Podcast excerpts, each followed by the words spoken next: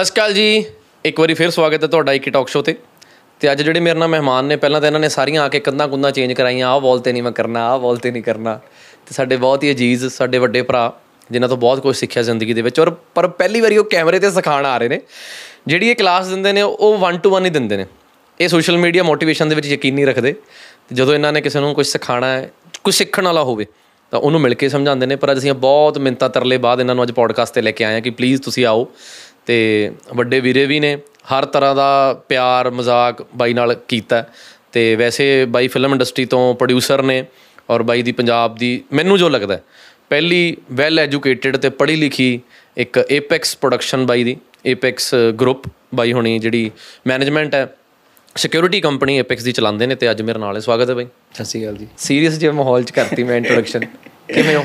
ਠੀਕ ਹੈ ਜੀ ਬਾਈ ਬਹੁਤ ਜ਼ੋਰ ਲਵਾਇਆ ਤੁਸੀਂ ਪਹਿਲਾਂ ਉਹ ਵਾਲ ਨਹੀਂ ਕਰਨੀ ਫਿਰ ਮੇਰੀ ਜਰਾਬਾਂ ਲਿਆਓ ਫਿਰ ਮੈਂ ਸ਼ਰਟ ਚੇਂਜ ਕਰਨੀ ਇਹ ਕਿਉਂ ਸਾਰਾ ਕੁਝ ਇਹ ਸਾਰੀ ਗੱਲਾਂ ਤੁਸੀਂ ਆਪ ਹੀ ਕਹੀਆਂ ਤੁਸੀਂ ਮੈਨੂੰ ਕਿਹਾ ਸੀ ਮੈਂ ਐਵੇਂ ਕਹੂੰਗਾ ਕਿ ਤੁਸੀਂ ਕੁਝ ਨਹੀਂ ਕਹਿਣਾ। ਮੈਂ ਕਿਹਾ ਠੀਕ ਹੈ ਵੀਰੇ ਮੰਨ ਲੈਣਾ ਇਹ ਪੋਡਕਾਸਟ ਮੈਨੂੰ ਭਾਰਾ ਪੈਣਾ। ਹੋਰ ਬਾਈ ਕਿਵੇਂ ਹੋ? ਘਰ ਪਰਿਵਾਰ ਕਿਵੇਂ? ਬਹੁਤ ਵਧੀਆ ਵੀਰੇ। ਇਹ ਡਾਇਲੌਗ ਮੇਰਾ ਵੈਸੇ। ਸਭ ਤੋਂ ਪਹਿਲਾਂ ਸਤਿ ਸ਼੍ਰੀ ਅਕਾਲ ਵੀਰੇ ਹੋਰ ਤੁਸੀਂ ਠੀਕ ਹੋ? ਘਰੇ ਠੀਕ ਨੇ ਸਾਰੇ? ਮੈਂ ਕਹਿ ਦਿੰਦਾ ਕਿ ਅੱਜ ਮੈਂ ਅੱਜ ਤੱਕ ਮੈਂ ਜੋ ਵੀ ਸਿੱਖਿਆ ਤੁਹਾਡੇ ਕੋਲੋਂ ਸਿੱਖਿਆ। ਠੀਕ ਹੈ। ਇਹ ਵੀ ਗੱਲ ਮੈਨੂੰ ਜੋ ਵੀ ਹੈ ਤੁਹਾਡੇ ਇਹ ਗੱਲਾਂ ਕਰ ਲਈ। ਇਹ ਗੱਲਾਂ ਕਰ ਲਓ ਜੀ। ਅੱਜ ਪੋਡਕਾਸਟ ਕਰ ਰਹੇ ਹਾਂ ਬਾਈ ਬੜੇ ਦਿਨਾਂ ਬਾਅਦ ਤੁਸੀਂ ਸਾਨੂੰ ਮੌਕਾ ਦਿੱਤਾ ਟਾਈਮ ਦਿੱਤਾ। ਸੋਸ਼ਲ ਮੀਡੀਆ ਤੋਂ ਦੂਰ ਕਿਉਂ ਰਹਿੰਦੇ ਹੋ ਬਾਈ? ਸੋਸ਼ਲ ਮੀਡੀਆ ਤੋਂ ਇਸ ਲਈ ਮੈਂ ਦੂਰ ਰਹਿਣਾ ਕਿਉਂਕਿ ਮੈਨੂੰ ਲੱਗਦਾ ਕਿ ਮੇਰੀ ਜੋ ਵਿਚਾਰ ਨੇ ਜੋ ਮੇਰੇ ਥਾਟ ਨੇ ਉਹ ਮੇਰੇ ਨਿੱਜੀ ਨੇ। ਮੈਂ ਕਦੇ ਵੀ ਆਪਣੇ ਵਿਚਾਰਾਂ ਨੂੰ ਕਿਸੇ ਤੇ ਥੋਪਣਾ ਨਹੀਂ ਚਾਹੁੰਦਾ। ਤੇ ਮੈਨੂੰ ਲੱਗ ਜਿਵੇਂ ਤੁਸੀਂ 1 ਟੂ 1 ਗੱਲ ਕਹੀ ਹੈ ਤੇ ਕੁਝ ਰਿਸ਼ਤੇ ਮੇਰੇ ਦਿਲ ਦੇ ਬਹੁਤ ਅਜ਼ੀਜ਼ ਨੇ ਬਹੁਤ ਕਰੀਬ ਨੇ।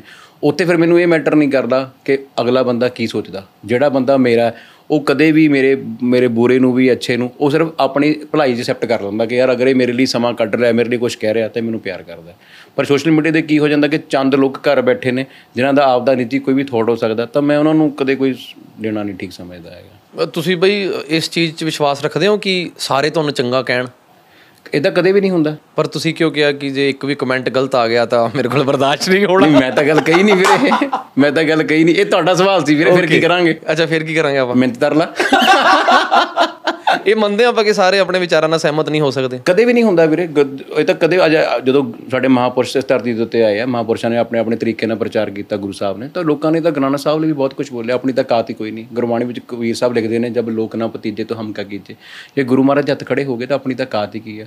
ਲੋਕ ਗੁਰੂ ਘਰ ਜਾਂਦੇ ਨੇ, ਉੱਥੇ ਵੀ ਲੋਕਾਂ ਦੀ ਆਪਣੀ ਫਰਮਾਇਸ਼ ਹੁੰਦੀ ਹੈ ਗੁਰਬਾਣੀ ਜੀ ਲਿਖਦੇ ਨੇ ਗੁਰੂ ਮਹਾਰਾਜ ਕਿ ਗੁਰਦੁਆਰਾ ਸਾਹਿਬ ਕੇ ਗੁਰ ਪ੍ਰਣਾਮ ਕਰਨ ਜਾਂਦਾ ਮੈਨੂੰ ਪੂਰਾ ਸਲੋਕ ਯਾਦ ਨਹੀਂ ਗੁਰਬਾਣੀ ਤੋਂ ਕਿ ਅਕਸ਼ਰ ਉੱਪਰ ਥੱਲੇ ਹੋ ਗਏ, ਤਾਂ ਉਹਦੇ ਲਈ ਮੈਂ ਸ਼ਮਾ ਮੰਗਦਾ ਪਹਿਲਾਂ ਹੀ। ਕਹਿੰਦੇ ਕੋਈ ਆਵੇ ਤੋਂ ਬੇਟਾ ਮੰਗੇ ਭੇਟ ਰੁਪਈਆ ਲਈ ਲੀਜੇ ਜੀ, ਕੋਈ ਆਵੇ ਤਾਂ ਦੁੱਖ ਕਾ ਮਾਰਾ, ਹਮ ਪੇ ਕਿਰਪਾ ਕੀਜੇ ਜੀ। ਵੀ ਜਿਹੜਾ ਬੰਦਾ ਗੁਰੂ ਘਰ ਪ੍ਰਣਾਮ ਕਰਨ ਵੀ ਜਾਂਦਾ ਕਿ ਮੋਟਿਵ ਨਾਲ ਜਾਂਦਾ ਹੈ। ਤਾਂ ਉਹ ਇਹਦਾ ਇਹਦਾ ਮਤਲਬ ਰੱਬ ਤੋਂ ਵੀ ਖੁਸ਼ ਨਹੀਂ ਹੈ, ਉਹਨੂੰ ਰੱਬ ਤੇ ਵੀ ਡਾਊਟ ਹੈ ਉਹ ਤਾਂ ਰੱਬ ਨੂੰ ਵੀ ਲਾਲਚ ਦੇ ਰਿਹਾ ਕਿ ਮਹਾਰਾਜ ਮੇਰੀਆਂ ਸੁਖਣਾ ਪੂਰੀ ਹੋ ਜਾਏ, ਤੁਸੀਂ ਇਹ ਲੈ ਲਓ। ਵੀ ਜਿਹੜਾ ਸਾਰੀ ਧਰਤੀ ਨੂੰ ਸਾਰਾ ਦੇਣ ਵਾਲਾ ਕਾਲ ਪੁਰਖ ਹੈ, ਲੋਕ ਤਾਂ ਉਹਨੂੰ ਵੀ ਆਫਰਸ ਦਿੰਦੇ ਨੇ। ਸੋ ਸੁਸਾਇਟੀ ਨੂੰ ਜਾਂ ਕਿਸੇ ਨੂੰ ਵੀ ਆਪਾਂ ਸੰਤੁਸ਼ਟ ਨਹੀਂ ਵੀਰੇ, ਕਦੇ ਵੀ ਕਰ ਸਕਦੇ ਜੀ। ਬਈ ਜਦੋਂ ਮੈਂ ਤੁਹਾਨੂੰ ਪਹਿਲੀ ਵਾਰੀ ਮਿਲਿਆ ਸੀ ਨਾ, ਤਾਂ ਤੁਹਾਡੀ ਲੁੱਕ ਤੋਂ, ਤੁਹਾਡੇ ਲਾਈਫ ਸਟਾਈਲ ਤੋਂ, ਜਿੱਦਾਂ ਦੀ ਯਾਰੀ ਦੋਸਤੀ 'ਚ ਤੁਸੀਂ ਉੱਠਦੇ ਬੈਠਦੇ ਹੋ ਹਰ ਬੰਦਾ ਚਲੋ ਤਾਂ ਨਹੀਂ ਪਰ 70% ਤੁਹਾਡੇ ਸਰਕਲ ਦੇ ਵਿੱਚ ਜਿਹੜੇ ਤੁਹਾਡੇ ਦੋਸਤ ਨੇ ਜਿੰਨਾ ਤੁਹਾਡਾ ਤਾਮਾ ਜਾਮਾ ਹੈ, ਲਾਣਾ ਹੈ, ਉਹ ਸਾਰੇ ਡਰਿੰਕ ਕਰਦੇ ਨੇ ਨਾਨ ਵੈਜ ਖਾਂਦੇ ਨੇ। ਤੁਸੀਂ ਇਕੱਲੇ ਸਾਫ਼ ਸੁਥਰੇ ਇਹ ਵੀ ਹੈ ਨਹੀਂ ਕਿ ਤੁਸੀਂ ਉਹਨਾਂ ਦੀਆਂ ਮਹਿਫਲਾਂ ਅਵੋਇਡ ਕਰਦੇ ਹੋ। ਉਹਨਾਂ ਦੀ ਪਾਰਟੀਆਂ 'ਚ ਜਾਂਦੇ ਹੋ ਉਹਨਾਂ ਟੇਬਲਾਂ ਤੇ ਬਹਿੰਦੇ ਹੋ ਪਰ ਅੱਜ ਤੱਕ ਤੁਸੀਂ ਸ਼ਰਾਬ ਦਾ ਤੁਪਕਾ ਵੀ ਨਹੀਂ ਪੀਤਾ ਨਾ ਕਦੀ ਤੁਸੀਂ ਚਿਕਨ ਖਾਦਾ ਇਹ ਚੀਜ਼ਾਂ ਕਿੱਦਾਂ ਦੂਰ ਕਿੱਦਾਂ ਹੋ ਇਸ ਚੀਜ਼ ਤੋਂ? ਚਿਕਨ ਖਾਣਾ ਗਲਤ ਹੈ ਪਹਿਲਾਂ ਦੱਸੋ।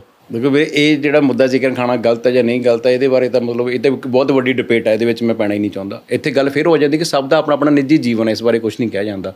ਹਾਂ ਪਰ ਸਾਡੇ ਮਹਾਪੁਰਸ਼ਾਂ ਜਾਂ ਸਾਡੇ ਗ੍ਰੰਥਾਂ ਦੇ ਵਿੱਚ ਇਸ ਚੀਜ਼ ਤੋਂ ਮਨਾਹੀ ਕੀਤੀ ਕਿ ਜੀਵ ਹੱਤਿਆ ਨੂੰ ਸਾਰਿਆਂ ਨੇ ਮਨਾ ਕੀਤਾ। ਉਹ ਬੇਸਿਕ ਚੀਜ਼ ਦਾ ਕਨਸੈਪਟ ਹੈ। ਮੌਤ ਦਾ ਮਤਲਬ ਮੌਤ ਹੈ ਚਾਹੇ ਕਿਸੇ ਜੀਵ ਦੀ ਚਾਹੇ ਕਿਸੇ ਇਨਸਾਨ ਦੀ ਹੈ। ਸੋ ਇਹਦੇ ਵਿੱਚ ਜ਼ਿਆਦਾ ਜਾਣਾ ਤਾਂ ਉਹ ਤਾਂ ਫਿਰ ਡੀਪ ਇਸ ਲਈ ਤਾਂ ਨਹੀਂ ਤੁਸੀਂ ਨਹੀਂ ਖਾਂਦੇ ਤਾਂ? ਨਹੀਂ ਮੈਂ ਕੁਝ ਵੀ ਕਹਿ ਸਕਦੇ ਪਰ ਮੈਂ ਮਤਲਬ ਗੁਰੂ ਮਹਾਰਾਜ ਨੂੰ ਮਤਲਬ ਮੈਂ 24 ਘੰਟਿਆਂ ਵਿੱਚ ਮਤਲਬ ਗੁਰੂ ਮਹਾਰਾਜ ਦੀ ਹਜ਼ੂਰੀ ਵਿੱਚ ਗੁਰੂ ਘਰ ਮਹਾਰਾਜ ਨੇ ਡਿਊਟੀ ਲਾਈ ਆ। ਗੁਰੂ ਮਹਾਰਾਜ ਮੈਨੂੰ ਬੁਲਾ ਲੈਂਦੇ ਮੈਂ ਪ੍ਰਣਾਮ ਕਰਨ ਜਾਂਦਾ ਹੀ ਆ ਕਿਤੇ ਵੀ ਮੈਂ ਹੋਵਾਂ। ਤਾਂ ਮੈਂ ਵਿਸ਼ਵਾਸ ਕਰਦਾ ਕਿ ਮੈਂ ਨਾਨ ਵੈਜ ਖਾਣਾ ਠੀਕ ਨਹੀਂ ਸਮਝਦਾ। ਇਸ ਕਰਕੇ ਮੈਂ ਬਚਪਨ ਦੇ ਵਿੱਚ ਹੀ ਮਤਲਬ ਮੇਰੇ ਜੋ ਮੇਰੇ ਦਾਦਾ ਜੀ ਸੀਗੇ ਅੰਮ੍ਰਿਤਧਾਰੀ ਸੀਗੇ ਉਹਨਾਂ ਨੇ ਅੰਮ੍ਰਿਤ ਛਕਿਆ ਹੋਇਆ ਸੀ ਮੇਰੇ ਦਾਦਾ ਜੀ ਨੇ। ਤਾਂ ਮੈਂ ਬਚਪਨ ਦੇ ਵਿੱਚ ਹੀ ਗੁਰੂ ਸਾਹਿਬ ਨਾਲ ਮਤਲਬ ਕੋਸ਼ਿਸ਼ ਮੈਂ ਕੀਤੀ ਸੀ ਕਿ ਮੈਂ ਜੁੜ ਜਾ ਮੈਂ ਬਚਪਨ ਤੋਂ ਹੀ ਮਤਲਬ ਨਾਨ ਵੈਜ ਸ਼ਰਾਬ ਦਾ ਤਿਆਗ ਕੀਤਾ ਹੋਇਆ ਮੈਂ ਨਹੀਂ ਕਦੇ। ਬਚਪਨ ਤੋਂ ਕੀਤਾ? ਬਚਪਨ ਤੋਂ ਪਹਿਲਾਂ ਤਾਂ ਨਹੀਂ ਪੀਤੀ ਕਦੀ? ਨਹੀਂ ਬਚਪਨ ਤੋਂ ਪਹਿਲਾਂ ਨਹੀਂ। ਨਹੀਂ ਤੇ ਕਰੇ ਬਚਪਨ 'ਚ ਹੀ ਤਿਆਗਤੀ ਸੀ ਸ਼ਰਾਬ ਨਾਨ ਵੈਜ ਤੇ ਦੱਸਿਆ ਉਹਦਾ ਜਵਾਬ ਵੀਰੇ ਕਿ ਪੂਰਾ ਸਿਸਟਮ ਕਿਵੇਂ ਲੈ ਕੇ ਚੱਲਦੇ ਹੋ ਫਿਰ? ਇੰਨੀ ਯਾਰ ਦੋਸਤ ਯਾਰੀ ਦੋਸਤੀ ਤੁਹਾਡੀ? ਵੀਰੇ, ਇਹ ਚੀਜ਼ ਮੈਨੂੰ ਨਹੀਂ ਲੱਗਦਾ ਕਿ ਬੜੇ ਲੋਕ ਕਹਿੰਦੇ ਨੇ ਕਿ ਜਿਹੜੇ ਲੋਕ ਨਾਨ ਵੈਜ ਨਹੀਂ ਖਾਂਦੇ, ਸ਼ਰਾਬ ਨਹੀਂ ਪੀਂਦੇ, ਕਿਸੇ ਨਾਲ ਬੈਠਦੇ ਨਹੀਂ ਦੋਸਤੀ ਨਹੀਂ। ਕਿਉਂਕਿ ਦੋਸਤੀ ਦਾ ਵੀਰੇ, ਇਹਨਾਂ ਨਾਲ ਕੁਝ ਲੈਣਾ ਦੇਣਾ ਨਹੀਂ ਹੈ, ਇਹਨਾਂ ਚੀਜ਼ਾਂ ਦੇ ਨਾਲ। ਠੀਕ ਹੈ ਨਾ? ਦੋਸਤੀ ਦਾ ਇੱਕ ਆਪਸੀ ਮੇਲ ਵਰਤਾਓ ਜਾਂ ਪਿਆਰ ਨਾਲ ਦੋਸਤੀ ਹੁੰਦੀ ਹੈ। ਦੋਸਤੀ ਜਿਹੜਾ ਦੋਸਤ ਰਿਸ਼ਤਾ ਬੜਾ ਅਨਮੁੱਲਾ ਰਿਸ਼ਤਾ ਹੁੰਦਾ। ਜਿਵੇਂ ਮਾਂ ਪਿ- ਆਪਣੇ ਸਕਾ ਭੈਣ ਸਕਾ ਭਰਾ ਆਪਾਂ ਜਿਸ ਮਾਂ ਦੇ ਕੁੱਖੋਂ ਲੈਂਦੇ ਆ ਉਹ ਰਿਸ਼ਤੇ ਸਾਡੇ ਪੱਕੇ ਹੋ ਜਾਂਦੇ ਉਹ ਚੰਗੇ ਹੋਣ ਜਾਂ ਨਾ ਹੋਣ ਸਾਨੂੰ ਨਿਭਾਉਣਾ ਪੈਂਦਾ। ਪਰ ਦੋਸਤ ਲਈ ਅਸੀਂ ਅਸੀਂ ਉਹ ਰਿਸ਼ਤਾ ਅਸੀਂ ਆਪ ਚੁਣਦੇ ਆ ਪਰਮਾਤਮਾ ਨੇ ਸਾਨੂੰ ਉਹਦੇ ਲਈ ਖੁੱਲਾ ਰੱਖਿਆ ਹੋਇਆ। ਦੋਸਤੀ ਬੇਸਿਕਲੀ ਇੱਕ ਸ਼- ਮੈਂ ਅੱਗੇ ਵੀ ਇੱਕ ਵਾਰ ਜ਼ਿਕਰ ਕੀਤਾ ਸੀ ਕਿ ਦੋਸਤੀ ਜੋ ਪੰਜਾਬੀ ਦਾ ਇੱਕ ਅੱਖਰ ਹੈ ਦੋਸਤੀ। ਦੋਸਤੀ ਦੋ ਸ਼ਬਦਾਂ ਦੇ ਮੇਲ ਤੋਂ ਬਣਦਾ। ਦੋ ਔਰ ਸਤੀ। ਸਤੀ ਪ੍ਰਥਾ ਆਪਾਂ ਨੂੰ ਸਕੂਲ 10th ਵਿੱਚ ਪੜ੍ਹਦੇ ਹੁੰਦੇ ਸੀ, ਸਾਰਿਆਂ ਨੂੰ ਪਤਾ। ਸਤੀ ਮਤਲਬ ਤਿਆਗ ਆਪਣਾ। ਜਦੋਂ ਦੋ ਬੰਦੇ ਆਪਣੀ ਇੱਛਾਵਾਂ ਭਾਵਨਾਵਾਂ ਦਾ ਤਿਆਗ ਕਰਦੇ ਆ ਫਿਰ ਦੋਸਤੀ ਬਣਦੀ ਹੈ ਲਾਲਚ ਦਾ ਤਿਆਗ ਕਰਦੇ ਆ ਇੱਕ ਦੂਸਰੇ ਦੇ ਲਈ। ਤਾਂ ਦੋਸਤੀ ਬਹੁਤ ਵੱਡੀ ਵੱਡੀ ਚੀਜ਼ ਹੈ ਇਨਸਾਨ ਦੇ ਲਈ। ਬਈ ਪਰਖ ਕਿਵੇਂ ਹੋਵੇ ਕਿ ਕਿਹੜਾ ਅ, ਇਨਸਾਨ ਤੁਹਾਡੇ ਲਈ ਦੋਸਤ ਵਧੀਆ ਹੈ? ਜਾਂ ਤੁਸੀਂ ਸਪੋਜ਼ ਤੁਹਾਡੀ ਜ਼ਿੰਦਗੀ 'ਚ ਕੋਈ ਨਵਾਂ ਇਨਸਾਨ ਆਇਆ ਜਿਵੇਂ ਆਪਾਂ ਮਿਲੇ ਤ- ਤੁਸੀਂ ਮੈਨੂੰ ਮਿਲੇ ਹਨਾ? ਤੇ ਪਰਖ ਕਿਵੇਂ ਕੀਤੀ ਜਾਵੇ ਕਿ ਇਹ ਇਨਸਾਨ ਵਾਕਈ ਤੁਹਾਡੇ ਨਾਲ ਦਿਲੋਂ ਹੈ ਜਾਂ ਉਹ ਪਰਖ ਕਿੱਦਾਂ ਕਰੇ ਬੰਦਾ ਇੱਕ ਦੋਸਤੀ 'ਚ? ਵੀਰੇ ਦੇਖੋ ਮੈਨੂੰ ਨਹੀਂ ਲੱਗਦਾ ਧਰਤੀ ਤੋਂ ਕੋਈ ਇਹੋ ਜਿਹਾ ਥਰਮਾਮੀਟਰ ਬਣਾ ਜਿਹੜਾ ਆਪਾਂ ਲਾ ਕੇ ਕਿਤੇ ਚੈੱਕ ਕਰ ਲਾਂਗੇ ਵੀ ਆਈ ਮੇਰਾ ਵੀਰ ਬਣ ਕੇ ਮਾੜਾ ਕੱਚ ਚ ਤੇਰੇ ਥਰਮਾਮੀਟਰ ਲਾ ਲਈਏ ਹੈ। ਨਾ ਸੋ ਵੀਰੇ ਇਹ ਤਾਂ ਇਨਸਾਨ ਦਾ ਜਿਵੇਂ ਕਹਿੰਦੇ ਨਾ ਕਿਸੇ ਇਨਸਾਨ ਦਾ ਜਿਹੜਾ ਵਰਤਨ ਦਾ ਤਰੀਕਾ ਉਹੀ ਸਿੱਧ ਕਰਦਾ ਕਿ ਤੁਹਾਡੇ ਲਈ ਉਹ ਕਿੰਨਾ ਕੁ ਖਾਸ ਹੈ ਜਾਂ ਤੁਹਾਡੇ ਲਈ ਕਿੰਨਾ ਕੁ ਸਹੀ ਹੈ ਉਹਦੇ ਮਿਲ ਵਰਤਾਓ ਤੋਂ। ਛੋਟੀ ਜੀ ਮੈਂ ਤੁਹਾਨੂੰ ਇੱਕ ਉਦਾਹਰਨ ਦਿੰਦਾ ਜਿਵੇਂ ਪਰ ਅੱਜ ਕੱਲ ਜ਼ਿਆਦਾਤਰ ਜਿਹੜੀਆਂ ਦੋਸਤੀਆਂ ਨੇ ਉਹ ਲਾਲਚ ਦੀਆਂ ਨੇ ਜਾਂ ਸਵਾਰਥ ਦੀਆਂ ਨੇ। ਫੋਰ ਐਗਜ਼ਾਮਪਲ ਮੰਨ ਲਓ ਤੁਹਾਡੇ ਕੋਲੇ ਕਾਰ ਹੈ ਤੇ ਮੇਰੇ ਕੋਲ ਕਾਰ ਨਹੀਂ ਹੈ। ਮੈਨੂੰ ਲੱਗਦਾ ਕਿ ਯਾਰ ਮੈਨੂੰ ਕਾਰ ਦੀ ਲੋੜ ਆ ਮੈਂ ਦੇਖਿਆ ਅਨਮੋਲ ਕੋਲੇ ਕਾਰ ਆ ਮੈਂ ਤੁਹਾਡੇ ਨਾਲ ਕਾਰ ਚੱਕਰ 'ਚ ਦੋਸਤੀ ਕਰ ਲਈ। ਪਰ ਜਿੱਦਣ ਤੁਹਾਨੂੰ ਇਹ ਗੱਲ ਪਤਾ ਲੱਗੇਗੀ ਤਾਂ ਉਹ ਕਾਰ ਵੀ ਚਲੇ ਜਾਵੇਗੀ ਦੋਸਤ ਵੀ ਚਲਾ ਜਾਊ ਮੇਰੇ ਤੋਂ ਸਾਰੀ ਉਮਰ ਵਾਸਤੇ। ਜੀ। ਸੋ ਬੈਟਰ ਇਹ ਹੈ ਕਿ ਸਾਨੂੰ ਕਿ ਜਿਵੇਂ ਕਿ ਤੁਹਾਨੂੰ ਮੈਂ ਇੱਕ ਛੋਟੀ ਜੀ ਕਹਾਣੀ ਸੁਣਾ ਦਿੰਦਾ ਅਗਰ ਕਹਿੰਦੇ ਵੀ ਇੱਕ- ਇੱਕ ਰਾਜਾ ਇੱਕ ਮੇਲਾ ਲਾਉਂਦਾ ਹੈ। ਇੱਕ ਰਾਜਾ ਕਿ ਮੇਲਾ ਲਾਉਂਦਾ ਉਹਦੇ ਵਿੱਚ ਉਹ ਜ਼ਿੰਦਗੀ ਜਿੰਨੀਆਂ ਵੀ ਸਾਡੀ ਜ਼ਿੰਦਗੀ ਦੀ ਸਹੂਲਤਾਂ ਹੁੰਦੀਆਂ ਨੇ ਉਹਦੇ ਅਨੁਸਾਰ ਨਾ ਸਹੂਲਤਾਂ ਦੇ ਅਨੁਸਾਰ ਉਹ ਸਮੱਗਰੀ ਰੱਖ ਦਿੰਦਾ ਹੈ ਸੋਨਾ ਹੀਰੇ ਗਵਾਰਾ ਜਣਾ ਤੇ ਉਹ ਕਹਿੰਦਾ ਜਿਹਨੂੰ ਜਿਹੜੀ ਵੀ ਚੀਜ਼ ਦੀ ਲੋੜ ਹੈ ਉਹ ਤੁਸੀਂ ਲੈ ਸਕਦੇ ਹੋ, ਆਪਣੇ ਵਾਸਤੇ ਲਿਜਾ ਸਕਦੇ ਹੋ। ਤਾਂ ਕਿ ਮੇਲਾ, ਉਹ ਜਿਵੇਂ ਰਾਜਾ ਨੇ ਜਿਹੜਾ ਮੇਲਾ ਲਗਾਇਆ, ਉਹਨੇ ਕਿਹਾ ਵੀ ਸੂਰੇ ਉਦੇ ਹੋਣ ਤੇ ਸਵੇਰੇ ਚੜ੍ਹਨ ਤੇ ਮੇਲਾ ਲੱਗੂਗਾ ਅਸਤ ਹੋਣ ਤੇ ਮੇਲਾ ਬੰਦ ਹੋ ਜਾਏਗਾ। ਜਦੋਂ ਮੇਲ, ਜਦੋਂ ਮੇਲਾ ਖਤਮ ਹੋਣ ਲੱਗਦਾ ਕਿ ਛੋਟਾ ਜਿਹਾ ਬੱਚਾ ਮੇਲੇ ਵਿੱਚ ਆ ਜਾਂਦਾ, ਤੇ ਰਾਜਾ ਵੀ ਮੇਲਾ ਦੇਖ ਰਿਹਾ ਹੁੰਦਾ ਆ ਕੇ, ਜਿਹਦੇ ਮੇਲਾ ਲਾਇਆ ਹੁੰਦਾ। ਛੋਟਾ ਜਿਹਾ ਬੱਚਾ ਆ ਕੇ ਰਾਜੇ ਦਾ ਗੁੱਟ ਫੜ ਲੈਂਦਾ। ਉਹ ਬੱਚਾ ਉਹ ਰਾਜਾ ਕਹਿੰਦਾ, ਬੇਟਾ, ਕੀ ਚਾਹੀਦਾ? ਉਹ ਕਹਿੰਦਾ, ਤੂੰ ਚਾਹੀਦਾ। ਉਹ ਕਹਿੰਦਾ ਬੇਟਾ ਮੇਰਾ ਤੂੰ ਕੀ ਕਰੇਂਗਾ? ਆਦੇ ਕਿੰਨੀਆਂ ਵਸਤੂਆਂ ਲੱਗੀਆਂ, ਖਿਡੌਣੇ ਨੇ, ਹੀਰੇ ਨੇ, ਜਵਾਹਰਾਤ ਨੇ, ਲੈ ਜਾ। ਹਰ ਬੰਦਾ ਆਪਣੀ ਬੁੱਧੀ ਦੇ ਅਨਸਾਰ ਵੀ ਪਹਿਲਾਂ ਹੀਰੇ ਚੱਕ ਲਓ, ਉਹਦੇ ਵਿੱਚ ਕੇ ਸੋਨਾ ਕਰ ਲਾਂਗੇ, ਫਿਰ ਪੈਸਾ ਕਰ ਲਾਂਗੇ, ਫਿਰ ਨਾਜ ਲਿਆਵਾਂਗੇ, ਐਂ ਕਰਕੇ। ਕੋਈ ਕਹਿੰਦਾ, ਨਹੀਂ ਯਾਰ, ਹੀਰੇ ਚੋਰੀ ਹੋ ਜਾਣਗੇ, ਇਕੱਲਾ ਰਾਸ਼ਨ ਹੀ ਲੈ ਲਓ, ਜਿਉਣ ਵਾਸਤੇ ਰੋਟੀ ਚਾਹੀਦੀ ਹੈ। ਉਹ ਬੱਚਾ ਕਹਿੰਦਾ, ਨਹੀਂ, ਰਾਜ ਨੇ ਮੈਨੂੰ ਤੂੰ ਚਾਹੀਦਾ। ਉਹ ਕਹਿੰਦਾ, ਕਿਉਂ? ਉਹ ਕਹਿੰਦਾ, ਮੇਲਾ ਤਾਂ 10 ਮਿੰਟ ਚ ਹੁਣੇ ਖਤਮ ਹੋ ਜਾਏਗਾ। ਜਿਹੜੀ ਵਸਤੂਆਂ ਨੇ ਕਿੰਨੀ ਦੇਰ ਦੀ ਇਕੱਠੀ ਕਰ ਲਾਂਗੇ ਅਸੀਂ। ਪਰ ਮੈਨੂੰ ਤੂੰ ਜਿੱਦਾਂ ਜਿੰਨੀ ਦੇਰ ਤੂੰ ਜਿਉਂਦਾ ਤੇਰੀ ਸਲਤਨਤ ਜਿਉਂਦੀ ਤਾਂ ਮੈਂ ਰਹੂੰਗਾ। ਸੋ ਜ਼ਿੰਦਗੀ ਦੇ ਵਿੱਚ ਕਦੇ ਵਸਤੂ ਨਾਲ ਨਾ ਜੁੜੋ ਦੋਸਤ ਨਾਲ ਜੁੜੋ। ਅਗਰ ਦੋਸਤ ਤੁਹਾਡਾ ਤਾਂ ਉਹਦਾ ਕੋਈ ਜੋ ਕੁਛ ਹੈ ਤੁਹਾਡਾ ਹੀ ਹੈ ਨਾ। ਰੱਬ ਨਾ ਕਰੇ ਤੁਹਾਡਾ ਮੇਰਾ ਪਿਆਰ ਅੱਛਾ ਹੈ ਤੁਹਾਡੀ ਮੇਰੀ ਦੋਸਤੀ ਅੱਛੀ ਹੈ ਮੇਰੇ ਘਰੇ ਸੁੱਖ ਦੁੱਖ ਹੈ ਕੋਈ ਬਿਮਾਰੀ ਠਮਾਰੀ ਹੈ। ਤਾਂ ਮੇਰੇ ਕਹਿਣ ਦੀ ਲੋੜ ਹੀ ਨਹੀਂ ਬਣੀ ਤੁਸੀਂ ਪਹਿਲਾਂ ਕਹਿਣਾ ਮੈਂ ਕਾਰ ਲੈ ਕੇ ਆਉਣਾ ਆਪਾਂ ਜਾਇਆ ਨਹੀਂ ਯਾਰ। ਸੋ ਮਿੱਤਰਤਾ ਕਾਰ ਨਾਲ ਨਹੀਂ ਮਿੱਤਰਤਾ ਦੋਸਤ ਨਾਲ ਹੋਣੀ ਜ਼ਰੂਰੀ। ਇਹ ਚੀਜ਼ ਹੈ ਕਿ ਸਵਾਰਥ ਜਿਹੜਾ ਹੈਗਾ ਉਹ ਟੈਂਪਰੇਰੀ ਚੀਜ਼ ਹੈਗੀ ਹੈ। ਦੋਸਤੀ ਦਾ ਲੈਵਲ ਬਹੁਤ ਵੱਡਾ ਹੈ ਇਹਦੇ ਤੋਂ। ਪਰ ਕਈ ਵਾਰੀ ਦੋਸਤੀ 'ਚ ਬਈ ਬਹੁਤ ਤਰ੍ਹਾਂ ਦੀ ਗੱਲਾਂ ਹੋ ਜਾਂਦੀਆਂ ਇਹਨੂੰ ਸੌਰਟ ਆਊਟ ਕਰਨਾ ਚਾਹੀਦਾ ਕਿ ਦੋਸਤ ਤੋਂ ਮੁੱਖ ਮੋੜ ਬਿਲਕੁਲ ਸੌਟ ਆਊਟ ਕਰਨਾ ਚਾਹੀਦਾ। ਦੇਖੋ ਵੀਰੇ ਮੈਨੂੰ ਇਹ ਲੱਗਦਾ ਜ਼ਿੰਦਗੀ ਦੇ ਵਿੱਚ ਜਿਹੜੇ ਦੋਸਤੀ ਆ ਦੋਸਤੀ 'ਚ ਕਦੇ ਗੁੱਡ ਬਾਈ ਨਹੀਂ ਹੁੰਦੀ ਤੇ ਦੋਸਤੀ 'ਚ ਕਦੇ ਨਾਰਾਜ਼ਗੀ ਨਹੀਂ ਹੁੰਦੀ। ਜਦੋਂ ਵੀ ਕਦੇ ਝਗੜਾ ਹੁੰਦਾ ਹਮੇਸ਼ਾ ਮੁੱਦੇ ਦਾ ਝਗੜਾ ਹੁੰਦਾ ਰਿਸ਼ਤੇ ਦਾ ਕਦੇ ਝਗੜਾ ਨਹੀਂ ਹੁੰਦਾ। ਪਰ ਜ਼ਿਆਦਾਤਰ ਸਮਾਜ ਦੇ ਵਿੱਚ ਸਾਡੇ ਚਾਹੇ ਉਹ ਪਰਿਵਾਰ ਦੀ ਗੱਲ ਹੈ ਚਾਹੇ ਦੋਸਤੀ ਦੀ ਗੱਲ ਹੈ ਹਮੇਸ਼ਾ ਜੋ ਮੁੱਦਾ ਹੁੰਦਾ ਮੁੱਦੇ ਤੇ ਗੁੱਡ ਬਾਈ ਹੋ ਜਾਂਦੀ ਹੈ। ਰਿਸ਼ਤੇ ਨੂੰ ਕਦੇ ਅਹਿਮੀਅਤ ਨਹੀਂ ਦਿੱਤੀ ਜਾਂਦੀ। ਸਪੋਜ਼ ਕੱਲ ਮੈਨੂੰ ਤੁਹਾਡੀ ਕੋਈ ਗੱਲ ਬੁਰੀ ਲੱਗਦੀ ਹੈ ਹਨਾ? ਆਪਾਂ ਰੋਜ਼ ਜਿਵੇਂ ਆਪਾਂ ਮਿਲਦੇ ਹਾਂ ਅਕਸਰ ਕਾਫੀ ਬੈਠਦੇ ਹਾਂ ਉੱਥੇ ਕੋਈ ਮਜ਼ਾਕ ਹੋ ਗਿਆ ਜਾਂ ਕੋਈ ਮੈਨੂੰ ਤੁਹਾਡੀ ਗੱਲ ਬੁਰੀ ਲੱਗ। ਗਈ ਤਾਂ ਮੈਂ ਉਸ ਉਸ ਗੱਲ ਤੇ ਨਾਰਾਜ਼ ਰਹੂੰਗਾ। ਰਿਸ਼ਤੇ ਦੀ ਕੋਈ ਨਾਰਾਜ਼ਗੀ ਨਹੀਂ ਹੈ। ਉਸ ਇਨਸੀਡੈਂਟ ਤੋਂ ਜਾਣ ਤੋਂ ਬਾਅਦ ਤੁਸੀਂ 2 ਘੰਟੇ ਬਾਅਦ ਮੈਨੂੰ ਕਿਸੇ ਹੋਰ ਕੰਮ ਲਈ ਫੋਨ ਕਰੋਗੇ ਜਾਂ ਮੈਂ ਤੁਹਾਨੂੰ ਕਰਾਂ ਤਾਂ ਆਪਣਾ ਰਿਸ਼ਤਾ ਉੱਥੇ ਕਾਇਮ ਹੋਣਾ ਚਾਹੀਦਾ। ਪਰ ਜਦੋਂ ਉਸ ਮੁੱਦੇ ਦੀ ਗੱਲ ਹੋਗੀ ਮੈਂ ਕਹੂੰਗਾ ਉੱਥੇ ਭਾਈ ਤੂੰ ਉੱਥੇ ਤੂੰ ਗਲਤ ਸੀ। ਸੋ ਅੱਜ ਮੈਨੂੰ ਬ- ਉਹ ਬੜੇ ਵੱਡੇ ਰਿਸ਼ਤੇ 20 20 25 25 ਸਾਲਾਂ ਦੀ ਦੋਸਤੀਆਂ 10 10 ਸਾਲ ਦੀਆਂ ਦੋਸਤੀਆਂ, ਨਰਸਰੀ ਦੀ ਦੋਸਤੀਆਂ, ਉਹ ਹਮੇਸ਼ਾ ਮਤਲਬ ਇੱਕ ਛੋਟੇ ਜਿਹੇ ਮੁੱਦੇ ਤੇ ਦੂਰ ਹੋ ਜਾਂਦੀਆਂ। ਪਰ ਮੈਨੂੰ ਲੱਗਦਾ ਅੱਜ ਤੱਕ ਜ਼ਿੰਦਗੀ 'ਚ ਮੇਰੀ, ਮੈਂ ਅਗਰ ਕਦੇ ਕਿਸੇ ਨੂੰ ਗੁੱਡ ਬਾਏ ਬੋਲੀ ਹੈ, ਮੈਂ ਕਦੇ ਪਿੱਠ ਦਿਖਾ ਕੇ ਗੁੱਡ ਬਾਏ ਨਹੀਂ ਬੋਲੀ। ਮੈਂ ਹਮੇਸ਼ਾ ਫੇਸ ਕੀਤਾ, ਹਮੇਸ਼ਾ ਗੱਲ ਪੁੱਛੀ ਕਿ ਗੱਲ ਦੱਸੋ, ਗੱਲ ਕੀ ਹੈ? ਤੇ ਮੈਂ ਅਗਰ ਮੇਰੇ ਤੋਂ ਕੋਈ ਗਲਤੀ ਹੋਈ ਤਾਂ ਮੈਂ ਸਿਰ ਝੁਕਾਇਆ। ਅਗਰ ਦੂਸਰਾ ਬੰਦਾ ਤਾਂ ਮੈਂ ਉਹਨੂੰ ਕਹਿ ਕੇ ਤੂੰ ਇੱਥੇ ਤੂੰ ਗਲਤ ਹੈ, ਇਹਨੂੰ ਐਕਸੈਪਟ ਕਰ ਲੈ।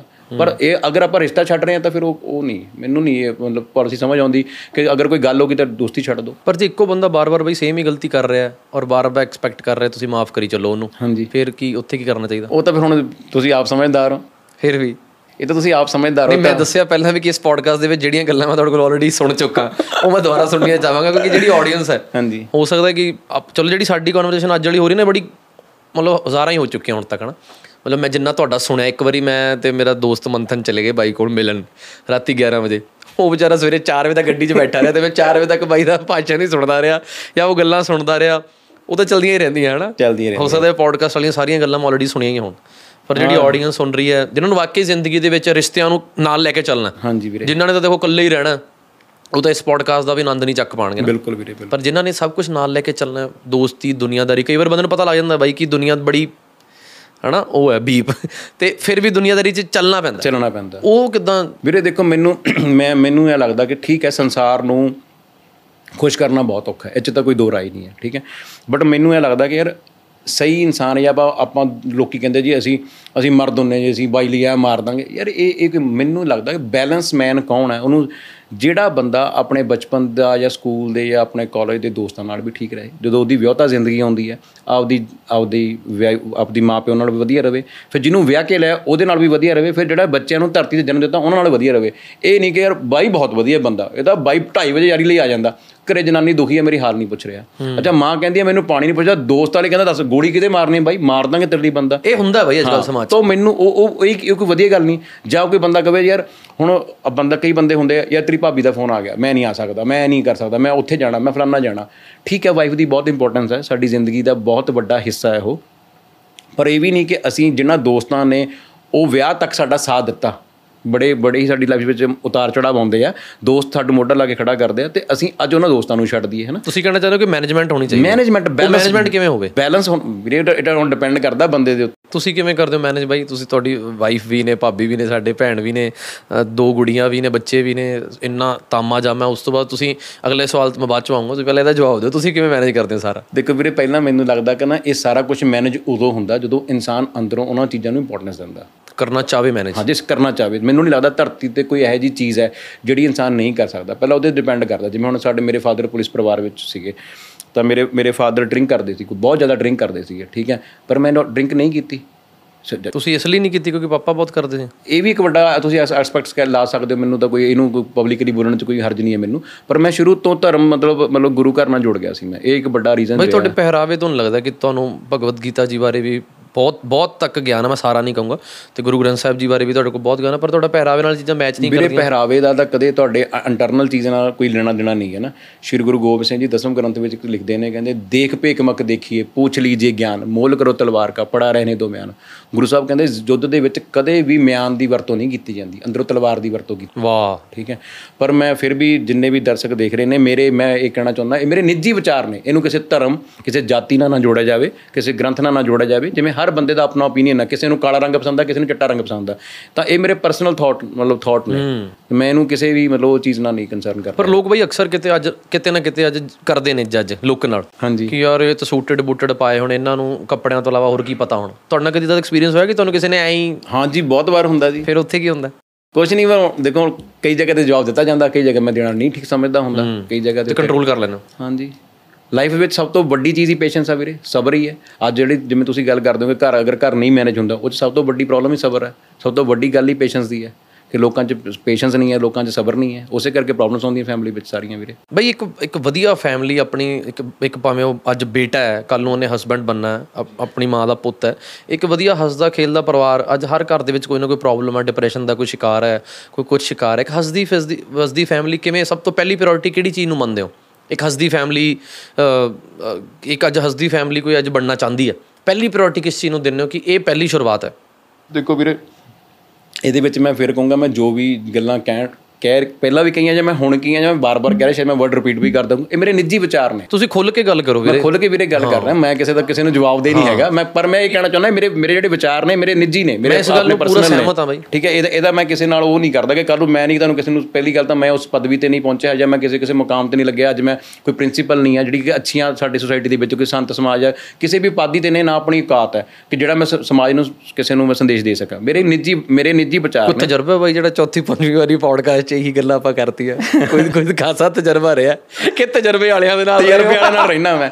ਐਕਚੁਅਲੀ ਨਾ ਕਈ ਵਾਰੀ ਕਿਸੇ ਬੰਦੇ ਦਾ ਬੰਦਾ ਕਹਿੰਦਾ, ਯਾਰ ਭਾਈ ਫਲਾਣੇ ਸਿਆ, ਤੈਨੂੰ ਐ ਐ ਆਹ ਗੱਲ ਤੂੰ ਬਹੁਤ ਵਧੀਆ ਬੋਲ ਲੈਣਾ ਆਹ ਕਿਵੇਂ ਕਰ ਲੈਣਾ ਉਹ ਕਹਿੰਦਾ, ਤੈਨੂੰ ਪਤਾ ਕਾਕਾ ਮੇਰੇ ਸਿਲੇਬਸ ਚ ਕੌਣ ਸੀ? ਕਹਿੰਦਾ, ਕੌਣ? ਕਹਿੰਦਾ, ਅਨਮੋਲ ਗਵਤਰਾ। ਹੁਣ ਜਿਹਦੇ ਜਿਹਦੇ ਸਿਲੇਬਸ ਚ ਇਹ ਚੀਜ਼ਾਂ ਆਈਆਂ ਹੁਣ ਜਿਹੜਾ ਬੰਦਾ ਉਹਨੂੰ ਪਾਸ ਕਰਕੇ ਉਹ ਚੋਂ ਵੀ 33% ਨਹੀਂ ਉਹ ਚ 99% ਨੰਬਰ ਲੈ ਕੇ ਬੈਠਾ ਹੋਵੇ। ਤਜਰਬੇ ਬਹੁਤ ਨੇ ਤੁਹਾਡੇ ਨਾਲ ਦੇ। ਤੇ ਮੈਨੂੰ ਅਨਮੋਲ ਗਵਤਰੇ ਸਾਰੇ ਨੇ ਮੇਰੇ ਕੋਲ ਇੱਕ ਨਹੀਂ ਹੈ। ਤਾਂ ਹੀ ਉਹ ਸਾਰਿਆਂ ਦਾ ਹੋ ਜਾਂਦਾ ਨਾ ਫਿਰ। ਸੋ ਵੀਰੇ ਪਰਿਵਾਰ ਦੇ ਵਿੱਚ ਮੈਨੂੰ ਐਵੇਂ ਲੱਗਦਾ ਪਿਓ ਜਾਂ ਮੇਲ ਜਿਹੜਾ ਬੰਦਾ ਉਹਦਾ ਬਹੁਤ ਵੱਡਾ ਯੋਗਦਾਨ ਹੁੰਦਾ। ਠੀਕ ਹੈ, ਸਾਡੇ ਸਮਾਜ ਦੇ ਵਿੱਚ ਹਮੇਸ਼ਾ ਮਾਂ ਨੂੰ ਬਹੁਤ ਵੱਡਾ ਦਰਜਾ ਦਿੱਤਾ ਗਿਆ ਔਰ ਇਹ ਝੁਠਲਾਇਆ ਵੀ ਨਹੀਂ ਜਾ ਸਕਦਾ। ਮਾਂ ਦਾ ਤਿਆਗ ਸੱਤ ਜਨਮ ਲੈ ਕੇ ਵੀ ਕੋਈ ਬੰਦਾ ਨਹੀਂ ਤਾਰ ਸਕਦਾ ਬਟ ਪਿਓ ਦਾ ਵੀ ਬਹੁਤ ਵੱਡਾ ਦਰਜਾ ਹੁੰਦਾ। ਜੇ ਆਪਾਂ ਬੇਸਿਕ ਜੀ ਆਪਾਂ ਵੀਰੇ ਗੱਲ ਕਰੀਏ ਕਿ ਜਿਹੜਾ ਜਿਹਨੂੰ ਮਾਂ ਮਤਲਬ ਆਪਣੇ ਪੁੱਤ ਨੂੰ ਬੜੇ ਚਾਵਾਂ ਨਾਲ, ਲਾਡਾਂ ਨਾਲ ਪਾੜਦੀ ਹੈ ਨਾ ਉਹਨੂੰ ਬਹੁਤ ਪੁੱਤ ਵੱਡਾ ਹੋ ਜਾਂਦਾ ਹੈ, ਉਹਦਾ ਵਿਆਹ ਹੋ ਜਾਂਦਾ ਫਿਰ ਉਹੀ ਪੁੱਤ ਮਾਂ ਨੂੰ ਲੱਗਦਾ ਕਿ ਹੁਣ ਇਹ ਮੇਰੀ ਗੱਲ ਨਹੀਂ ਸੁਣਦਾ। ਉਹੀ ਪਿਓ ਨੂੰ ਲੱਗਦਾ ਕਿ ਹੁਣ ਇਹ ਆਪਣੀ ਘਰ ਵਾਲੀ ਦੀ ਗੱਲ ਸੁਣਦਾ। ਤਾਂ 90% ਬੰਦੇ ਇਸ ਚੀਜ਼ ਵਿੱਚ ਇਹ ਕਹਿ ਦਿੰਦੇ, ਯਾਰ, ਸਾਡੇ ਘਰ ਨੂੰ ਕੁੜੀ ਚੰਗੀ ਨਹੀਂ ਮਿਲੀ। ਕੁੜੀ ਦੇ ਆਉਣ ਨਾਲ ਘਰ ਖਰਾਬ ਹੋ ਗਿਆ। ਅੱਜ ਤੁਸੀਂ ਵੀ ਅਕਸਰ ਚੀਜ਼ਾਂ ਸੁਣਨ ਨੂੰ ਮਿਲਦੀਆਂ ਕਿ ਕੁੜੀ ਦੇ ਆਉਣ ਨਾਲ ਘਰ ਖਰਾਬ ਹੋ ਗਿਆ। ਤਾਂ ਮੈਨੂੰ ਇਹਦੇ ਵਿੱਚ ਇੱਕ ਸਵਾ ਇੱਕ ਗੱਲ ਇਹ ਵੀ ਹੈ ਕਿ ਕੁੜੀ ਨੇ ਇਹੋ ਜਿਹਾ ਕੀ ਤੁਹਾਡੇ ਮੁੰਡੇ ਨਾਲ ਕਰਤਾ ਕਿ ਤੁਹਾਡਾ ਘਰ ਖਰਾਬ ਹੋ ਗਿਆ? ਇੱਥੇ ਗੱਲ ਸਿਰਫ ਸਿਰਫ ਵੀਰੇ ਜਿੱਥੇ ਖੜਦੀ ਸਿਰਫ ਬੈਲੈਂਸ ਦੇ ਬੈਲੈਂਸ ਤੇ ਆ ਕੇ ਗੱਲ ਖੜ ਜਾਂਦੀ ਹੈ। ਅਗਰ ਬੰਦੇ ਨੂੰ ਇੰਨੀ ਸਮਝ ਹੋਵੇ ਕਿ ਉਹਨੇ ਇਸ ਚੀਜ਼ ਨੂੰ ਬੈਲੈਂਸ ਕਰਨਾ ਤਾਂ ਕਿਵੇਂ ਕੀਤਾ ਜਾ ਸਕਦਾ? ਹੁਣ ਮੈਂ ਛੋਟੀ ਜੀ ਤੁਹਾਨੂੰ ਤੁਸੀਂ ਮੈਨੂੰ ਚਲੋ ਗੱਲ ਬੜੀ ਮਜ਼ਾ- ਮਜ਼ਾਕ ਵਾਲੀ ਹੈ ਬਟ ਹੈ ਮੇਰੀ ਨਿੱਜੀ ਜ਼ਿੰਦਗੀ ਦੀ ਹੈ। ਜਿਵੇਂ ਤੁਸੀਂ ਮੈਨੂੰ ਪੁੱਛਿਆ ਕਿ ਵੀਰੇ ਤੁਸੀਂ ਕਿਵੇਂ ਮੈਨੇਜ ਕਰਦੇ ਹੋ? ਜਦੋਂ ਸ- ਮੇਰਾ ਵਿਆਹ ਹੋਇਆ ਰਿਸ਼ਤੇਦਾਰ ਆਏ ਸਾਰੇ ਵਾਪਸ ਚਲੇ ਦੋ ਤਿੰਨ ਦਿਨ ਘਰੇ ਰੌਣਕ ਲੱਗੀ ਰਹਿੰਦੀ ਹੈ ਤੇ ਜਦੋਂ ਸਭ ਰਿਸ਼ਤੇਦਾਰ ਪਿੰਡ ਨੂੰ ਮੁੜ ਗਏ ਤੁਹਾਡੇ ਵਿਆਹ ਵਾਲੀ ਵੀਡੀਓ ਕੋਈ ਚਲਾ ਸਕਦੇ ਹਾਂ ਅਸੀਂ ਵਿੱਚ? ਤੇ ਜਦੋਂ ਇਹ ਰਾਜ਼ ਕੋ ਰਾਜ਼ ਹੀ ਰਹਿਣੇ ਦੋ। ਤੇ ਜਦੋਂ ਰਿਸ਼ਤੇਦਾਰ ਮੁੜ ਗਏ ਅਸੀਂ ਜਿੱਦਣ ਆਪਣੇ ਪੰਜਾਬੀਆਂ ਦੇ ਕਲਚਰ ਆ ਘਰੇ ਕਹਿੰਦੇ ਹੁੰਦੇ ਆ ਜੀ ਵੀ ਕੁੜੀ ਨੂੰ ਅੱਜ ਚੁੱਲ੍ਹੇ ਚਾੜਨਾ ਵੀ ਮਿੱਠਾ ਬਣਾਉਣਾ ਕੁਛ ਨਾ ਕਾਈਂਡ ਆਫ ਇਦਾਂ ਜਦੋਂ ਘਰੇ ਬੈਠੇ ਤਾਂ ਫਿਰ ਮੈਂ ਉਦੋਂ ਜਿੱਦਣ ਮੈਂ ਕੰਮ ਤੇ ਜਾਣਾ ਸ਼ੁਰੂ ਕਰਨਾ ਸੀਗਾ ਮੈਂ ਬ- ਮੰਮੀ, ਪਾਪਾ, ਮੈਂ, ਹਨਾ, ਅਸੀਂ ਬੈਠ ਗਏ ਤੇ ਮੈਂ ਮਾਤਾ ਨੂੰ ਤੇ ਬਾਪੂ ਜੀ ਨੂੰ ਕਿਹਾ, ਮੈਂ ਦੇਖੋ ਕੱਲ ਤੋਂ ਮੈਂ ਕੰਮ ਤੇ ਜਾਣਾ ਸ਼ੁਰੂ ਕਰਨਾ।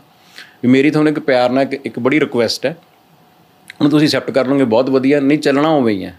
ਜਿਵੇਂ ਮੈਂ ਜੋ ਜੋ ਮੇਰੇ ਦਿਲ ਦੀ ਇੱਛਾ ਹੈ। ਕਹਿੰਦੇ ਕਿਵੇਂ? ਮੈਂ ਕਿਹਾ, ਪਾਪਾ ਜੀ ਨੂੰ ਕਿਹਾ, ਬਾਪੂ ਜੀ ਨੂੰ, ਮੈਂ ਕਿਹਾ, ਦੇਖੋ, ਪਹਿਲਾਂ ਤੁਹਾਡਾ ਲੇਡੀਜ਼ 'ਚ ਬੋਲਣ ਦਾ ਕੰਮ ਹੀ ਨਹੀਂ ਹੈ ਘਰ ਦੇ ਵਿੱਚ। ਕਿ ਨੋ ਐ ਨਹੀਂ ਕਰਦੀ ਨੋ ਉਹ ਨਹੀਂ ਕਰਦੀ। ਤੁਹਾਨੂੰ ਕੋਈ ਵੀ ਇਹ ਤੋਂ ਨਾਰਾਜ਼ਗੀ ਹੈ ਜਾਂ ਤੁਹਾਨੂੰ ਲੱਗਦਾ ਹੈ ਸੇਵਾ 'ਚ ਕਮੀ ਹੈ, ਤੁਸੀਂ ਮਾਤਾ ਨਾਲ ਗੱਲ ਕਰੋ। ਮਾਤਾ ਉਹਨੂੰ ਆਪਣੀ ਧੀਆਂ ਵਾਂਗ ਉਹਨੂੰ ਸਮਝਾਵੇ। ਕਿਉਂਕਿ ਅਨਮੋਲ ਵੀਰੇ, ਮੈਨੂੰ ਇਹ ਲੱਗਦਾ ਕਿ ਜ਼ਿੰਦਗੀ ਦੀ ਜੋ ਬੇਸਿਕ ਫੈਮਿਲੀ ਹੁੰਦੀ ਹੈ, ਠੀਕ ਹੈ, ਕਿਸੇ ਦੇ ਦੋ ਬੇਟੇ, ਦੋ ਬੇਟੀਆਂ, ਉਹ ਇੱਕ ਲੱਗ ਇੱਕ ਬੇਸਿਕ ਫੈਮਿਲੀ ਘਰ 'ਚ ਇੱਕ ਮੁੰਡਾ ਹੁੰਦਾ, ਇੱਕ ਕੁੜੀ ਹੁੰਦੀ ਹੈ, ਜਿਹਨੂੰ ਆਪਾਂ ਸਟੈਂਡਰਡ ਫੈਮਿਲੀ ਕਹਿ ਦਿੰਦੇ ਆ ਠੀਕ ਹੈ। ਕੁੜੀ ਦਾ ਵਿਆਹ ਹੋ ਜਾਂਦਾ ਉਸ ਘਰ 'ਚ ਨੋ ਆਏ। ਸੋ ਐਵੇਂ ਜ਼ਿੰਦਗੀ ਦੀ ਕਿਸ਼ਤੀ 'ਚ ਚਾਰ ਬੰਦੇ ਸਵਾਰ ਹੁੰਦੇ ਆ। ਉਹਦੇ ਵਿੱਚੋਂ ਇੱਕ ਉਤਰ ਜਾਂਦੀ ਹੈ ਇੱਕ ਬਹਿ ਜਾਂਦੀ ਤਾਂ ਕਿਸ਼ਤੀ ਬਰਾਬਰ ਹੋ ਜਾਂਦੀ। ਸੋ ਸਭ ਤੋਂ ਪਹਿਲਾਂ ਪੇਰੈਂਟਸ ਨੂੰ ਸੋਚਣਾ ਚਾਹੀਦਾ ਕਿ ਜਿਵੇਂ ਸਾਡੀ ਕੁੜੀ ਲੇਟ ਉੱਠਦੀ ਸੀ ਪਰ ਅਸੀਂ ਉਹਨੂੰ ਕੁਝ ਨਹੀਂ ਕਹਿੰਦੇ ਸੀ। ਉਹਨੂੰ ਚਾਰ ਚੀਜ਼ਾਂ ਨਹੀਂ ਵੀ ਆਉਂਦੀਆਂ ਸੀ ਅਸੀਂ ਉਹਨੂੰ ਕੁਝ ਨਹੀਂ ਕਹਿੰਦੇ ਸੀ। ਪਰ ਜਿਹੜੀ ਕੁੜੀ ਸਾਡੇ ਘਰ ਆਈ ਆ ਅਸੀਂ ਕਿਉਂ ਐਕਸਪੈਕਟ ਕਰਦੇ ਹਾਂ ਕਿ ਰੋਬਟ ਹੈ? ਇਹ ਚਾਬੀ ਨਾ ਚੱਲੇ ਇਹ ਸਵੇਰੇ ਉੱਠਦੇ 6 ਵਜੇ ਇਹ ਸੁਪਰਮੈਨ ਥੋੜਾ ਉੱਠਦੇ ਉਹਦੇ 6 ਬਾਹਾਂ ਲੱਗੀਆਂ 6 ਹੱਥ ਲੱਗੇ ਉੱਡ ਕੇ ਸਾਰਾ ਕੁਝ ਕਰਦੇ। ਉਹਨੂੰ ਵੀ ਸਮਝਣ ਨੂੰ ਟਾਈਮ ਲੱਗਦਾ ਹੈ। ਆਪਾਂ ਕਿਸੇ ਰਿਸ਼ਤੇਦਾਰ ਦੇ ਘਰ ਵੀਰੇ 4 ਦਿਨ ਰਹਿਣ ਜਾਂਦੇ ਹਾਂ, ਆਪਾਂ ਨੂੰ ਘਰ ਦਾ ਸਮਾਨ ਸਮਝ ਨਹੀਂ ਆਉਂਦਾ। ਤਾਂ ਉਹਨੇ ਆਪਣੀ ਜ਼ਿੰਦਗੀ ਦੇ 20 25 ਸਾਲ ਕਿ- ਕਿਤੇ ਕੱਟ ਕੇ ਆਈ ਹੈ ਉਹ ਤੁਹਾਡੇ ਘਰ ਆ ਕੇ ਉਹਨੂੰ ਚੀਜ਼ਾਂ ਨੂੰ ਸਮਝਣ ਨੂੰ ਮੌਕਾ ਟਾਈਮ ਲੱਗੂ ਉਹਨੂੰ। ਤੇ ਉਹ 'ਚ ਆਪਾਂ ਹੀ ਫੈਮਿਲੀ ਨੇ ਸਪੋਰਟ ਕਰਨੀ ਹੁੰਦੀ ਹੈ ਤਾਂ ਮੈਂ ਮਾਤਾ ਬਾਪੂ ਜੀ ਨੂੰ ਕਿਹਾ ਵੀ ਤੁਹਾਡਾ ਮਤਲਬ ਨਹੀਂ ਹੈ ਮਾਤਾ ਨੂੰ ਮੈਂ ਕਿਹਾ, ਮਾਤਾ, ਦੇਖੋ ਜਿਵੇਂ ਵੱਡੇ ਭੈਣ ਸੀ ਘਰੇ, ਵੀ ਉਹ ਵਿਆਹ ਕੇ ਚਲੀ ਗਈ, ਹੁਣ ਇਹ ਆ ਗਈ। ਹੁਣ ਜਿਵੇਂ ਉਹ ਲੇਟ ਉੱਠਦੀ ਸੀ ਜਾਂ ਕਿਸੇ ਵੀ ਚੀਜ਼ 'ਚ ਉਹਨੂੰ ਕਮੀ ਸੀ, ਤਾਂ ਤੁਸੀਂ ਉਹਨੂੰ ਸਿਖਾਉਣ ਦੀ ਕੋਸ਼ਿਸ਼ ਕਰਦੇ ਸੀ, ਨਾ ਕਿ ਸੀ ਆਪਾਂ ਉਹਨੂੰ ਟੌਂਚਾਂ ਕਰਦੇ ਸੀ ਜਾਂ ਉਹਨੂੰ ਆਪਾਂ ਨਿੰਦਿਆ ਕਰਦੇ ਸੀ, ਤੇਰੇ ਪੇਰੈਂਟਸ ਨੇ ਸਿਖਾ ਕੇ ਨਹੀਂ ਭੇਜਿਆ ਜਾਂ ਕਾਈਂਡ ਆਫ ਨਾ ਸ਼ਬ- ਬਾਕੀ ਸਭ ਦਾ ਆਪਣਾ ਆਪਣਾ ਬੋਲਣ ਦਾ ਤਰੀਕਾ। ਹੈ ਸੋ ਮੈਂ ਕਿਹਾ ਦੂਸਰੀ ਗੱਲ, ਜੇ ਤੁਸੀਂ ਆਪਸ ਵਿੱਚ ਮਿਲ ਕੇ ਰਹੋਗੇ, ਬਹੁਤ ਵਧੀਆ। ਪਰ ਸ਼ਾਮ ਨੂੰ ਜਦੋਂ ਮੈਂ ਘਰੇ ਆਵਾਂ ਮੈਨੂੰ ਸਾਰੇ ਸਮਾਈਲੀ ਫੇਸ ਚਾਹੀਦੇ ਆ। ਮੈਂ ਨਹੀਂ ਦੇਖਣਾ ਕਿ ਮੰਮੀ ਆਪਣੇ ਕਮਰੇ 'ਚ ਬੈਠੇ ਆ, ਬਾਪੂ ਜੀ ਆਪਣੇ ਬੈਠੇ ਜਾਓ ਆਪਦੇ ਕਮਰੇ 'ਚ ਬੈਠੀ। ਇਹ ਤਾਂ ਡਿਕਟੇਟਰਸ਼ਿਪ ਹੋ ਗਈ ਨਾ ਫਿਰ। ਮਰਜ਼ੀ ਸਮਝ ਲਓ ਵੀਰੇ ਮੈਂ ਤਾਂ ਘਰ ਚਲਾਉਣਾ ਸੀ ਬੈਲੈਂਸ ਰੱਖਣਾ ਸੀ। ਮੈਂ ਕਿਹਾ ਮੇਰੇ ਲਈ ਤੁਸੀਂ ਸਾਰੇ ਬਰਾਬਰ ਹੋ। ਨਾ ਮੈਂ ਆਪਣੀ ਵਾਈਫ ਨੂੰ ਮੈਂ ਕਿਹਾ ਨਾ ਮੈਂ ਆਪਣੀ ਮਾਂ ਦੀ ਸ਼ਾਨ ਦੇ ਖਿਲਾਫ ਸੁਣ ਸਕਦਾ।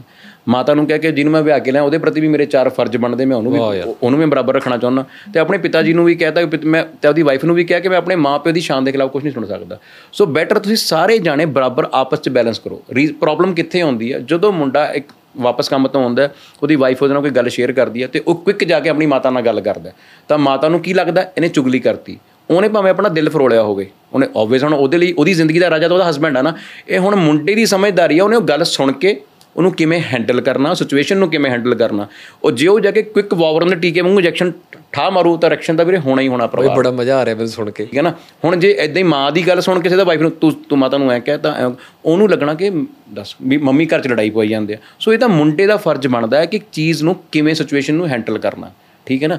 ਤਾਂ ਮੈਂ ਫਿਰ ਜਦੋਂ ਮਾਤਾ ਨੂੰ ਵੀ ਇਹ ਗੱਲ ਕਹਿਤੀ ਕਿ ਮਾਤਾ, ਮੇਰੀ ਜਿੰਨੀ, ਕਿਉਂਕਿ ਦੇਖੋ ਵੀਰੇ ਤਾਂ ਵੀਰੇ ਮੈਨੂੰ ਇਹ ਲੱਗਦਾ ਕਿ ਜਦੋਂ ਜਦੋਂ ਜਦੋਂ ਮਾਂ ਨੂੰ ਜਾਂ ਵਾਈਫ ਨੂੰ ਪਤਾ ਲੱਗ ਗਿਆ ਕਿ ਮੇਰੇ ਹਸਬੰਡ ਨੇ ਮੇਰੇ ਪੁੱਤ ਨੇ ਸੁਣਨਾ ਨਹੀਂ ਹੈ ਤਾਂ ਤੁਹਾਡੀ ਅੱਡੀ ਪਰੇਸ਼ਾਨੀ ਘਟ ਜਾਂਦੀ ਹੈ। ਠੀਕ ਹੈ? ਫਿਰ ਬੰਦਾ ਉਹਨਾਂ ਦੋ ਜਿਹੜੇ ਪੁਰਾਣੇ ਮੁਹਾਵਰੇ ਆ ਜੋਰੂ ਦਾ ਗੁਲਾਮ ਮਾਂ ਦੇ ਮਾਂ ਦੇ ਪਿੱਛੇ ਲੱਗਿਆ ਉਹਨਾਂ ਤੋਂ ਉੱਪਰ ਉੱਠ ਜਾਂਦਾ। ਪਰ ਬਈ ਇਹਦਾ ਨੁਕਸਾਨ ਵੀ ਤਾਂ ਹੈ ਕਿ ਜੇ ਅੰਦਰ ਹੀ ਦੱਬਣ ਲੱਗ ਗਏ ਦੋਨੋਂ ਆਪਣੀਆਂ ਗੱਲਾਂ ਫਿਰ ਉਹ ਪ੍ਰੋਬਲਮ ਵੱਧ ਨਹੀਂ ਜਾਂਦੀ? ਕੌਣ ਦੱਬਣ ਲੱਗ ਦੋਨੋਂ ਜਿੱਦਾਂ ਤੁਸੀਂ ਕਿਹਾ ਕਿ ਛੋਟੀ ਛੋਟੀ ਗੱਲਾਂ ਸ਼ੇਅਰ ਨਹੀਂ ਕਰਨੀਆਂ। ਨਹੀਂ ਵੀਰੇ ਇਹ ਤਾਂ ਹੁਣ ਬੇਸਿਕ ਕਾਮਨ ਸੈਂਸ ਦੀ ਗੱਲ। ਹੁਣ ਮੈਨੂੰ ਲੱਗਦਾ ਸ਼ਾਇਦ ਜਿਹੜੀ ਜਿਹੜੀ ਚੀਜ਼ ਨਾਲ ਘਰ ਟੁੱਟ ਸਕਦਾ ਉਹਨੂੰ ਉਹਨੂੰ ਹੈਂਡਲ ਕਰਨਾ ਹੀ ਜ਼ਿੰਦਗੀ ਹੈ। ਹੋਰ ਸਟਰਗਲ ਕੀ ਹੁੰਦਾ ਮੈਨੂੰ ਜਵਾਬ ਦੇ ਦਿਓ ਜ਼ਿੰਦਗੀ 'ਚ ਸਟਰਗਲ ਕੀ ਹੈ? ਜੇ ਤੁਸੀਂ ਇੰਨਾ ਇੰਨਾ ਹੀ ਨਹੀਂ ਹੈਂਡਲ ਕਰ ਸਕਦੇ ਠੀਕ ਹੈ ਮੈਨੂੰ ਇੱਕ ਗੱਲ ਦੱਸੋ ਜਿਹੜੀ ਜਿਹੜੀ ਕੁੜੀ ਅੱਜ ਸੱਸ ਦੇ ਨਾ ਉੱਠਣ ਦੇ ਤਾਨੇ ਤੋਂ ਗੁੱਸਾ ਕਰਦੀ ਹੈ ਜਦੋਂ ਕੁਵਾਰੀ ਹੁੰਦੀ ਹੈ ਉਹਦੀ ਮਾਂ ਕਹਿੰਦੀ ਤੂੰ ਉੱਠਦੀ ਨਹੀਂ ਤੈਨੂੰ ਆਉਂਦਾ ਨਹੀਂ ਕੋਈ ਸਹੁਰੇ ਜਾ ਕੇ? ਕੁਕਿੰਗ ਉਹ 2 ਮਿੰਟ ਲਈ ਮੂੰਹ ਵੱਟਦੀ ਹੈ ਕਾਲਜ ਜਾਂਦੀ ਹੈ ਸ਼ਾਮ ਨੂੰ ਆ ਕੇ ਫਿਰ ਮੰਮੀ ਕੀ ਬਣਾਇਆ? ਫਿਰ ਉਸੇ ਮਾਂ ਨੂੰ ਜੱਫੀ ਪਾ ਲੈਂਦੀ ਹੈ ਕੀ ਜੱਫੀ ਸੱਸ ਨੂੰ ਨਹੀਂ ਪੈ ਸਕਦੀ? ਹੂੰ ਵੈਰੀ ਡੀਪ ਕੀ ਇਹ ਇਹ ਜੱਫੀ ਸੱਸ ਨੂੰ ਨਹੀਂ ਪੈ ਸਕਦੀ? ਤੇ ਜਿਹੜੀ ਮਾਂ ਆਪਦੀ ਧੀ ਨੇ ਲੇਟ ਉੱਠਣ ਤੇ ਜਾਂ ਕੁਝ ਕਰਨ ਤੇ ਸਵੇਰੇ ਉਹਨੂੰ ਫਿਰ ਰੋਟੀ ਬਣਾ ਕੇ ਡੱਬੇ ਦੇ ਦਿੰਦੀ ਹੈ ਕਿ ਉਹ ਨੌ ਲਈ ਦੋ ਰੋਟੀਆਂ ਨਹੀਂ ਲਾ ਸਕਦੀ? ਜੇ ਅੱਜ ਨੌ ਢਿੱਲੀ ਆ ਤਾਂ। ਇਹਨੇ ਨਿਊਟਰਲ ਕਿਵੇਂ ਹੋ ਸਕਦੇ ਹੋ? ਨਹੀਂ ਹੋਣਾ ਹੈ ਹੀ ਰਿਸ਼ਤਾ ਹੀ ਇਹੀ ਹੈ ਵੀਰੇ। ਮੇਰਾ ਵਿਆਹ ਨਹੀਂ ਨਾ ਹੋਇਆ ਅਜੇ ਪਰ ਮੈਨੂੰ ਮਜ਼ਾ ਬਹੁਤ ਆ ਰਿਹਾ ਪਰ ਵੀਰੇ ਵੀਰੇ ਦੇਖੋ ਇਹ ਇਹੀ ਅਸਲੀ ਸੰਸਾਰ ਇਹੀ ਹੈ ਜਿਨੇ ਇਹ ਚੀਜ਼ ਬੈਲੈਂਸ ਕਰ ਲਈ। ਅਦਰਵਾਈਜ਼ ਘਰ ਖਰਾਬ ਹੋਣ ਦੇ ਹੋਰ ਕੋਈ ਮੈਨੂੰ ਜਵਾਬ ਦਿਓ ਕੋਈ ਕੋਈ ਵੱਡਾ ਧਰਤੀ ਦੇ ਕੋਈ ਧਨੁਸ਼ਬਾਨ ਨਹੀਂ ਚੱਲ ਜਾਂਦਾ ਆਗੇ ਇਹੀ ਬੇਸਿਕ ਰੀਜ਼ਨਸ ਨੇ ਜਿਹੜੇ ਕਿ ਸਾਡਾ ਸਮਾਜ ਸਾਡਾ ਪਰਿਵਾਰ ਹੈਂਡਲ ਨਹੀਂ ਕਰ ਪਾਉਂਦਾ। ਤੇ ਸਭ ਤੋਂ ਵੱਡਾ ਰੋਲ ਮੁੰਡੇ ਦਾ ਮੈਂ ਇਸ ਲਈ ਕਹਿੰਦਾ ਕਿ ਉਹਦੇ ਹੀ ਹੱਥ ਸਾਰੇ ਘਰ ਦੀ ਕਮਾਂਡ ਹੁੰਦੀ ਹੈ ਉਹ ਆਪਣੀ ਮਾਂ ਨੂੰ ਕਦੇ ਜ਼ਾਹਰ ਹੀ ਨਾ ਹੋਣ ਦੇਵੇ ਕਿ ਮੇਰਾ ਵਿਆਹ ਹੋ ਗਿਆ। ਬੰਦੇ ਦੀ ਰੁਟੀਨ ਹੋਣੀ ਚਾਹੀਦੀ ਕਿ ਬੰਦਾ ਸਵੇਰੇ ਉੱਠਿਆ ਆਪਣਾ ਬ੍ਰੇਕਫਾਸਟ ਕੀਤਾ, ਕਰਕੇ ਟਾਈਮਲੀ 10 ਮਿੰਟ ਆਪਣੀ ਮਾਂ ਕੋਲ ਬੈਠੋ। ਮਾਤਾ ਕਿੱਦਾਂ? ਤੁਸੀਂ ਠੀਕ ਹੋ? ਕੀ ਚੱਲ ਰਿਹਾ? ਕਿਤੇ ਤੁਸੀਂ ਰਿਸ਼ਤੇਦਾਰੀ 'ਚ ਆਣਾ ਜਾਣਾ? ਦੱਸੋ, ਕੋਈ ਕਿਸੇ ਵੀ ਪ੍ਰਕਾਰ ਦੀ ਕੋਈ ਮਰਿਆਦਾ ਜਾਂ ਕੋਈ ਵੀ ਪਰਿਵਾਰਕ ਕੋਈ ਵੀ ਹੈ ਨਾ ਜਿਵੇਂ ਰੀਤੀ ਰਿਵਾਜ ਆਪਾਂ ਕਹਿੰਦੇ ਨੇ ਕੋਈ ਕਰਨ ਵਾਲਾ ਤਾਂ ਨਹੀਂ, ਜਿੱਥੇ ਮੇਰੇ ਜਾਣ ਦੀ ਲੋੜ ਤਾਂ ਨਹੀਂ ਕੁਝ ਵੀ ਐਨੀ ਕਾਈਂਡ ਆਫ ਜਦੋਂ ਮਾਂ ਨੂੰ ਲੱਗੂ ਕਿ ਪਰਿਵਾਰ ਨੂੰ ਅੱਜ ਵੀ ਉਨੀ ਇੰਪੋਰਟੈਂਸ ਦੇ ਰਿਹਾ ਜੋ ਪਹਿਲਾਂ ਦੇ ਰਿਹਾ ਸੀ, ਮਾਂ ਨੂੰ ਕਦੇ ਲੱਗਣਾ ਹੀ ਨਹੀਂ ਮੇਰਾ ਪੁੱਤ ਪਰਾਇਆ ਹੋ ਗਿਆ। ਪ੍ਰੋਬਲਮ ਉਦੋਂ ਉਦੋਂ ਹੁੰਦੀ ਕਿ ਜਦੋਂ ਸਵੇਰੇ ਕੰਮ ਤੋਂ ਗਿਆ ਵਾਪਸ ਆਇਆ ਆ ਕੇ ਆਪਦੇ ਕਮਰੇ 'ਚ ਵੜ ਗਿਆ। ਤਾਂ ਮਾਂ ਨੂੰ ਲੱਗਦਾ ਹੀ ਨਹੀਂ ਉਹ ਮੇਰਾ ਨਹੀਂ ਰਿਹਾ। ਬਈ 50 60% ਮੈਨੂੰ ਲੱਗਦਾ ਹੈ ਕਿਤੇ ਨਾ ਕਿਤੇ ਅੱਜ ਘਰ ਹੋਏ ਪਏ ਨੇ ਖਰਾਬ। ਫੈਮਲੀਆਂ ਨਿਊਕਲੀਅਰ ਹੁੰਦੀਆਂ ਜਾ ਰਹੀਆਂ। ਇਕੱਲੇ ਇਕੱਲੇ ਘਰ ਰਹਿਣਾ ਪਸੰਦ ਨੇ। ਤੁਸੀਂ ਜਿੱਦਾਂ ਗੱਲ ਕੀਤੀ ਐਕਸਟੈਂਡਡ ਫੈਮਿਲੀ ਦੀ। ਇੱਕ ਮਾਂ ਮਾਂ ਬੱਚਾ ਮਤਲਬ ਇੱਕ ਪੇਰੈਂਟਸ ਤੇ ਇੱਕ ਉਹਦਾ ਬੇਟਾ ਤੇ ਨੂੰ ਉਹ ਵੀ ਅਲੱਗ-ਅਲੱਗ ਰਹਿ ਰਹੇ ਨੇ ਅੱਜ ਕੱਲ ਮੈਂ ਬਹੁਤ ਪਰਿਵਾਰ ਐਸੇ ਜਾਣਦਾ ਜਿਹੜੇ ਮਾਪੇ ਅਲੱਗ ਰਹਿ ਰਹੇ ਨੇ ਪੁੱਤ ਵੀ ਅਲੱਗ ਰਹਿ ਰਹੇ। ਪੁੱਤ ਵੀ ਲੱਗ ਰਿਹਾ ਆਹੀ ਰੀਜ਼ਨਸ ਨੇ ਵੀਰੇ। ਫਿਰ ਇਹ ਇਕੱਠੇ ਕਿਵੇਂ ਹੋਣ? ਬਈ ਨੂੰ ਜਦੋਂ ਤੁਸੀਂ ਗੱਲਾਂ ਕੀਤੀਆਂ ਕਿ ਨੂੰ ਆਈ, ਬਗਾਨੇ ਘਰੋਂ, ਹਨਾ ਕਿ ਧੀ ਆਈ, ਉਹਦੀ ਬਣ ਨਹੀਂ ਰਹੀ, ਹੁਣ, ਆਪਣੀ ਸੱਸ ਨਾਲ। ਜਿਹੜਾ ਮੁੰਡਾ ਹੈ, ਉਹ ਵਿਚਾਰਾ ਹੁਣ ਨੂੰ ਮਗਰ, ਅਸ- ਆਪਣੀ ਵਾਈਫ ਮਗਰ ਲੱਗੇ ਕਿ ਆਪਣੀ ਮਾਂ ਮਗਰ ਲੱਗੇ? ਵੀਰੇ, ਮਗਰ ਲੱਗਣਾ, ਮੈਂ ਉਹੀ ਤਾਂ ਗੱਲ ਕਹਿਣਾ ਚਾਹੁੰਦਾ ਕਿ ਵੀਰੇ, ਗੱਲਾਂ, ਕਹਾਣੀਆਂ, ਬਾਹਰ ਜਾ ਕੇ ਥਾਪੀਆਂ ਮਾਰਨਾ ਸੀ, ਐ ਕਰ ਦਿੰਦੇ ਅਸੀਂ ਓਂ ਕਰ ਦਿੰਦੇ ਆ। ਇਹ ਕੋਈ ਬਹਾਦਰੀ ਨਹੀਂ ਆ। ਪਰਿਵਾਰ ਚਲਾਉਣਾ ਤਾਂ ਬਹੁਤ ਵੱਡੀ ਜੰਗ ਹੈ ਅਸਲ 'ਚ। ਤੁਸੀਂ ਘਰ ਤੋਂ ਬਾਹਰ ਆ ਕੇ ਆਪਾਂ ਫੰਨੇ ਖਾਂ ਬਣੀ ਜਾਂਦੇ ਆ। ਪਰ ਹਸਬੰਡ ਕਰੇ ਕਿ ਕਿ ਵਿੱਚ ਬੰਦਾ ਕੀ ਕਰੇ? ਜੇ ਹੁਣ ਦੋਨਾਂ ਦੀ ਨਹੀਂ ਬਣਦੀ ਵੀ ਆਪਸ 'ਚ। ਵੀਰੇ ਸਿਚੁਏਸ਼ਨ ਹੈਂਡਲ ਕਰਨੀ ਚਾਹੀਦੀ ਹੈ। ਵੀਰੇ ਇਹਦਾ ਮਤਲਬ ਸਾਡੇ 'ਚ ਇੰਨੀ ਵੀ ਸਾਡੇ ਅਸੀਂ ਇੰਨੇ ਹੀ ਮੈਂਟਲ ਲੈਵਲ ਸਾਡਾ ਕਮਜ਼ੋਰ ਹੈ ਜਿਹੜੀ ਮਾਂ ਨੇ ਕੁੱਖੋਂ ਸਾਨੂੰ ਜੰਮਿਆ ਜਿਹਨੂੰ ਆਪਾਂ ਗੁਰੂ ਘਰ ਹਾਜ਼ਰੀ ਲਾ ਕੇ ਹਨਾ ਉਹਨੂੰ ਆਪਣੀ ਜਿਹਦੇ ਨਾਲ ਆਪਾਂ ਐਡੀ ਜ਼ਿੰਦਗੀ ਬਤਾਉਣੀ ਆ ਆਪਾਂ ਉਹਨਾਂ ਨੂੰ ਮੈਨੇਜ ਹੀ ਨਹੀਂ ਕਰ ਸਕਦੇ। ਇੱਕ ਸੋਚਣ ਵਾਲੀ ਗੱਲ ਹੈ ਕਿ ਆਪਾਂ ਮੈਨੇਜ ਨਹੀਂ ਕਰ ਸਕਦੇ ਬੰਦੇ ਨੂੰ ਦੇਖੋ। ਪਰ ਪਰ ਇੱਕ ਪਾਸੋਂ ਜਿੱਦਾਂ ਸਪੋਜ਼ ਮੈਂ ਫਸ ਗਿਆ ਵਿੱਚ ਮੇਰਾ ਵਿਆਹ ਹੋ ਗਿਆ। ਮੇਰੀ ਵਾਈਫ ਕਹਿੰਦੀ ਨਹੀਂ ਤੇਰੀ ਮਾਂ ਨਾਲ ਨਹੀਂ ਬਣ ਰਹੀ। ਤੇ ਮਾਂ ਕਹਿੰਦੀ ਨਹੀਂ ਤੇਰੀ ਵਾਈਫ ਨਾਲ ਨਹੀਂ ਬਣ ਰਹੀ। ਤੇ ਦੋਨੋਂ ਆਪਸ 'ਚ ਨਹੀਂ ਬਣ ਰਹੀ। ਮੈਂ ਵਿੱਚ ਫਸ ਗਿਆ। ਦੋਨਾਂ ਨੂੰ ਸਮਝਾਣਾ ਇਹਨੂੰ ਸਮਝਾਣਾ ਵਾਈਫ ਨੂੰ ਕਹਿੰਦਾ ਨਹੀਂ ਤੂੰ ਆਪਣੀ ਮਾਂ ਮਗਰ ਲੱਗਿਆ ਮਾਂ ਨੂੰ ਸਮਝਾਣਾ ਕਹਿੰਦੇ ਨਹੀਂ ਤੂੰ ਆਪਣੀ ਵਾਈਫ ਮਗਰ ਲੱਗਿਆ। ਉਹ ਬੰਦਾ ਵਿੱਚ ਕੀ ਕਰੇ? ਉਹ- ਉਹਦੇ ਬਾਰੇ ਸਮਝਾਓ ਕਿ ਬੰਦਾ ਕਿਵੇਂ ਮੈਨੇਜ ਕਰੇ? ਕਿਉਂਕਿ ਉਹ ਦੋਨੋਂ ਤਾਂ ਲੜੀਆਂ। ਬੰਦਾ ਕਿਵੇਂ ਮੈਨੇਜ ਕਰੇ ਸਿਚੁਏਸ਼ਨ ਨੂੰ? ਪਹਿਲੀ ਗੱਲ ਤਾਂ ਮੈਨੂੰ ਵੀਰੇ ਲੱਗਦਾ ਮੇਰਾ ਮੇਰਾ ਵਿਸ਼ਵਾਸ ਹੈ ਜਦੋਂ ਕੋਈ ਬੰਦਾ ਕਿਸੇ ਰਿਸ਼ਤੇ ਨੂੰ ਦਿਲੋਂ ਅਹਿਮੀਅਤ ਦੇ ਕੇ ਗੁਰੂ ਮਹਾਰਾਜ ਦੀ ਹਜ਼ੂਰੀ ਦੇ ਵਿੱਚ ਰਹਿ ਕੇ ਪ੍ਰਮਾਤਮਾ ਕੇ ਮਾਲਕ ਮੇਰੇ ਘਰ ਦੀ ਡੋਰ ਤੇਰੇ ਹੱਥ ਹੈ ਉਹਦਾ ਕਦੇ ਵਿਗੜ ਹੀ ਨਹੀਂ ਸਕਦਾ। ਸ਼ਰਧਾ ਤੇ ਭਾਵਨਾ ਤੇ ਤੁਹਾਡੀ ਇੰਟੈਂਸ਼ਨ ਤੇ ਬਹੁਤ ਜ਼ਿਆਦਾ ਡਿਪੈਂਡ ਕਰਦੀਆਂ। ਸਮ ਟਾਈਮ ਚੀਜ਼ ਕੀ ਹੁੰਦੀ ਹੈ ਕਿ ਅਸੀਂ ਜਿਹਨੂੰ ਆਪਾਂ ਕਹਿ ਦਿੰਦੇ ਨਾ ਕਿ ਕਿਸੇ ਚੀਜ਼ ਨੂੰ ਲਗਾਤਾਰ ਨਹੀਂ ਕਰਦੇ। ਮੰਨ ਲਓ ਘਰ ਦੇ ਵਿੱਚ ਪ੍ਰੋਬਲਮ ਆ ਗਈ ਤੁਹਾਡੀ ਵਾਈਫ ਨਾਰਾਜ਼ ਹੋ ਗਈ ਤੁਹਾਡੇ ਨਾਲ ਵਾਈਫ ਤੁਹਾਡੀ ਨਾਰਾਜ਼ ਹੋ ਗਈ। ਆਪਾਂ ਕੀ ਕਰਦੇ ਆ ਆਪਾਂ ਐਫਰਟ ਕਰਦੇ ਆ ਕਿ ਚਲੋ ਯਾਰ ਤੂੰ ਮੰਨ ਜਾਵੇ ਇੱਕ ਵਾਰ ਕਹਿੰਦੇ ਤੂੰ ਤੀਜੀ ਵਾਰ ਕਹਿੰਦੇ ਚੱਲ ਦਫਾ ਹੋ ਯਾਰ। ਨਹੀਂ ਮੰਨਦੀ ਤਾਂ ਨਾ ਸਹੀ ਫਿਰ ਕਿਉਂ ਬਈ? ਤੁਸੀਂ ਉਹਨੂੰ ਅਹਿਸਾਸ ਕਰਾਓ ਕਿ ਮੇਰੇ ਲਈ ਤੂੰ ਬਹੁਤ ਇੰਪੋਰਟੈਂਟ ਹੈ। ਮਤਲਬ you want to say that that he she should think she should feel to be loved ਉਹਨੂੰ ਕਹੋ ਨਾ ਕਿ ਆਈ ਲਵ ਯੂ ਉਹਨੂੰ ਮਹਿਸੂਸ ਕਰਾਓ। ਉਹਨੂੰ ਵੀਰੇ ਮੇਰੀ ਗੱਲ ਸੁਣੋ ਮੈਨੂੰ ਲੱਗਦਾ ਔਰਤ ਉਹ ਚੀਜ਼ ਹੈ ਜਿਹੜੀ 20 ਰੁਪਏ ਦੇ ਗੁਲਗੱਪਿਆਂ ਤੇ ਵੀ ਖੁਸ਼ ਹੋ ਸਕਦੀ ਹੈ ਜੇ ਬੰਦਾ ਪਿਆਰ ਨਾਲ ਖਿਲਾਵੇ ਨਹੀਂ ਤਾਂ ਭਾਵੇਂ ਤੁਸੀਂ 2 ਲੱਖ ਦਾ ਗੁੱਚੀ ਦਾ ਬੈਗ ਲੈ ਦੋ ਉਹਦਾ ਮੂੰਹ ਫਿਰ ਨਹੀਂ ਸਿੱਧਾ ਹੋਣਾ। ਸੋ ਡਿਪੈਂਡ ਕਰਦਾ ਗੋਲਗੱਪਿਆਂ ਵਾਲੀ ਤੇ ਗੁੱਚੀ ਵਾਲੀ ਦੋਨੋਂ ਹੀ ਦੇਖ ਲੈਣ। ਠੀਕ ਹੈ? ਸੋ ਇਹ ਡਿਪੈਂਡ ਇਹ ਚੀਜ਼ ਕਰਦਾ ਕਿ ਤੁਹਾਡੀ ਤੁਹਾਡੇ ਤੇ ਕਿ ਤੁਸੀਂ ਉਹਨੂੰ ਇੰਪੋਰਟੈਂਸ ਕਿੰਨੀ ਦਿੰਦੇ ਤੁਸੀਂ ਉਹਨੂੰ ਦਾ ਬੈਟਰ ਫੀਲ ਲੈ ਕਿੰਨਾ ਕਰਾਉਂਦੇ ਹੋ? ਕੇ ਜੇ ਕੋਈ ਗੁੱਚੀ ਦਾ ਬੈਗ ਲੈ ਕੇ ਬਾਅਦ ਚ ਖੁਸ਼ ਨਾ ਹੋਵੇ ਤੁਸੀਂ ਗੋਲਗੱਪੇ ਨਾ ਖਵਾਓ 20 ਰੁਪਏ ਦੇ ਫਿਰ। ਇਹ ਤਾਂ ਵੀਰੇ ਹੁਣ ਜੇ ਮਰਜ਼ੀ ਕਹਿ ਲਓ ਵੀਰੇ। ਤੁਸੀਂ ਗੁੱਚੀ ਦਾ ਬੈਗ ਵੀ ਲੈਤਾ 2 ਲੱਖ ਦਾ। ਤੇ ਉਸ ਤੋਂ ਬਾਅਦ ਭਾਬੀ ਨੇ ਕਿਹਾ ਕਿ ਹੁਣ ਗੋਲਗੱਪੇ ਖਾਣੇ ਨੇ। ਉਦੋਂ ਬੈਗ ਵਾਪਸ ਲੈ ਲਓ ਵੀਰੇ ਦੇਖਿਆ ਕਿਵੇਂ ਮੰਨ ਜਾਂਦੀ ਹੈ। ਉਹਨੂੰ ਕਿਹਾ ਇਹ ਬੈਗ ਮੈਂ ਆਪਣੀ ਭੈਣ ਨੂੰ ਦੇਣਾ। ਹਾਂ। ਮੈਂ ਤੇਰੀ ਨਨਾਣ ਨੂੰ ਦੇਣ ਲੱਗਿਆ ਬੈਗ ਸਭ ਤੋਂ ਖੂਬਸੂਰਤ ਗੱਲ ਤੁਹਾਡੀ ਪਤਾ ਕੀ ਲੱਗਦੀ ਹੈ? ਤੁਸੀਂ ਤੁਹਾਡੇ ਦੋ ਬੱਚੀਆਂ ਨੇ, ਛੋਟੀਆਂ ਸਾਡੀਆਂ ਭੈਣਾਂ ਨੇ, ਤੁਸੀਂ ਉਹਨਾਂ ਨੂੰ ਪੈਰੈਂਟਿੰਗ ਦੇ ਵਿੱਚ ਕੋਈ ਕਮੀ ਨਹੀਂ ਆਣ ਦੇ ਰਹੇ। ਅਸੀਂ ਜਿਹੜੀ ਅਪਬ੍ਰਿੰਗਿੰਗ 'ਚ ਵੱਡੇ ਹੋਏ ਆ ਜਾਂ ਜੋ ਪੁਰਾਣੇ ਜ਼ਮਾਨੇ ਦੀ ਗੱਲ ਕਰ ਲਓ ਜਾਂ ਸਾਡੇ ਪਿਛਲੇ ਟਾਈਮ ਦੀ ਮਾਪੇ ਨਾ ਲੁਕਾਉਂਦੇ ਸੀ ਕਿ ਆਹ ਚੀਜ਼ ਨਹੀਂ ਦੱਸਣੀ, ਪਰ ਤੁਸੀਂ ਆਪਣੀ ਬੱਚਿਆਂ ਨੂੰ ਖੁੱਲ੍ਹ ਕੇ ਗੱਲ ਦੱਸ ਰਹੇ ਹੋ। ਮੈਂ ਇੱਕ ਬੜਾ ਅਹਿਮ ਟੌਪਿਕ ਚੱਲ ਰਿਹਾ ਬਾਈ ਫਿਲਮ ਵੀ ਆਈ ਓ ਮਾਈ ਗॉड ਉਹਦੇ ਵਿੱਚ ਵੀ ਨਾ ਮਤਲਬ ਖੁੱਲ ਕੇ ਹੋਈਆਂ ਗੱਲਾਂ, ਸ਼ਾਇਦ ਜਿਹੜੇ ਸਾਡੇ ਵਰਗੇ ਵੀ ਜਦੋਂ ਫਿਲਮ ਸ਼ੁਰੂ ਹੋਈ ਨਾ, ਤੇ ਮੈਂ ਕਿਹਾ, ਆਹ ਕੀ? ਇਹ ਕੀ ਚੱਲ ਰਿਹਾ? ਹੈ? ਤਾਂ ਜਦੋਂ ਐਂਡਿੰਗ ਵੱਲ ਤੁਰੇ ਤਾਂ ਮੈਨੂੰ ਲੱਗਿਆ ਕਿ ਵਾਕਈ ਇਹ ਚੀਜ਼ਾਂ ਹੋਣੀਆਂ ਚਾਹੀਦੀਆਂ। ਜੇ ਬੱਚੇ ਨੂੰ ਤੁਸੀਂ ਇੱਕ ਸਿਖਾਓਗੇ ਹੀ ਨਹੀਂ ਕਿ ਅੱਗ 'ਚ ਹੱਥ ਪਾਉਣ ਨਾਲ ਅੱਗ ਸੜਦਾ ਹੈ। ਹੁਣ ਪਹਿਲੀ ਵਾਰੀ ਬੱਚਾ ਵਿਚਾਰਾ ਵੱਡਾ ਹੋ ਰਿਹਾ, ਅੱਗ 'ਚ ਬਾਰ-ਬਾਰ ਹੱਥ ਪਾ ਰਿਹਾ, ਪਿਓ ਕੰਨ ਤੇ ਮਾਰ ਰਿਹਾ ਚਪੇੜ। ਹਨਾ, ਉਹਨੂੰ ਵਿਚਾਰੇ ਨੂੰ ਪਤਾ ਲੱਗ ਰਿਹਾ ਮੇਰੇ ਚਪੇੜ ਕਿਉਂ ਮਾਰ ਰਹੇ ਨੇ, ਹਨਾ? ਤੇ ਉਹ ਤੁਸੀਂ ਕੀ ਮਤਲਬ ਸਮਝਦੇ ਹੋ ਕਿ ਜਿਹੜੀ ਇਹ ਘਟਨਾ ਹੋਈ ਆ ਹੁਣ ਪੰਜਾਬ ਦੇ ਵਿੱਚ? ਜਿਹਦੇ ਵਿੱਚ ਇੱਕ ਅੰਮ੍ਰਿਤਸਰ ਦੇ ਵਿੱਚ ਇੱਕ ਫਾਦਰ ਨੇ ਆਪਣੀ ਬੇਟੀ ਨੂੰ ਮਾਰਤਾ ਤੇ ਉਹ ਕਿਸੇ ਸ਼ਾਇਦ ਮੁੰਡੇ ਨਾਲ ਦੇਖ ਲਿਆ ਸੀਗਾ ਕਿਸੇ ਨਾਲ ਜਾਂ ਜੋ ਵੀ ਉਹ ਉਹ ਕਿੱਦਾਂ ਇਹ ਸਮਾਜ ਕਿੱਦਾਂ ਸੁਧਰੂਗਾ ਬਾਈ ਫਿਰ? ਦੇਖੋ ਵੀਰੇ ਮੈਨੂੰ ਪਹਿਲਾਂ ਤਾਂ ਨਾ ਤਾਂ ਮੈਂ ਫਿਲਮ ਦੇਖੀ ਹੈ ਜਿਹੜੀ ਤੁਸੀਂ ਕਹਿ ਰਹੇ ਹੋ ਤੇ ਇਸ ਨਿਊਜ਼ ਬਾਰੇ ਵੀ ਮੈਨੂੰ ਜ਼ਿਆਦਾ ਅਪਡੇਟ ਨਹੀਂ ਹੈਗਾ। ਤੁਸੀਂ ਪੁਰਾਣੇ ਜ਼ਮਾਨੇ ਸੁਣਿਆ ਕਿ ਜਦੋਂ ਕਿਸੇ ਦੀ ਧੀ ਘਰੋਂ ਕੋਈ ਗਲਤ ਕੰਮ 'ਚ ਫੜੀ ਜਾਂਦੀ ਸੀ ਜਾਂ ਕੁਝ ਵੀ ਹੁੰਦਾ ਸੀ ਉਹਨੂੰ ਮਾਰ ਦਿੰਦੇ ਸੀ? ਉਹੀ ਮੇਰੇ ਹਿਸਾਬ ਨਾਲ ਹੋਇਆ ਅੰਮ੍ਰਿਤਸਰ ਦੇ ਵਿੱਚ ਕਿ ਉਹਨਾਂ ਦੀ ਬੇਟੀ ਨੂੰ ਦੇਖਿਆ ਉਹਨਾਂ ਨੇ ਕਿਸੇ ਨਾਲ ਤੇ ਉਹਨਾਂ ਨੇ ਮਾਰ ਤੇ ਮੇਰੇ ਖਿਆਲ ਨਾਲ ਮੋਟਰਸਾਈਕਲ ਦੇ ਪਿੱਛੇ ਬੰਨ ਕੇ ਵੀ ਉਹਨਾਂ ਦੀ ਬਾਡੀ ਨੂੰ ਘੁਮਾਇਆ। ਇਦਾਂ ਦੀ ਘਟਨਾ ਅਕਸਰ ਦੇਖਣ 'ਚ ਮਿਲਦੀਆਂ ਹਾਂ ਸਮਾਜ ਦੇ ਵਿੱਚ ਵੀਰੇ ਅਕਸਰ ਦੇਖਣ ਨੂੰ ਮਿਲਦਾ। ਵੀਰੇ ਦੇਖੋ ਮੈਨੂੰ ਇਹ ਲੱਗਦਾ ਕਿ everything is happen for a reason ਹਰ ਚੀਜ਼ ਸਹੀ ਗਲਤ ਬਾਅਦ ਦਾ ਵਿਸ਼ਾ ਪਹਿਲਾਂ ਹੋਈ ਕਿਉਂ ਆ? ਪਹਿਲਾ ਵਿਸ਼ਾ ਤਾਂ ਇਹ ਹੈ ਕਿ ਉਹ ਨੌਬਤ ਹੀ ਕਿਉਂ ਆਈ? ਜਿਵੇਂ ਤੁਸੀਂ ਸਵਾਲ ਕੀਤਾ ਕਿ ਮਤਲਬ ਫੈਮਿਲੀ ਨੂੰ ਲੈ ਕੇ ਮੈਨੂੰ ਲੱਗਦਾ ਯਾਰ ਪਹਿਲੀ ਗੱਲ ਤਾਂ ਬੇਟਾ ਜਾਂ ਬੇਟੀ ਸਾਡੇ ਲਈ ਸਮਾਜ ਨੂੰ ਇਸ ਚੀਜ਼ ਤੋਂ ਬਾਹਰ ਹੋਣਾ ਚਾਹੀਦਾ। ਹਰ ਬੰਦਾ ਜਿਹੜਾ ਵੀ ਰੂਲ ਜਿਹੜੀ ਵੀ ਚੀਜ਼ ਆਉਂਦੀ ਹੈ ਕੁੜੀਆਂ ਤੇ ਕਿਉਂ ਲਾਗੂ ਕਰ ਦਿੱਤੀ ਜਾਂਦੀ ਹੈ? ਉਹ ਬਰਾਬਰ ਮੁੰਡਿਆਂ ਤੇ ਵੀ ਲਾਗੂ ਹੋਣੀ ਚਾਹੀਦੀ ਹੈ। ਜਦੋਂ ਜਦੋਂ ਕਿ ਆਪਾਂ ਆਪਣੀ ਬੇਟੀ ਨੂੰ ਕਹਿੰਦੇ ਕਿ ਬੇਟਾ ਅਕਸਰ ਬੇਟੀਆਂ ਮੁੰਡਿਆਂ ਨੂੰ ਕੁੜੀਆਂ ਨੂੰ ਘਰ ਚ ਕਿਹਾ ਜਾਂਦਾ ਬੇਟਾ ਜਦੋਂ ਤੁ- ਕੁੜੀ ਜਵਾਨ ਹੁੰਦੀ ਹੈ ਬਾਹਰ ਨਹੀਂ ਖੜਨਾ ਮੁੰਡਿਆਂ ਕੋਲ ਨਹੀਂ ਜਾਣਾ ਐ ਨਹੀਂ ਕਰਨਾ। ਕਦੇ ਮੁੰਡਿਆਂ ਨੂੰ ਕਿਹਾ ਕੁੜੀਆਂ ਕੋਲ ਨਹੀਂ ਜਾਣਾ? ਪੁਰਾਣੇ ਸਾਡੇ ਸਮਾਜ ਦੇ ਵਿੱਚ ਇੱਕ ਬੜਾ ਸਿੰਪਲ ਜਿਹਾ ਸਲੋਗਨ ਸੀਗਾ ਪਰ ਆਪਾਂ ਸਭ ਨੇ ਸੁਣਿਆ ਹੈ ਕਿ ਧੀਆ ਭੈਣਾਂ ਸਾਂਝੀਆਂ ਹੁੰਦੀਆਂ। ਹਰ ਬੰਦਾ ਬੋਲਦਾ ਹਨਾ? ਪਰ ਕਦੇ ਆਪਣੇ ਬੱਚਿਆਂ ਨੂੰ ਜੀ ਸਿਖਾਈ ਗਈ ਮੁੰਡਿਆਂ ਨੂੰ ਇਹ ਚੀਜ਼ ਤੇ ਫੋਕਸ ਕੀਤਾ ਗਿਆ ਕਿ ਧੀਆ ਭੈਣਾਂ ਸਾਂਝੀਆਂ ਹੁੰਦੀਆਂ ਨੇ। ਇਸ ਚੀਜ਼ ਬਾਰੇ ਕੋਈ ਗਾਈਡੈਂਸ ਦਿੰਦਾ। ਕੌਣ ਫਾਦਰ ਆਪਦਾ ਬੱਚਾ ਜਦੋਂ ਟੀਨੇਜ ਵਿੱਚ ਆਉਂਦਾ ਉਹਨੂੰ ਬੈਠ ਕੇ ਸਮਝਾਉਂਦਾ ਹੈ ਕਿ ਬੇਟਾ ਤੇਰੀ ਘਰ ਦੇ ਵਿੱਚ ਵੱਡੀ ਭੈਣ ਆ ਤੇ ਜੇ ਤੂੰ ਚਾਹੁੰਦਾ ਤੇਰੀ ਭੈਣ ਨਾਲ ਕੋਈ ਵੀ ਮਤਲਬ ਇਦਾਂ ਦਾ ਨਾ ਹੋਵੇ ਤੈਨੂੰ ਵੀ ਸਮਾਜ ਦੇ ਵਿੱਚ ਉਵੇਂ ਦਾ ਹੀ ਬਣਨਾ ਪੈਣਾ। ਪਰ ਇਸ ਟੌਪਿਕ ਤੇ ਕੋਈ ਗੱਲ ਹੀ ਨਹੀਂ ਕਰਦਾ।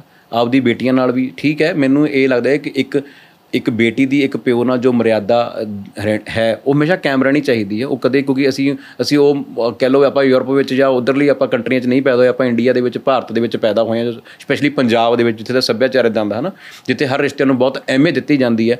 ਤਾਂ ਉਹ ਹੁਣ ਸਾਡੇ ਬਾਪੂ ਜੀ ਜਾਂ ਸਾਡੇ ਗ੍ਰੈਂਡਫਾਦਰ ਕਹਿੰਦੇ ਜਦੋਂ ਜਦੋਂ ਅਸੀਂ ਵੱਡੇ ਹੋਣ ਲੱਗੇ ਉਹ ਬੇਸਿਕਲੀ ਕੀ ਸੀ ਇੱਕ ਚੀਜ਼ ਸਿਖਾਈ ਜਾਂਦੀ ਸੀ ਕਿ ਜਦੋਂ ਕਿਸੇ ਦੋਸਤ ਦੇ ਘਰ ਜਾਣਾ ਤਾਂ ਉਹਦੀ ਘਰ ਵਾਲੀ ਨੂੰ ਭਾਬੀ ਨਹੀਂ ਕਹਿਣਾ ਉਹਨੂੰ ਭੈਣ ਜੀ ਕਹਿਣਾ। ਅੱਜ ਅੱਜ ਬੱਚਿਆਂ ਨੂੰ ਸਿੱਧ ਨਹੀਂ ਦਿੱਤੀ ਜਾਂਦੀ। ਅੱਜ ਬੱਚਿਆਂ ਨੂੰ ਕੋਈ ਸਿੱਧ ਨਹੀਂ ਦਿੱਤੀ ਜਾਂਦੀ। ਅੱਜ ਭਾਬੀਆਂ ਦੇ ਨਾਮ ਤੇ ਜੋਕ ਕੀਤੇ ਜਾਂਦੇ ਨੇ। ਉਹ ਇਸੇ ਵੀਰੇ ਕਾਰਨ ਹੀ ਹੈ ਕਿ ਉਹ ਚੀਜ਼ਾਂ ਪਰੇ ਹੋ ਗਈਆਂ ਨਾ। ਜਦੋਂ ਤੁਸੀਂ ਕਿਸੇ ਦੇ ਘਰ ਜਾ ਕੇ ਆਪਾਂ ਕਹਿਣਾ ਭੈਣੇ ਗੱਲ ਸੁਣਿਓ ਜੀ ਭੈਣੇ ਪਾਣੀ ਦਿਓ ਜੀ ਭੈਣੇ। ਉਹ ਨਾ ਚਾਹੁੰਦੇ ਹੋਈ ਵੀ ਤੁਹਾਡੇ ਅੰਦਰ ਅਗਰ ਕੋਈ ਖਿਆਲ ਪੈਦਾ ਹੋ ਰਿਹਾ ਤਾਂ ਜਿਹੜਾ ਉਹ ਜਿਹੜਾ ਭੈਣ ਸ਼ਬਦ ਹੈ ਉਹ ਉਹਦੇ ਵਿੱਚ ਇੰਨੀ ਪਾਵਰ ਹੈ ਕਿ ਤੁਹਾਨੂੰ ਉਹਦੀ ਉਹਦੀ ਇੱਜ਼ਤ ਦੇ ਲਈ ਜਾਂ ਕਿਸੇ ਚੀਜ਼ ਲਈ ਤੁਹਾਨੂੰ ਆਪਣੀਆਂ ਆਪਣੀਆਂ ਭਾਵਨਾਵਾਂ ਤੇ ਤੁਹਾਨੂੰ ਕੰਟਰੋਲ ਕਰਨਾ ਪੈਣਾ। ਜਦੋਂ ਹੁਣ ਉਹ ਤੇ ਸ਼ਬਦ ਹੀ ਬਦਲ ਗਏ ਭਾਵ ਹੀ ਬਦਲ ਗਏ ਸਾਰੇ ਤਾਂ ਫਿਰ ਆਪਾਂ ਕੀ ਕਹਿ ਸਕਦੇ ਹਾਂ ਵੀਰੇ? ਇਸ ਘਟਨਾ ਬਾਰੇ ਤੁਹਾਡਾ ਕੀ ਕਹਿਣਾ ਬਾਈ ਜਿਹੜੀ ਆ ਘਟਨਾ ਵੀਰੇ ਹੋਈ ਦੇਖੋ ਅਗ ਇਹ ਉਹੀ ਗੱਲ ਹੈ ਕਿ ਹਰ ਗੱਲ ਦੇ ਦੋ ਪਹਿਲੂ ਨੇ। ਪਹਿਲਾ ਤਾਂ ਮੈਂ ਕਹਿਣਾ ਚਾਹੂੰਗਾ ਕਿ ਇੱਕ ਪਿਓ ਜਿਹਨੇ ਇੱਕ ਬੱਚੀ ਨੂੰ ਜਨਮ ਦਿੱਤਾ, ਫਿਰ ਉਹਨੇ ਉਹਨੂੰ ਪਾਲਣ ਪੋਸਣ ਲਈ ਦਿਹਾੜੀਆਂ ਵੀ ਕੀਤੀਆਂ ਹੋਣਗੀਆਂ ਜਾਂ ਕੋਈ ਬਿਜ਼ਨਸ ਵੀ ਕੀਤਾ ਹੋਊਗਾ ਕੁਝ ਵੀ ਕੀਤਾ ਉਹਨੇ ਬੱਚਾ ਪਾਲਿਆ, ਉਹੀ ਧੀ ਆਪਣੇ ਹੱਥੋਂ ਮਾਰਨੀ, ਮਤਲਬ ਪਤਾ ਨਹੀਂ ਕਿਸ ਕਿਸ ਕਿੱਡੀ ਨੌਬਤ ਆ ਗਈ ਕਿ ਉਹਨੂੰ ਆਪਣੀ ਧੀ ਹੱਥੋਂ ਹੱਥੋਂ ਮਾਰਨੀ ਪਈ ਆ। ਪਰ ਜਦੋਂ ਮੁੰਡਾ ਬਾਈ ਕੋਈ ਕੁੜੀ ਲੈ ਕੇ ਭੱਜਦਾ ਘਰੋਂ ਕਿਸੇ ਦੀ ਕੋਈ ਮੁੰਡਾ ਤਾਂ ਨਹੀਂ ਕਿਸੇ ਨੇ ਮਾਰਿਆ ਹੋਊਗਾ ਵੀਰੇ ਇਹ ਇਹੀ ਸਮਾਜ ਦੀ ਗਲਤੀ ਨਾ ਮੈਂ ਵੀ ਤਾਂ 5 ਮਿੰਟ ਪਹਿਲਾਂ ਵੀਰੇ ਇਹੀ ਗੱਲ ਕਹਿ ਕੇ ਰੂਲ ਦੋਨੋਂ ਪਾਸੇ ਇੰਪਲੀਮੈਂਟ ਹੋਣੇ ਚਾਹੀਦੇ ਆ। ਉਹਦੇ ਪਿੱਛੇ ਦੇ ਕਾਰਨ ਨਹੀਂ ਦੇਖੇ। ਪਰ ਇਹਦੇ ਪਹਿਲਰ ਮੈਂ ਇਹ ਵੀ ਨਹੀਂ ਕਹਿਣਾ ਚਾਹੁੰਦਾ ਕਿ ਅਗਰ ਇਹ ਚੀਜ਼ ਉਹਦੇ ਉਹਦੇ ਫਾਦਰ ਨੇ ਚੀਜ਼ ਕੀਤੀ ਹੈ ਤਾਂ ਸਹੀ ਕੀਤੀ ਹੈ। ਪਰ ਇਹਦਾ ਮਤਲਬ ਇਹ ਵੀ ਨਹੀਂ ਮੈਂ ਕਹਿਣਾ ਚਾਹੁੰਦਾ ਕਿ ਇਸ ਗੱਲ 'ਚ ਕੁੜੀਆਂ ਨੂੰ ਬੜਾਵਾ ਮਿਲ ਜੇ ਅਗਰ ਇਹ ਚੀਜ਼ ਗਲਤ ਕੀਤੀ ਹੈ ਤਾਂ ਕੁੜੀਆਂ ਨੂੰ ਵੀ ਤਾਂ ਆਪਣੇ ਸੋਚਣਾ ਕਿ ਅਸੀਂ ਪਿਓ ਦੀ ਪੱਗ ਹੈ। ਮੈਨੂੰ ਇੱਕ ਚੁਣ ਮੈਂ ਛੋਟੀ ਜੀ ਮਤਲਬ ਮੇਰਾ ਪਰਸਨਲ ਓਪੀਨੀਅਨ ਇਹ ਕਹਿੰਦਾ ਮੈਨੂੰ ਲੱਗਦਾ ਅੱਜ ਕੱਲ੍ਹ ਭਰੂਣ ਹੱਤਿਆ ਦੇ ਵੱਡੇ ਵੱਡੇ ਸੈਮੀਨਾਰ ਹੁੰਦੇ ਨੇ। ਹਰ ਥਾਂ ਤੇ ਵੱਡੇ ਵੱਡੇ ਹੋਰਡਿੰਗ ਲੱਗੇ ਕਦੇ ਕਿਸੇ ਨੇ ਦੱਸਿਆ ਭਰੂਣ ਹੱਤਿਆ ਕੀਤੀ ਕਿਉਂ ਜਾਂਦੀ ਹੈ ਮੈਨੂੰ ਦੱਸੋ ਮੁੰਡੇ ਨੇ ਜਨਮ ਲਿਆ ਕੁੜੀ ਨੇ ਜਨਮ ਲਿਆ ਦੋਨੇ ਪੜੇ ਦੋਨੇ ਸਕੂਲ ਗਏ ਦੋਨਾਂ ਦੇ ਵਿਆਹ ਕਿਹੜੇ ਖਰਚੇ 'ਚ ਫ਼ਰਕ ਹੈ ਮੈਨੂੰ ਜਵਾਬ ਦੇ ਦਿਓ। ਅੱਜ ਦਾ ਤੁਸੀਂ ਵਿਆਹ ਕਰਕੇ ਦੇਖ ਲਓ ਕੁੜੀ ਦਾ ਵਿਆਹ ਕਰ ਲਓ ਤਾਂ ਵੀ ਉਨਾ ਖਰਚਾ। ਕਿਸੇ ਸਕੂਲ 'ਚ ਲਿਖਿਆ ਕਦੇ ਸਕੂਲ ਦੇ ਵਿੱਚ ਕਦੇ ਐ ਹੋਇਆ ਜੇ ਫੀਮੇਲ ਹੈ ਤਾਂ ਫੀਸ ਘੱਟ ਜ਼ਿਆਦਾ ਹੈ ਮੁੰਡਾ ਹੈ ਤਾਂ ਫੀਸ ਘੱਟ ਹੈ। ਖਰਚਾ ਤਾਂ ਬਰਾਬਰ ਹੈ। ਤਾਂ ਪਿਓ ਕਿੱਥੋਂ ਮਰਦਾ ਹੈ? ਮਰਦਾ ਸਿਰਫ ਇੱਜ਼ਤ ਤੋਂ। ਫੋਰ ਐਗਜ਼ਾਮਪਲ ਮੈਨੂੰ ਲੱਗਦਾ ਕਿ ਸਕੂਲਾਂ ਦੇ ਵਿੱਚ ਇੱਕ ਭਰੂਣ ਹੱਤਿਆ ਦੇ ਬਾਰੇ ਲੈਕਚਰ ਲਾਉਣ ਤੋਂ ਬੈਟਰ ਕੀ ਹੈ? ਉਹਨਾਂ ਦੇ ਬੇਟੀਆਂ ਦੇ ਸੈਮੀਨਾਰ ਹੋਣੇ ਚਾਹੀਦੇ। ਕੁੜੀਆਂ ਨੂੰ ਗਾਈਡੈਂਸ ਦੇਣੀ ਚਾਹੀਦੀ ਹੈ ਕਿ ਭਰੂਣ ਹੱਤਿਆ ਹੋ ਕਿਉਂ ਰਹੀ ਹੈ? ਉਹਦੇ ਲਈ ਤੁਸੀਂ ਜ਼ਿੰਮੇਵਾਰ ਹੋ ਇੱਕ ਰੀਜ਼ਨ ਦੇ ਉੱਤੇ। ਮਤਲਬ ਮੇਰਾ ਪਰਸਨਲ ਓਪੀਨੀਅਨ ਆ। ਫੋਰ ਐਗਜ਼ਾਮਪਲ 10 ਘਰ ਦੇ ਵਿੱਚ ਕੁੜੀਆਂ ਪੈਦਾ ਹੋਈਆਂ। ਇੱਕ ਇੱਕ ਮਹੱਲੇ ਵਿੱਚ 10 ਘਰ 11 ਘਰ ਨੇ। 10 ਘਰ 'ਚ ਬੇਟੀ ਪੈਦਾ ਹੋਈ। ਪਹਿਲੀ ਬੇਟੀ ਦਾ ਕੋਈ ਵੀਡੀਓ ਕਲਿੱਪ ਆ ਗਿਆ। ਦੂਜੀ ਬੇਟੀ ਹੋਟਲ 'ਚ ਫੜੇਗੀ। ਤੀਜੀ ਬੇਟੀ ਕਾਰ ਵਿੱਚ ਫੜੇਗੀ। ਚੌਥੀ ਦਾ ਕੋਈ ਸੋਸ਼ਲ ਮੀਡੀਆ ਤੇ ਵਾਇਰਲ ਹੋ ਗਿਆ। ਜਦੋਂ ਇਦਾਂ ਕਰਦੇ ਕਰੇ 10 ਘਰਾਂ ਵਿੱਚ ਅਪਜਨਕ ਜਾਂ ਕੁਝ ਵੀ ਪ੍ਰੋਬਲਮਸ ਆ ਗਈਆਂ ਬੇਟੀਆਂ ਨਾਲ ਰਿਲੇਟਡ ਜਦੋਂ 11ਵੇਂ ਘਰ ਕੁੜੀ ਜੰਮਣੀ ਤਾਂ ਪਿਓ ਨੂੰ ਬਿਪਤਾ ਖੜੀ ਹੋ ਜਾਣੀ ਹੈ। ਕਿ ਮੇਰੀ ਹੁਣ ਜ਼ਿੰਮੇਵਾਰੀ ਵੱਧ ਗਈ। ਮੈਨੂੰ ਰੱਬ ਨੇ। ਸਮਝ ਰਹੇ ਹੋ?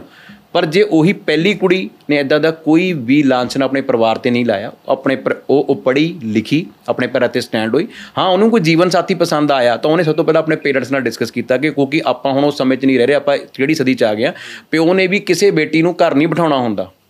ਮੈਂ ਵੀ ਬਿੰਗਾ ਫਾਦਰ ਕਹਿੰਦਾ, ਮੈਂ ਵੀ ਆਪਣੀ, ਕੋਈ ਪਿਓ ਆਪਣੀ ਬੇਟੀ ਨੂੰ ਘਰ ਨਹੀਂ ਬਿਠਾਉਂਦਾ। ਉਹ ਸਿਰਫ ਇਹ ਚਾਹੁੰਦਾ ਹੁੰਦਾ ਕਿ ਆਪਾਂ ਕੋਈ ਵੀ ਚੀਜ਼ ਸਮਾਜ ਦੇ ਵਿੱਚ ਕਰਨੀ ਹੈ ਜਾਂ ਕੋਈ ਕੁਝ ਵੀ ਕਰਨਾ ਕਿ ਉਹ ਪਰਿਵਾਰ, ਬੱਚੀ ਲਈ ਠੀਕ ਜਿੱਥੇ ਉਹਦੀ ਕੁੜੀ ਖੁਸ਼ ਰਹਿ ਸਕੇ। ਹੋਰ ਪਿਓ ਦਾ ਕੋਈ ਮੋਟਿਵ ਨਹੀਂ ਹੁੰਦਾ।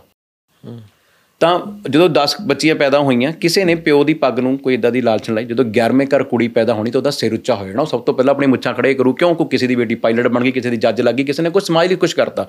ਤਾਂ ਆਪਣੇ ਬੱਚਿਆਂ ਨੂੰ ਸਭ ਤੋਂ ਪਹਿਲਾਂ ਪਿਓ ਦਾ ਫਰਜ਼ ਇਹ ਬਣਦਾ ਕਿ ਆਪਣੀ ਬੇਟੀਆਂ ਨੂੰ ਟਾਈਮ ਦਿਓ ਉਹਨਾਂ ਨਾਲ ਗੱਲਾਂ ਬਾਤਾਂ ਕਰੋ। ਉਹਨਾਂ ਨੂੰ ਸਾਡੀਆਂ ਔਰਤ ਅ, ਦੇ ਜਾਮੇ ਵਿੱਚ ਜੋ ਪੈਦਾ ਹੋਈਆਂ ਜਿਵੇਂ ਹੁਣ ਆਪਾਂ ਮਾਤਾ ਗੁਜਰੀ ਜੀ ਦੀ ਗੱਲ ਕਰੀਏ। ਤੁਸੀਂ ਦੇਖੋ ਕਿੱਡਾ ਵੱਡਾ ਬਲੀਦਾਨ ਉਹਨਾਂ ਦਾ। ਸ਼੍ਰੀ ਗੁਰੂ ਤੇਗ ਬਹਾਦਰ ਜੀ ਉਹਨਾਂ ਦੇ ਪਹਿਲਾਂ ਜਿਹੜੇ ਪਤੀ ਸੀਗੇ ਉਹਨਾਂ ਨੂੰ ਦੇਖੋ ਹਿੰਦੂ ਧਰਮ ਦੇ ਲਈ ਉਹਨਾਂ ਨੇ ਆਪਣਾ ਮਤਲਬ ਉਹ ਕਰਤਾ। ਬਲੀਦਾਨ ਦੇਖੋ ਕਿੰਨਾ ਫਿਰ ਉਹਨਾਂ ਦਾ ਬੇਟੇ ਦਾ ਬਲੀਦਾਨ ਉਹਨਾਂ ਦੇ ਗਾਂ ਪੋਤਿਆਂ ਦਾ ਬਲੀਦਾਨ ਮਾਈ ਭਾਗੋ ਲਾ ਲਓ ਜੋ ਸ਼੍ਰੀ ਗੁਰੂ ਅ, ਗੋ ਸ਼੍ਰੀ ਗੁਰੂ ਗੋਬਿੰਦ ਸਿੰਘ ਜੀ ਨਾਲ ਜਦੋਂ ਯੁੱਧ ਹੋਇਆ ਮੁਕਤਸਰ ਦੇ ਵਿੱਚ 40 ਸਿੱਖ ਨੂੰ ਵਾਪਸ ਲੈ ਕੇ ਉੱਥੇ ਆਏ ਤੇ ਜੋ ਉਹਨਾਂ ਨੇ ਸਿੰਘਾਂ ਨੂੰ ਵਾਪਸ ਮੋੜਿਆ ਕਿ ਜਾਓ ਗੁਰੂ ਸਾਹਿਬ ਦਾ ਸ- ਅਮ, ਤੁਸੀਂ ਜਾ ਕੇ ਸਾਥ ਦਿਓ। ਤਾਂ ਉਹ ਵੀ ਔਰਤ ਦੇ ਜਾਮੇ ਚ ਆਈ ਸੀ ਨਾ ਮਾਈ ਭਾਗੋ। ਉੱਥੋਂ ਲੈ ਕੇ ਨਦੇੜ ਸਾਹਿਬ ਤੱਕ ਗੁਰੂ ਸਾਹਿਬ ਦਾ ਉਹਨਾਂ ਨੇ ਸਾਥ ਦਿੱਤਾ। ਤਾਂ ਉਹ ਵੀ ਬੱਚਿਆਂ ਨੂੰ ਉਹਨਾਂ ਬਾਰੇ ਗਾਈਡ ਕਰੋ ਨਾ ਕਿ ਔਰਤ 'ਚ ਪਾਵਰ ਕਿੰਨੀ ਹੈ ਔਰਤ 'ਚ ਜਨਨੀ ਕਿੰਨੀ ਹੈ ਅੱਜ ਸਾਡੇ ਕੋਲ ਟਾਈਮ ਹੀ ਨਹੀਂ ਹੈ ਅਸੀਂ ਆਪਣੇ ਕੰਮਾਂ ਕਾਰਾਂ 'ਚ ਇੰਨੇ ਜ਼ਿਆਦਾ ਵਿਅਸਤ ਹੋ ਚੁੱਕੇ ਹਾਂ ਘਰ ਜਿਹੜੀ ਸਾਡੀ ਲੇਡੀਜ਼ ਨੇ ਉਹ ਮੋਸਟਲੀ ਸੋਸ਼ਲ ਮੀਡੀਆ ਤੇ ਉਹ ਵੀ ਬਿਜ਼ੀ ਨੇ ਟੀਵੀ ਤੇ ਬਿਜ਼ੀ ਆ ਵੈਬ ਸੀਰੀਜ਼ ਦੇਖ ਰਹੀਆਂ ਨੇ। ਬੱਚੀਆਂ ਨੂੰ ਬ- ਬੇਟਾ ਜਾਂ ਬੇਟੀ ਦੋਨਾਂ ਦੇ ਬਰਾਬਰ ਇੰਪਲੀਮੈਂਟ ਹੁੰਦਾ। ਤੁਸੀਂ ਉਹਨਾਂ ਦੇ ਮੋਰਲ ਆਈਡੀਅਲਸ ਹੀ ਬਦਲ ਗਏ। ਉਹਨਾਂ ਨੂੰ ਟਾਈਮ ਹੀ ਨਹੀਂ ਦਿੱਤਾ ਜਾ ਰਿਹਾ। ਪਰ ਬਾਈ ਕਿਤੇ ਨਾ ਕਿਤੇ ਸਮਾਜ 'ਚ ਮੈਨੂੰ ਜੋ ਲੱਗਦਾ ਕਿਤੇ ਨਾ ਕਿਤੇ ਕੁਝ ਪਰਸੈਂਟ ਜ਼ਿਆਦਾ ਕੁੜੀਆਂ ਨਾਲ ਵੀ ਧੱਕਾ ਨਹੀਂ ਹੁੰਦਾ। ਠੀਕ ਹੈ ਆਪਾਂ ਮੁੰਡੇ ਕੁੜੀ ਦੇ ਬਰਾਬਰ ਦੀ ਗੱਲ ਕਰ ਰਹੇ ਹਾਂ। ਮੁੰਡੇ ਵੀ ਬਹੁਤ ਗਲਤ ਐਗਜ਼ਾਮਪਲ ਸੈੱਟ ਕਰਕੇ ਜਾਂਦੇ ਨੇ ਬਿਲਕੁਲ ਠੀਕ ਹੈ ਵੀਰੇ। ਕੁੜੀਆਂ ਦੇ ਕੰਪੇਅਰਡ ਮੁੰਡੇ ਜ਼ਿਆਦਾ ਗਲਤ ਨੇ। ਪਰ ਫਿਰ ਵੀ ਤੁਹਾਡੀ ਗੱਲ ਬਿਲਕੁਲ ਜਾਇਜ਼ ਹੈ ਕਿਉਂਕਿ ਅਸੀਂ ਵੀ ਇੱਕ ਐਨਜੀਓ ਚਲਾਉਂਦੇ ਆ ਸਾਡੇ ਕੋਲ ਵੀ ਜਦੋਂ ਇਦਾਂ ਪੇਸ਼ੈਂਟਸ ਆਉਂਦੇ ਨੇ। ਔਰ ਕਿਤੇ ਨਾ ਕਿਤੇ ਨਾ ਬਾਈ ਮੈਂ ਵੀ ਆਪਣੇ ਦਿਲ ਦੀ ਗੱਲ ਕਰਨਾ ਚਾਹੁੰਦਾ ਕਿਤੇ ਨਾ ਕਿਤੇ ਤੁਸੀਂ ਇਹ ਵੀ ਮੰਨਦੇ ਹੋ ਕਿ ਸਕੂਲਸ ਦੇ ਵਿੱਚ ਐਜੂਕੇਸ਼ਨ ਦੇ ਵਿੱਚ ਸੁਧਾਰ ਹੋ ਕੇ ਬੱਚਿਆਂ ਨੂੰ ਇੱਕ ਲੈਕਚਰ ਜਾਂ ਇੱਕ ਪੀਰੀਅਡ ਇਸ ਐਜੂਕੇਸ਼ਨ ਦੇ ਉੱਪਰ ਵੀ ਲੱਗਣਾ ਚਾਹੀਦਾ। ਭਾਵੇਂ ਉਹ ਸੈਕਸ ਐਜੂਕੇਸ਼ਨ ਕਿਉਂ ਹੀ ਨਾ ਹੋਵੇ। ਬਿਲਕੁਲ ਹੋਣੀ ਚਾਹੀਦੀ ਵੀਰੇ। ਬੱਚਿਆਂ ਨੂੰ ਦੇਖੋ ਵੀਰੇ ਇਹ ਤਾਂ ਪੁਰਾਣੀ ਕਹਾਵਤ ਆ ਜਦੋਂ ਆਪਾਂ ਆਪਾਂ ਨਹੀਂ ਪੰਜਾਬੀ 'ਚ ਕਹਿੰਦੇ ਕਾਕਾ ਜਿਹੜੀ ਗੱਲ ਤੇ ਮੈਨੂੰ ਦੱਸਦੀ ਮੈਨੂੰ ਬਾਹਰੋਂ ਨਾ ਪਤਾ ਲੱਗੇ। ਅਸੀਂ ਇਹ ਗੱਲ ਕਿਉਂ ਕਹਿੰਦੇ ਆ? ਕਿ ਬਾਹਰੋਂ ਨਾ ਪਤਾ ਲੱਗੇ। ਕਿਉਂ? ਕਿਉਂਕਿ ਬਾਹਰਲੇ ਨੇ ਹਮੇਸ਼ਾ ਵੱਧ ਘੱਟ ਦੱਸਣਾ ਤੇ ਤੁਹਾਡੀ ਇਨਸਲਟ ਕਰਨੀ ਹੈ। ਇਹ ਤਾਂ ਪੁਰਾਣੀ ਕਹਾਵਤ ਆ ਨਾ ਕਿ ਯਾਰ ਮੈਨੂੰ ਘਰੋਂ ਪਤਾ ਲੱਗ ਜੇ। ਤਾਂ ਬਾਈ ਐਵੇਂ ਜੇ ਤੁਸੀਂ ਆਪਣੇ ਬੱਚੇ ਨੂੰ ਜੇ ਤੁਸੀਂ ਇਸ ਗੱਲ ਦੇ ਵਿੱਚ ਥੋੜੀ ਬੜੀ ਇੰਪੋਰਟੈਂਸ ਫੀਲ ਕਰਦੇ ਹੋ ਕਿ ਕਾਕਾ ਮੈਨੂੰ ਬਾਹਰੋਂ ਨਾ ਪਤਾ ਲੱਗੇ ਬੜੀ ਤਕਲੀਫ ਹੈ ਨਾ ਤਾਂ ਫਿਰ ਬੱਚੇ ਨੂੰ ਵੀ ਬਾਹਰੋਂ ਗਿਆਨ ਕਿਉਂ ਲੈਣ ਦੇ ਰਹੇ ਹੋ? ਗਿਆਨ ਘਰੋਂ ਦੇ ਦਿਓ ਜੇ ਇਸ ਗੱਲ ਦੀ ਤਕਲੀਫ ਹੈ ਕਿ ਬਾਹਰੋਂ ਬੱਚੇ ਦੀ ਗੱਲ ਬਾਹਰੋਂ ਨਾ ਆਵੇ ਤਾਂ ਬੱਚੇ ਨੂੰ ਬਾਹਰ ਜਾਣ ਕੌਣ ਦੇ ਰਿਹਾ? ਜਿਵੇਂ ਬਈ ਹੁਣ ਅਸੀਂ ਸਾਡੀ ਐਨਜੀਓ ਦੇ ਵਿੱਚ ਵੀ ਨਾ ਪੇਸ਼ੈਂਟਸ ਆਉਂਦੇ ਨੇ ਸੱਤ ਕੁੜੀਆਂ ਅੱਠ ਕੁੜੀਆਂ ਤੇ ਮੈਂ ਜਦੋਂ ਉਹਨਾਂ ਨੂੰ ਪੁੱਛਦਾ ਕਿ ਤੁਸੀਂ ਅੱਠ ਅੱਠ ਕੁੜੀਆਂ ਪਹਿਲਾਂ ਤੁਸੀਂ ਨੌਵੀਂ ਕੁੜੀ ਫੇਰ ਕਿਉਂ ਲੈ ਆਂਦੀ ਉਹ ਕਹਿੰਦੇ ਭਗਵਾਨ ਕੀ ਮਰਜ਼ੀ ਹਮੇ ਤਾਂ ਪਤਾ ਹੀ ਨਹੀਂ। ਤਾਂ ਉੱਥੇ ਕਈ ਵਾਰ ਮਨ ਕਰਦਾ ਕਿ ਕਿਤੇ ਨਾ ਕਿਤੇ ਜਿਹੜੇ ਲੈਕਚਰ ਨੇ ਇਹ ਦੁਨੀਆ ਇੰਡੀਆ ਭਰ ਦੇ ਵਿੱਚ ਘੱਟੋ ਘੱਟ ਕਿਉਂਕਿ ਅੱਜ ਪੋਪੂਲੇਸ਼ਨ ਦੇ ਵਿੱਚ ਆਪਾਂ ਪਹਿਲੇ ਨੰਬਰ ਤੇ ਆ ਗਏ ਦੁਨੀਆ 'ਚ। ਹਨਾ? ਤਾਂ ਮੈਨੂੰ ਲੱਗਦਾ ਕਿ ਕਿਤੇ ਨਾ ਕਿਤੇ ਇਹ ਲੈਕਚਰ ਵੀ ਡਿਸਕਸ ਹੋਣੇ ਚਾਹੀਦੇ ਸਕੂਲਸ ਦੇ ਵਿੱਚ ਕਿ ਅਸਲ ਦੇ ਵਿੱਚ ਇਹ ਹੈ ਕੀ ਪ੍ਰੋਸੈਸ ਕੀ ਚੱਲਦਾ ਹੈ ਬੱਚਾ ਹੋਣ ਦਾ ਪ੍ਰੋਸੈਸ ਕੀ ਹੈ ਕਿਤੇ ਨਾ ਕਿਤੇ ਇਹ ਵੀ ਕਮੀ ਹੈ। ਬੱਚਿਆਂ ਨੂੰ ਇਹ ਇਹ ਚੀਜ਼ ਤੁਸੀਂ ਜਿੰਨੀ ਜਲਦੀ ਸੈਕਸ ਬਾਰੇ ਐਜੂਕੇਸ਼ਨ ਦੇ ਦੋਗੇ ਉਹਦਾ ਉਹਦਾ ਸਭ ਤੋਂ ਵੱਡਾ ਸੁੱਖ ਤੁਹਾਨੂੰ ਆ। ਕਿਉਂਕਿ ਦੇਖੋ ਅੱਜ ਕੱਲ ਬੱਚੇ ਟੀਵੀ ਦੇਖਦੇ ਆ ਸੋਸ਼ਲ ਮੀਡੀਆ ਦੇਖਦੇ ਆ ਟੈਬਸ ਨੇ ਬੱਚਿਆਂ ਕੋਲੇ ਹਨਾ? ਉਹਦੇ ਤੇ ਉੱਤੇ ਬੇਫਜ਼ੂਲ ਦੀ ਐਡਸ ਆਉਂਦੀਆਂ ਰਹਿੰਦੀਆਂ ਨੇ। ਬੱਚੇ ਤੋਂ ਇੱਕ ਐਡ ਕਲਿੱਕ ਹੋ ਗਈ ਅੱਗੇ ਅੱਗੇ ਅੱਗੇ ਬੱਚਾ ਨਾ ਤਾਂ ਇੱਕ ਜਿਹੜੀ ਟੀਨੇਜ ਹੁੰਦੀ ਆ ਉਹ ਉਸ ਵਿੱਚ ਬੰਦਾ ਆਬਵੀਅਸ ਆਪਾਂ ਆਪਾਂ ਸਭ ਉਸ ਉਮਰ ਦੇ ਵਿੱਚੋਂ ਲੰਘੇ ਉਹ ਚੀਜ਼ ਤੁਹਾਡੇ ਦਿਮਾਗ ਤੇ ਇਫੈਕਟ ਕਰਦੀ ਹੈ। ਬੈਟਰ ਆ ਤੁਸੀਂ ਬੱਚੇ ਨੂੰ ਉਸ ਚੀਜ਼ ਬਾਰੇ ਜਾਂ ਉਹ ਚੀਜ਼ਾਂ ਬਾਰੇ ਜੋ ਵੀ ਚੀਜ਼ਾਂ ਹੈਗੀਆਂ ਨੇ ਤੁਸੀਂ ਆਪ ਡਿਸਕਸ ਕਰ ਲਓ ਜ਼ਿਆਦਾ ਬੈਟਰ ਹੈ ਤੁਸੀਂ ਕਰਦੇ ਹੋ ਬਈ? ਬਿਲਕੁਲ ਕਰਦਾ ਮੈਂ। ਤੁਸੀਂ ਪਹਿਲਾ ਝਾਕਾ ਕਿੱਦਾਂ ਚੱਕਿਆ ਸੀ? ਇਹ ਕਿ ਆਪਣੇ ਆਪ ਹੀ ਮਤਲਬ ਬਹਿ ਗਏ ਕਿ ਬੱਚੇ ਆ ਗਲਤ ਆ। ਜੇ ਮੇਰੇ ਖਿਆਲ ਨਾਲ ਬੱਚੀਆਂ ਤੁਹਾਡੀਆਂ 7-8 ਸਾਲ ਦੀ ਵੱਡੀ ਬੇਟੀ 10 ਸਾਲ ਕੰਪਲੀਟ ਹੋ ਗਿਆ ਟਰਨਿੰਗ ਇਨਟੂ 11 ਆ ਛੋਟੀ ਅਜੇ 6 ਸਾਲ ਦੀ ਹੈ ਤੁਸੀਂ ਦੋਨਾਂ ਨੂੰ ਬਿਠਾ ਕੇ ਸਾਰਾ ਛੋਟੀ ਨਾਲ ਹਜੇ ਛੋਟੀ ਦੀ ਮੈਨੂੰ ਨਹੀਂ ਲੱਗਦਾ ਕੋਈ ਇੰਨੀ ਏਜ ਆਈ ਹੈ ਵੱਡੀ ਵੱਡੀ ਡੈਡੀ ਟਰਨਿੰਗ ਇਨਟੂ 11 ਆ ਕਿਉਂਕਿ ਬ੍ਰਦਰ ਦੇਖੋ ਮੈਂ ਚਾਹੇ ਇੱਥੇ ਬਹਿ ਕੇ ਐਕਸੈਪਟ ਕਰਾਂ ਜਾਂ ਨਾ ਕਰਾਂ ਧਰਤੀ ਤੇ ਜੋ ਕੁਛ ਹੈ ਉਹ ਤਾਂ ਹੈ ਜਿਵੇਂ ਪੁਰਾਣੀ ਕਹਾਵਤ ਨਾ ਆਪਾਂ ਕਹਿੰਦੇ ਜੀ ਕਬੂਤਰ ਬਿੱਲੀ ਨੂੰ ਦੇਖ ਕੇ ਅੱਖਾਂ ਬੰਦ ਕਰਨ ਦਾ ਬਿੱਲੀ ਨਹੀਂ ਹੈ ਪਰ ਬਿੱਲੀ ਤਾਂ ਹੈ ਹੀ ਹੈ। ਮੈਂ ਜਿੰਨਾ ਮਰਜ਼ੀ ਉਸ ਚੀਜ਼ ਤੋਂ ਭੱਜ ਲਾਂ ਬੱਚਿਆਂ ਨਾਲ 24 ਘੰਟੇ ਆਪਾਂ ਨਹੀਂ ਰਹਿ ਸਕਦੇ। ਹੋਰ ਛੱਡੋ ਸਕੂਲ ਦੇ ਵਿੱਚ ਕਲਾਸ ਦੇ ਵਿੱਚ ਬੱਚੇ ਬੈਠਦੇ ਆਪਸ ਕਨਵਰਸੇਸ਼ਨ ਕਰਦੇ ਆ। ਸਭ ਦੇ ਘਰਾਂ ਦਾ ਮਾਹੌਲ ਮਾਹੌਲ ਅਲੱਗ-ਅਲੱਗ ਹੈ ਮੰਨ ਲਓ ਮੇਰੇ ਘਰ ਦੇ ਵਿੱਚ ਮੈਂ ਕਹਿੰਦਾ ਜੀ ਮੈਂ ਨਾਨ ਵੈਜ ਨਹੀਂ ਖਾਂਦਾ, ਅੰ- ਅੰਡਾ ਮੀਟ ਨਹੀਂ ਖਾਂਦਾ, ਮੈਂ ਰੋਜ਼ ਗੁਰੂ ਘਰ ਜਾਂਦਾ। ਇਹ ਮੇਰੇ ਘਰ ਦਾ ਸੰਸਕਾਰ ਹੈ। ਜਾਂ ਸੌਰੀ ਸਾਡੇ ਮਾਪੇ ਨੇ ਸਾਨੂੰ ਜੋ ਸੰਸਕਾਰ ਦਿੱਤੇ ਹੈਗੇ ਨਾ, ਇਹ ਸਾਡੇ ਘਰ ਦਾ ਸਿਸਟਮ ਹੈ। ਦੂਜੇ ਦੇ ਘਰ ਦਾ ਨਹੀਂ ਹੋ ਸਕਦਾ। ਦੂਜਾ ਕੋਈ ਵੈਸਟਰਨ ਕਲਚਰ ਵਾਲਾ ਹੋਏਗਾ। ਉਹਨਾਂ ਦੇ ਘਰ ਦੇ ਵਿੱਚ ਹੁਣ ਕਈ ਘਰਾਂ ਦਾ ਆਪਾਂ ਕਲਚਰ ਦੇਖਿਆ ਫਾਦਰ ਘਰੇ ਸਮੋਕ ਕਰਦਾ ਬੱਚਿਆਂ ਮੂਰੇ ਬੈਠ ਕੇ ਜਾਂ ਕਿਸੇ ਦੇ ਮਦਰ ਵੀ ਡਰਿੰਕ ਕਰਦੇ ਆ ਜਾਂ ਕਿਸੇ ਦੇ ਗ੍ਰੈਂਡਫਾਦਰ ਤੇ ਫਾਦਰ ਵੀ ਆਪਸ ਡਰਿੰਕ ਕਰ ਲੈਂਦੇ ਆ। ਸੋ ਮੈਂ ਨਹੀਂ ਕਹਿੰਦਾ ਕਿ ਉਹ ਉਹਨਾਂ ਦਾ ਫੈਮਿਲੀ ਗਲਤ ਹੈ। ਮੈਂ ਜਨਰਲ ਸੋਸਾਇਟੀ ਦੀ ਗੱਲ ਕਰ ਨਹੀਂ ਰਿਹਾ। ਸੋਹਣੀ ਗੱਲ ਕਰ ਰਹੇ ਹੋ ਬਾਈ ਆਪਣਾ ਤੁਸੀਂ ਤੁਸੀਂ ਇਹ ਸਮਝਾਉਣਾ ਚਾਹੁੰਦੇ ਹੋ ਕਿ ਇਹ ਹਰ ਤਰ੍ਹਾਂ ਦੇ ਸਮਾਜ ਦੇ ਵਿੱਚ ਕਿਵੇਂ ਰਹਿਣਾ ਹੈ? ਕਿਵੇਂ ਰਹਿਣਾ? ਤਾਂ ਉਹ ਉਹ ਬੱਚੇ ਜਦੋਂ ਆਪਸ ਇਕੱਠੇ ਹੋਣਗੇ ਉਵੇਂ ਦੀ ਗੱਲਾਂ ਹੋਣਗੀਆਂ। ਹੁਣ ਮੰਨ ਲਓ ਕਿਸੇ ਦੇ ਮੰਨ ਲਓ ਸਾਡੇ ਘਰੇ ਹੈਗਾ ਕਿ ਬੱਚਿਆਂ ਨੇ ਇਕੱਲੇ ਟੀਵੀ ਨਹੀਂ ਦੇਖਣਾ। ਇਹ ਸਾਡੇ ਘਰ ਦਾ ਸਿਸਟਮ ਹੈ ਨਾ। ਦੂਜੇ ਦੇ ਘਰ ਦਾ ਤਾਂ ਨਹੀਂ ਹੈ। ਬੱਚਾ ਕੋਈ ਵੈਬ ਸੀਰੀਜ਼ ਦੇਖ ਕੇ ਆ ਗਿਆ ਕੁਝ ਉਹਦੇ ਵਿੱਚ ਕੋਈ ਉਹਨੇ ਕਿਸੇ ਵੀ ਤਰ੍ਹਾਂ ਦੀ ਨਿਊਡਿਟੀ ਦਾ ਕੋਈ ਸੀਨ ਦੇਖ ਰਿਹਾ। ਤਾਂ ਆਲਵੇਜ਼ ਵੀਰੇ ਆਪਾਂ ਵੀ ਕੋਈ ਚੀਜ਼ ਦੇਖਦੇ ਆ ਆਪਾਂ ਆਪਸ 'ਚ ਕਰਦੇ ਵੀਰੇ ਤੂੰ ਫਿਲਮ ਦੇਖੀ? ਜਿਵੇਂ ਤੁਸੀਂ ਹੁਣ ਜ਼ਿਕਰ ਕੀਤਾ, ਵੀਰੇ ਓ ਮਾਈ ਗॉड ਚਾਹ ਹੋ ਗਿਆ ਜੀ। ਤਾਂ ਬੱਚੇ ਵੀ ਤਾਂ ਆਪਸ 'ਚ ਗੱਲਾਂ ਕਰਦੇ ਆ ਨਾ। ਤਾਂ ਮੇਰੇ ਬੱਚੇ ਦਿਮਾਗ 'ਚ ਕੋਈ ਚੀਜ਼ ਪੈ ਗਈ? If she know about it ਉਹਨੂੰ ਪਹਿਲਾਂ ਹੀ ਪਤਾ ਇਹ ਚੀਜ਼ ਬਾਰੇ ਸੈਕਸ ਬਾਰੇ ਜਾਂ ਪੌਰਨ ਬਾਰੇ, ਤਾਂ ਉਹ ਕਹੂਗਾ, ਹਾਂ ਯਾਰ, ਮੇਰੇ ਪਾਪਾ ਨੇ ਮੈਨੂੰ ਦੱਸਿਆ this is not good thing ਇਹਦੇ ਬਾਰੇ ਇਹ ਠੀਕ ਨਹੀਂ ਹੈ, ਮੈਂ ਨਹੀਂ ਦੇਖਣਾ। ਜੇ ਆਪਾਂ ਬੱਚੇ ਨੂੰ ਦੱਸਿਆ ਹੀ ਨਹੀਂ, ਉਹਦੇ ਅੰਦਰ ਕਰੋਸਿਟੀ ਪੈਦਾ ਹੋਗੀ ਪੰਜਾਬੀ 'ਚ ਤਾਂ ਵੈਸੇ ਖਾਸ ਪ੍ਰੋਬਲਮ ਆ, ਤੁਸੀਂ ਆਪਣੇ ਕਿਤੇ ਵੀ ਕੰਧ ਤੇ ਵਾਈਟ ਪੇਂਟ ਕਰਾਓ ਤੇ ਲਿਖ ਦਿਓ, ਉਧਰ ਦੇਖਣਾ ਸਖਤ ਮਨਾ ਹੈ।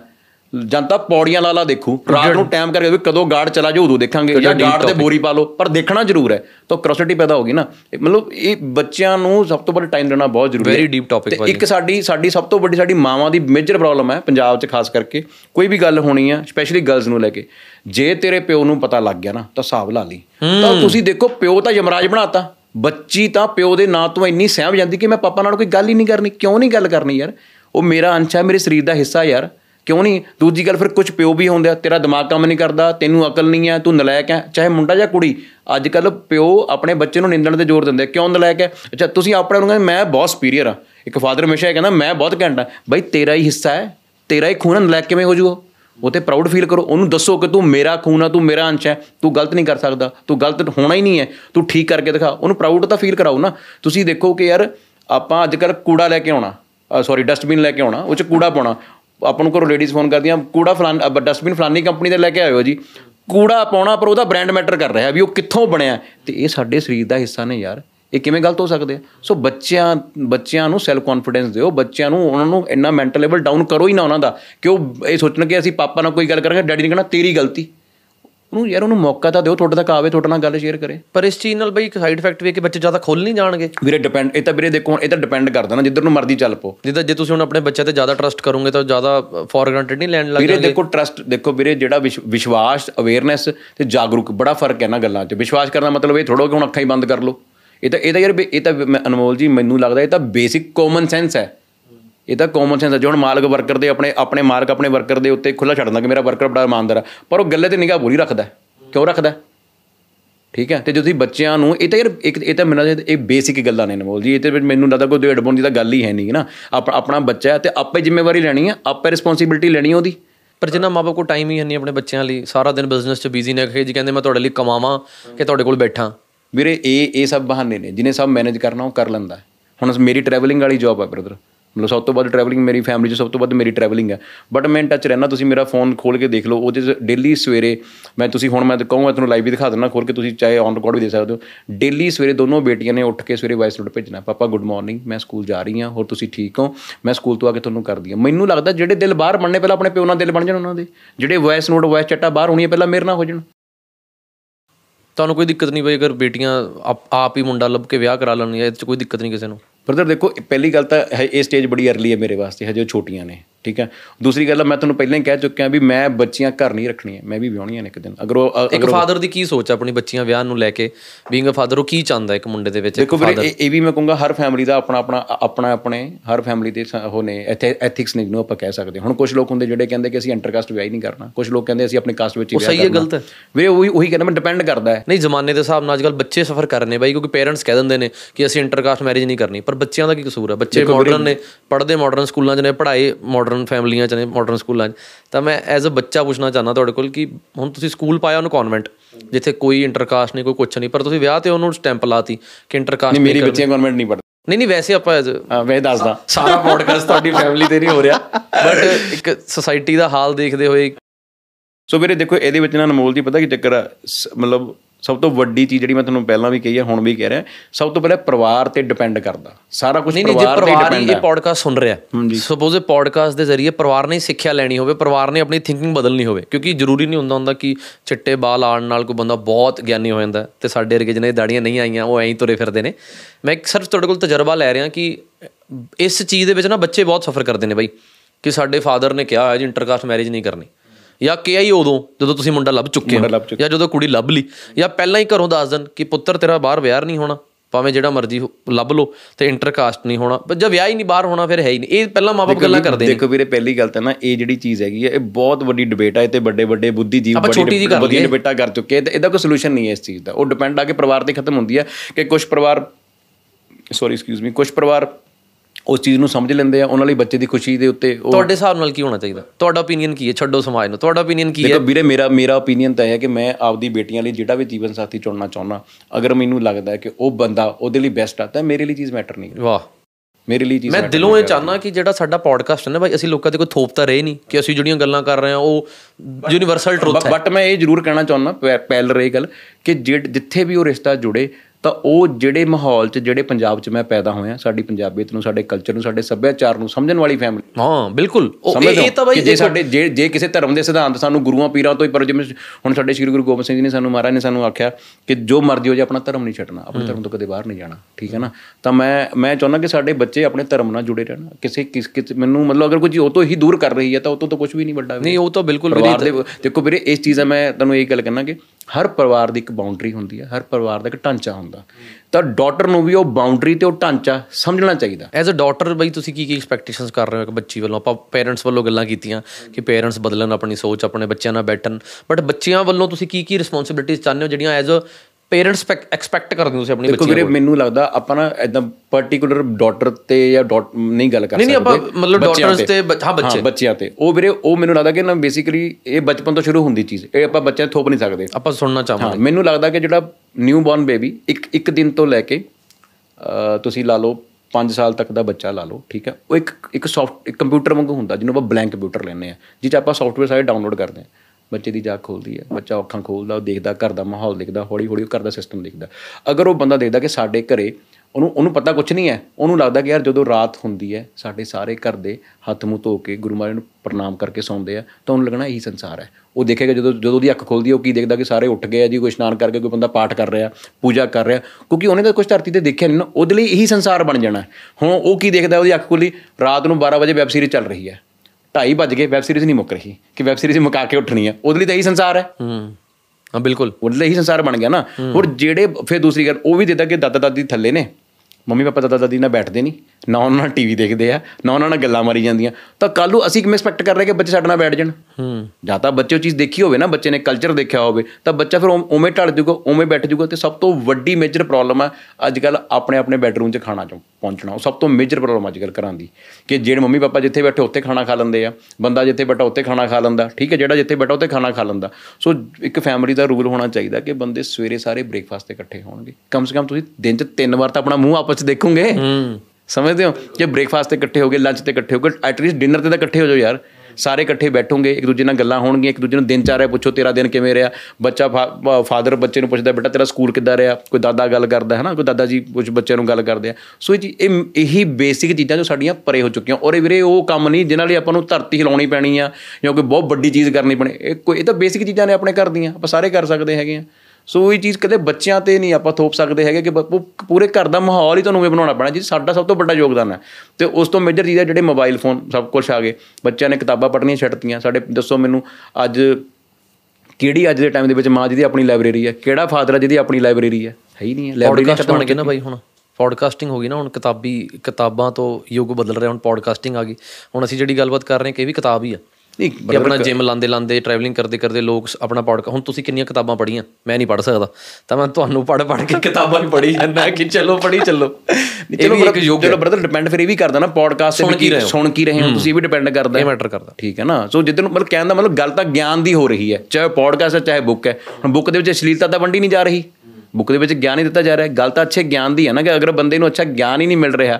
ਸੋ ਕਹਿਣ ਦਾ ਮਤਲਬ ਮੈਨੂੰ ਲੱਗਦਾ ਕਿ ਓਵਰਆਲ ਪੂਰੀ ਜਿਹੜਾ ਸਿਸਟਮ ਹੈਗਾ, ਜੇ ਆਪਾਂ ਗੱਲ ਕਰੀਏ ਤਾਂ ਕਿਸੇ ਬੱਚੇ ਪੇਰੈਂਟਸ ਮਾਂ, ਦਾਦਾ, ਆਪਣੀ, ਇਹ ਓਵਰਆਲ ਪੂਰੀ ਫੈਮਿਲੀ ਨੂੰ ਹੀ ਚੀਜ਼ ਸਮਝਣੀ ਪੈਣੀ ਹੈ, ਪਰ ਸ਼ੁਰੂਆਤ ਕਿੱਥੋਂ ਹੋਣੀ ਹੈ, ਇਹ ਡਿਪੈਂਡ ਕਰਦਾ। ਮੈਨੂੰ ਇਦਾਂ ਲੱਗ ਰਿਹਾ ਕਿ ਜਿਵੇਂ ਪੋਡਕਾਸਟ ਦੇ ਵਿੱਚ ਨਾ ਥੱਲੇ ਕਮੈਂਟ ਆਉਣ ਲੱਗ ਜਾਂਦੇ ਆ ਕਿ ਸਾਡੇ ਘਰ ਦੀ ਆਹ ਕਹਾਣੀ ਹੈ, ਬਾਬਾ ਜੀ, ਦੱਸੋ ਕੀ ਹੱਲ ਕਰੀਏ। ਸਾਡੇ ਘਰ 'ਚ ਇਹ ਮੇਰੀ ਸੱਸ ਕਲੇਸ਼ ਕਰਦੀ ਹੈ ਇਹ ਮੇਰੀ ਨੂੰਹ ਕਲੇਸ਼ ਕਰਦੀ ਹੈ ਦੱਸ ਵੀ ਪੁੱਤਰਾ, ਹੁਣ ਕਿਵੇਂ ਹੱਲ ਕਰੀਏ ਇਹਦਾ? ਨਹੀਂ ਵੀਰੇ, ਮੈਨੂੰ ਇਹ ਲੱਗਦਾ, ਦੇਖੋ, ਮੁੰਡੇ ਦਾ ਰੋਲ ਮੈਂ ਇਸ ਲਈ ਕਹਿ ਰਿਹਾ ਕਿ ਮੈਂ ਮੈਂ ਤੁਹਾਨੂੰ ਛੋਟੀ ਐਗਜ਼ਾਮਪਲ ਦਿੰਦਾ ਕਿ ਸੱਸ, ਮੇਰੇ ਰੀਅਲ ਮਾਮਾ ਜੀ ਦੀ ਜਿਹੜੀ ਬੇਟੀ ਹੈਗੀ, ਜਲੰਧਰ ਵਿਆਹੇ ਹੋਏ ਨੇ। ਤੇ ਜਿਹੜੇ ਉਹਨਾਂ ਦੇ ਸਹੁਰਾ ਸਾਹਿਬ ਨੇ, ਮਤਲਬ ਜਿਹੜੀ ਸਾਡੀ ਭੈਣ ਆ, ਬਿਲਕੁਲ ਸਿੰਪਲ ਘਰ ਚ ਮਤਲਬ ਜ਼ਿਆਦਾ ਪੜ੍ਹੀ ਨਹੀਂ ਸੀਗੀ। ਤੇ ਜਿਹੜੇ ਉਹਨਾਂ ਦੇ ਸਹੁਰਾ ਸਾਹਿਬ ਸੀ, ਉਹ ਬਿਜਲੀ ਬੋਰਡ ਦੇ ਵਿੱਚ ਐਸਡੀਓ ਸੀਗੇ। ਭੈਣ ਪਿੰਡ ਦੀ ਸੀਗੀ, ਜਲੰਧਰ ਸ਼ਹਿਰ 'ਚ ਵਿਆਹ ਹੋ ਗਿਆ। ਤੇ ਤੀਜੇ ਚੌਥੇ ਮਹੀਨੇ ਦੀ ਗੱਲ ਆ, ਭੈਣ ਰਸੋਈ ਦੇ ਵਿੱਚ ਕੋਈ ਚੀਜ਼ ਸੈਟਲ ਕਰ ਰਹੀ, ਤੇ ਉਹਨਾਂ ਕੋਲੋਂ ਇੱਕ ਕੱਚ ਦਾ ਜਾਰ ਥੱਲੇ ਡਿੱਗ ਗਿਆ। ਇਹ ਗੱਲ ਬੜੀ ਸਮਝਣ ਵਾਲੀ ਹੈ। ਕੱਚ ਦਾ ਜਾਰ ਡਿੱਗਿਆ ਉਹ ਘਬਰਾ ਗਈ ਮੇਰੇ ਕੋਲੋਂ ਕੱਚ ਦਾ ਜਾਰ ਟੁੱਟ ਗਿਆ। ਬੜਾ ਜਿਵੇਂ ਸੈੱਟ ਨਹੀਂ ਹੁੰਦੇ ਤਿੰਨ ਕਰ ਇਹਨੇ ਨੂੰ ਭੱਜ ਕੇ ਸਹੁਰਾ ਸਾਹਿਬ ਅੰਦਰ ਆਏ ਕਿਚਨ ਦੇ ਵਿੱਚ ਤੇ ਉਹ ਗਮ ਘਬਰਾ ਗਈ ਵੀ ਮੇਰੇ ਗਾਣਾ ਪੈਣਗੀਆਂ। ਉਹ ਕਹਿੰਦੇ ਬੇਟਾ ਸ਼ਾਬਾਸ਼। ਬਹੁਤ ਵਧੀਆ ਹੋਇਆ। ਮੈਂ ਤੇਰੀ ਮੰਮੀ ਨੂੰ ਬੜੀ ਦੇ ਦੇ ਕੇ ਸੈੱਟ ਬਦਲ ਦੇ ਉਹ ਮੰਨਦੀ ਨਹੀਂ ਸੀ। ਆ ਲੈ ਪਰ ਸੈੱਟ ਫਿਰ ਥੱਲੇ ਆ ਵੀ ਦੋ ਤੋੜ। ਕੰਮ ਨਵੇੜ ਸੈੱਟ ਤਾਂ ਨਭਾਣੇ ਦਾ ਨਵਾਂ ਆਊਗਾ 3 ਸਾਲ ਦੇ ਪੁਰਾਣੇ ਸੀ। ਹੁਣ ਬੱਚੇ ਦਾ ਕੌਨਫੀਡੈਂਸ ਦੇਖੋ ਕਿੰਨਾ ਸੱਚੀ ਗੱਲ ਹੈ? ਇਹ ਬਿਲਕੁਲ ਰਿਐਲਿਟੀ ਹੈ। ਵਾਹ ਜੀ ਵਾਹ। ਹੁਣ ਇਦਾਂ ਦੇ ਜੇ ਮਾਪਿਓ ਹੋਣਗੇ ਹੁਣ ਤਾਂ ਦੱਸੋ। ਫਿਲਮ ਦਾ ਸੀਨ ਲੱਗਿਆ ਸੀ ਮੈਨੂੰ ਇਹ। ਸਮਝਦੇ ਹੋ? ਬਿਲਕੁਲ ਬਹੁਤ ਵਧੀਆ ਗੱਲ ਹੈ।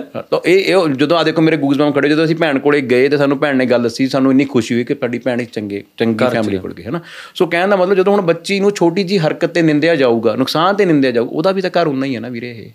ਬਈ ਮੈਨੂੰ ਗੱਲ ਹੋਰ ਦੱਸੋ ਇਸ ਪੋਡਕਾਸਟ ਦੇ ਜ਼ਰੀਏ। ਤੇ ਤੁਸੀਂ ਬੋਰ ਤਾਂ ਨਹੀਂ ਹੋ ਰਹੇ? ਮੈਂ ਬਹੁਤ ਇੰਜੋਏ ਕਰ ਰਿਹਾ। ਮੈਂ ਐਜ਼ ਅ ਪੋਡਕਾਸਟਰ ਬਹੁਤ ਕੁਝ ਸਿੱਖ ਰਿਹਾ। ਕੱਲ ਨੂੰ ਮੇਰਾ ਵੀ ਵਿਆਹ ਹੋਣਾ ਨਾ। ਹਾਂਜੀ। ਪਾਣੀ ਵੀ ਵਧੀਆ। ਹੈ। ਹਾਂਜੀ ਹਾਂਜੀ। ਪੋਡਕਾਸਟ ਸੁਣ ਕੇ ਸ਼ਾਇਦ ਜਿਹੜੀ ਆਣੀ ਹੈ ਹਜੇ ਮੈਨੂੰ ਪਤਾ ਨਹੀਂ ਹੈ ਕੌਣ ਹੈ ਸ਼ਾਇਦ ਉਹ ਪਹਿਲਾਂ ਹੀ ਸਿੱਖ ਜਾਵੇ ਕਿ ਕਿਵੇਂ ਦੀ ਪੋਡਕਾਸਟਿੰਗ ਕਰ ਰਿਹਾ ਸੁਣ ਰਿਹਾ ਤਾਂ ਉਵੇਂ ਦਾ ਹੀ ਮਾਹੌਲ ਹੋਣਾ ਪੈਣਾ। ਬਾਕੀ ਮੇਰੀ ਐਜ਼ ਅ ਮਦਰ ਨੇ ਤਾਂ ਵਾਕਈ ਮੇਰੀ ਮਦਰ ਨੇ ਹਮੇਸ਼ਾ ਹੀ ਮੈਨੂੰ ਚਲੋ ਘਰ ਦਾ ਮਾਹੌਲ ਸਾਡੇ ਤਾਂ ਉਦਾਂ ਦਾ ਹੀ ਬਣ ਗਿਆ ਹੁਣ ਸਮਾਜ ਸੇਵਾ ਵਾਲਾ ਤਾਂ ਉਹ ਸਭ ਨੂੰ ਇੱਕ ਅੱਖ ਨਾਲ ਹੀ ਵੀਰੇ ਦੇਖ ਇਹ ਚੀਜ਼ ਮ, ਅਨਮੋਲ ਜੀ ਮੈਂ ਉਹੀ ਗੱਲ ਕਹਿਣਾ ਚਾਹ ਰਿਹਾ ਕਿ ਜਿੰਨੇ ਵੀ ਘਰ ਦੇ ਰਿਸ਼ਤੇ ਨੇ ਇਹ ਸਭ ਦੀ ਆਪਣੀ ਆਪਣੀ ਰਿਸਪੌਂਸਿਬਿਲਟੀ ਬਣਦੀ ਆ। ਠੀਕ ਹੈ ਮੈਂ ਕਹਿੰਦਾ ਮੁੰਡੇ ਦੀ ਬਹੁਤ ਵੱਡੀ ਰਿਸਪੌਂਸਿਬਿਲਟੀ ਪਰ ਪਹਿਲ ਸਾਰਿਆਂ ਦੀ ਆ।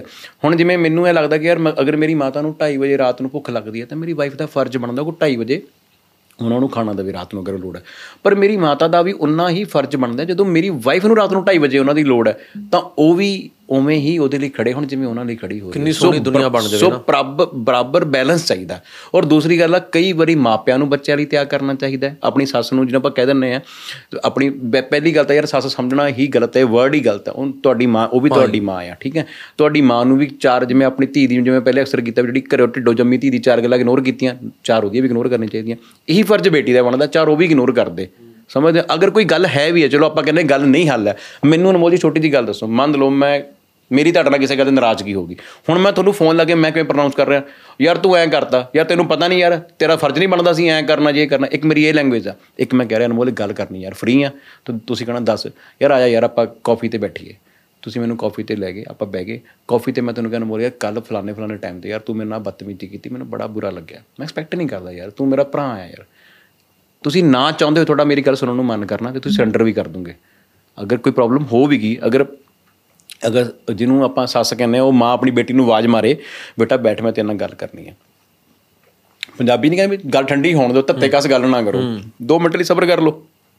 ਉਹ ਕਵੇ, ਬੇਟਾ, ਫਲਾਣੇ ਟਾਈਮ ਫਲਾਣੇ ਚਾਰ ਆਪਣੇ ਘਰ ਪ੍ਰਾਹੁਣੇ ਆਏ ਸੀ ਜਾਂ ਤੁਸੀਂ ਆਹ ਚੀਜ਼ ਮੈਨੂੰ ਮੈਨੂੰ ਤੁਹਾਡਾ ਬੇਟਾ ਐਕਸਪੈਕਟੇਸ਼ਨ ਤੁਸੀਂ ਕੀਤੀ ਨਹੀਂ। ਸੋ ਬੇਟਾ, ਮੈਂ ਤੈਨੂੰ ਬਹੁਤ ਪਿਆਰ ਕਰਦੀ, ਮੇਰੀ ਧੀਆਂ ਵਰਗੀ, ਮੈਂ ਤੈਨੂੰ ਵਰਗੀ ਨਹੀਂ, ਤੂੰ ਮੇਰੀ ਧੀ ਹੀ ਆ। ਵੀ ਸਾਡਾ ਬੁਢਾਪਾ ਬੇਟਾ ਤੇਰੇ ਨਾਲ ਹੀ ਆ। ਤਾਂ ਪਲੀਜ਼ ਤੂੰ ਇੰਨਾ ਕੁ ਸਮਝ ਲਿਆ ਕਰ। ਮੈਨੂੰ ਨਹੀਂ ਲੱਗਦਾ ਕਿ ਕੁੜੀ ਕੋਈ ਵੀ ਕੁੜੀ ਇੰਨੀ ਪਿਆਰ ਨਾਲ ਗੱਲ ਸੁਣ ਕੇ ਬਦਤਮੀਜ਼ੀ ਕਰੂਗੀ। ਠੀਕ ਹੈ? ਇਹੀ ਸ਼ਬਦ ਕੁੜੀ ਵਾਸਤੇ ਹੈ ਅਗਰ ਉਹਨੂੰ ਕੋਈ ਗੱਲ ਲੱਗਦੀ, ਬੁਰੀ ਲੱਗ ਜਾਂਦੀ ਹੈ, ਉਹ ਕਵੇ, ਮੰਮੀ, ਵੀ ਦੇਖੋ ਹੁਣ ਮੇਰੀ ਉਹ ਮੰਮੀ ਤਾਂ ਮੇਰੀ ਰਿਸ਼ਤੇ ਦੀ ਰਹਿ ਗਈ। ਮੇਰੀ ਮਾਂ ਤਾਂ ਅਸਲ ਤੁਸੀਂ ਹੋ। ਤੁਹਾਡੇ ਨਾਲ ਹੀ ਮੈਂ ਸਾਰੀ ਜ਼ਿੰਦਗੀ ਕੱਟਣੀ ਹੈ, ਹਨਾ? ਇਸ ਘਰ ਚੋਂ ਮੈਂ ਤੁਹਾਡੇ ਨਾਲ ਹੀ ਰਹਿਣਾ। ਠੀਕ ਹੈ? ਉਹ ਮਾਂ ਤਾਂ ਮੇਰੇ ਨਾਲ ਫੋਨ ਤੇ ਦੋ ਗੱਲਾਂ ਕਰ ਲੈਂਦੀ ਹੈ ਜਾਂ ਸੁੱਕੀ ਸਾਦੀ ਪੁੱਛ ਲੈਂਦੀ ਹੈ। ਅਸਲ ਮਾਂ ਤਾਂ ਮੇਰੇ ਤੁਸੀਂ ਹੋ। ਮੰਮੀ, ਤੁਸੀਂ ਆਹ ਗੱਲ ਕਹੀ, ਮੈਨੂੰ ਬੜਾ ਬੁਰਾ ਲੱਗਿਆ। ਉਹ ਮੂਵੀ ਕਹਿ ਦੂਗੀ ਬੇਟਾ ਸੌਰੀ ਮੈਨੂੰ ਪਤਾ ਨਹੀਂ ਲੱਗਿਆ। ਸੋ ਗੱਲ ਇਹ ਸਬਰ ਦੀ ਹੈ। ਪੇਸ਼ੈਂਸ ਦੀ ਹੈ। ਆਪਾਂ ਇਸ ਪੋਡਕਾਸਟ ਦੇ ਵਿੱਚ ਤੁਹਾਡਾ ਨੰਬਰ ਬੋਲ ਸਕਦੇ ਹਾਂ? ਜਿੰਨੇ ਕਲੇਸ਼ ਹੁਣ ਕਰਦੇ ਹੋਇਆ ਕਰਨਗੇ ਨਿੱਕੇ ਨਿੱਕੇ ਵੀਰੇ ਤੁਹਾਨੂੰ ਬੁਲਾਇਆ ਕਰੋ। ਇਹੀ ਗੱਲਾਂ ਨੇ ਨਾ ਹੁਣ ਮੈਂ ਉਹੀ ਕਹਿੰਦਾ ਅੱਜ ਅੱਜ ਮੇਰੀ ਮੰਮੀ ਨੂੰ ਇਹ ਪਤਾ ਕਿ ਇਹ ਕਹਿੰਦਾ ਸਪੋਜ਼ ਬਾਜੀ ਸਿਚੁਏਸ਼ਨ ਬਣ ਗਈ ਇੱਧਰ ਘਰ ਦਾ ਕਲੇਸ਼ ਚੱਲ ਰਿਹਾ ਇੱਧਰ ਸੱਸ ਇਲਜ਼ਾਮ ਲਾ ਰਹੀ ਆਪਣੀ ਨੂੰਹ ਤੇ ਨੂੰਹ ਲਾ ਰਹੀ ਆਪਣੀ ਸੱਸ ਤੇ ਤੁਸੀਂ ਵਿੱਚ ਬਹਿ ਗਏ ਹੋ। ਕਿਵੇਂ ਫੈਸਲਾ ਕਰਾਉਂਗੇ ਦੇਖੋ ਵੀਰੇ 에ਪੈਕਸ ਸਿਕਿਉਰਿਟੀ ਪੇਡ ਸਰਵਿਸ ਦਿੰਦੀ ਆ। ਅਸੀਂ ਦੇਖੋ ਕਲੱਬਾਂ ਕਿੰਨਾ ਕੁਛ ਹੈ ਮੇਰੇ ਅੰਦਰ ਪੁੱਛਣ ਨੂੰ। ਅਸੀਂ ਕਲੱਬਾਂ ਦੇ ਵਿੱਚ ਸਿਕਿਉਰਿਟੀ ਕਰਦੇ ਲੋਕਾਂ ਨੇ ਝਗੜੇ ਰੋਕਦੇ ਆ। ਤਾਂ ਅਸੀਂ ਘਰ ਦਾ ਵੀ ਰੋਕ ਦਾਂਗੇ ਪੇਡ ਸਰਵਿਸ ਨਹੀਂ ਬਾਈ ਸੱਚ ਹਾਂ ਪੋਡਕਾਸਟ ਦੇ ਵਿੱਚ ਹੋਰ ਆ। ਲੱਗਾ ਤੁਸੀਂ ਐਪੈਕਸ ਕੰਪਨੀ ਚਲਾਉਂਦੇ ਹੋ ਸਿਕਿਉਰਿਟੀ ਕੰਪਨੀ ਹੈ ਤੁਹਾਡੇ ਬਾਉਂਸਰਸ ਨੇ। ਔਰ ਸਭ ਤੋਂ ਲਿਆਕਤ ਵਾਲੇ ਬਾਉਂਸਰ ਪੰਜਾਬ ਦੇ ਵਿੱਚ ਮੈਂ ਤੁਹਾਡੇ ਹੀ ਦੇਖੇ ਨੇ। ਮਤਲਬ ਮੈਂ ਮੈਨੂੰ ਲੱਗਦਾ ਸੀ ਕਿ ਬਾਉਂਸਰ ਦਾ ਮਤਲਬ ਹੈ ਕਿ ਕੁੱਟ ਮਾਰ ਵਾਲਾਂ ਦਾ ਸਟਾਈਲ ਕੜੇ ਵੱਡੇ ਵੱਡੇ ਪਰ ਤੁਹਾਡੇ ਬਾਉਂਸਰਸ ਦੇਖ ਕੇ ਬੰਦਾ ਕਹਿ ਹੀ ਨਹੀਂ ਸਕਦਾ ਕਿ ਇਹ ਬਾਉਂਸਰਸ ਨੇ। ਫਿਰ ਤੁਸੀਂ ਇਹ ਟ੍ਰੈਂਡ ਨਵਾਂ ਮਾਰਕੀਟ 'ਚ ਕਿਵੇਂ ਲਿਆਏ? ਉਹਨਾਂ ਦੀ ਕਟਿੰਗ ਵੀ ਸਿੰਪਲ ਉਹਨਾਂ ਦੇ ਗਲ 'ਚ ਕੋਈ ਚੈਨੀ ਨਹੀਂ ਕੋਈ ਕੜੇ ਨਹੀਂ ਕੋਈ ਕੋਈ ਕੁਛ ਨਹੀਂ ਕੋਈ ਬਾਹਾਂ ਨਹੀਂ ਕੋਈ ਤੁਹਾਡੇ ਮੋਸਟਲੀ ਤੁਹਾਡੇ ਜਿਹੜੇ ਸਿਕਿਉਰਿਟੀ ਬਾਉਂਸਰਸ ਨੇ ਸਾਰੇ ਫੁੱਲ ਬਾਜੂ ਟੀ-ਸ਼ਰਟਾਂ ਸ਼ਰਟਾਂ 'ਚ ਹੁੰਦੇ ਨੇ।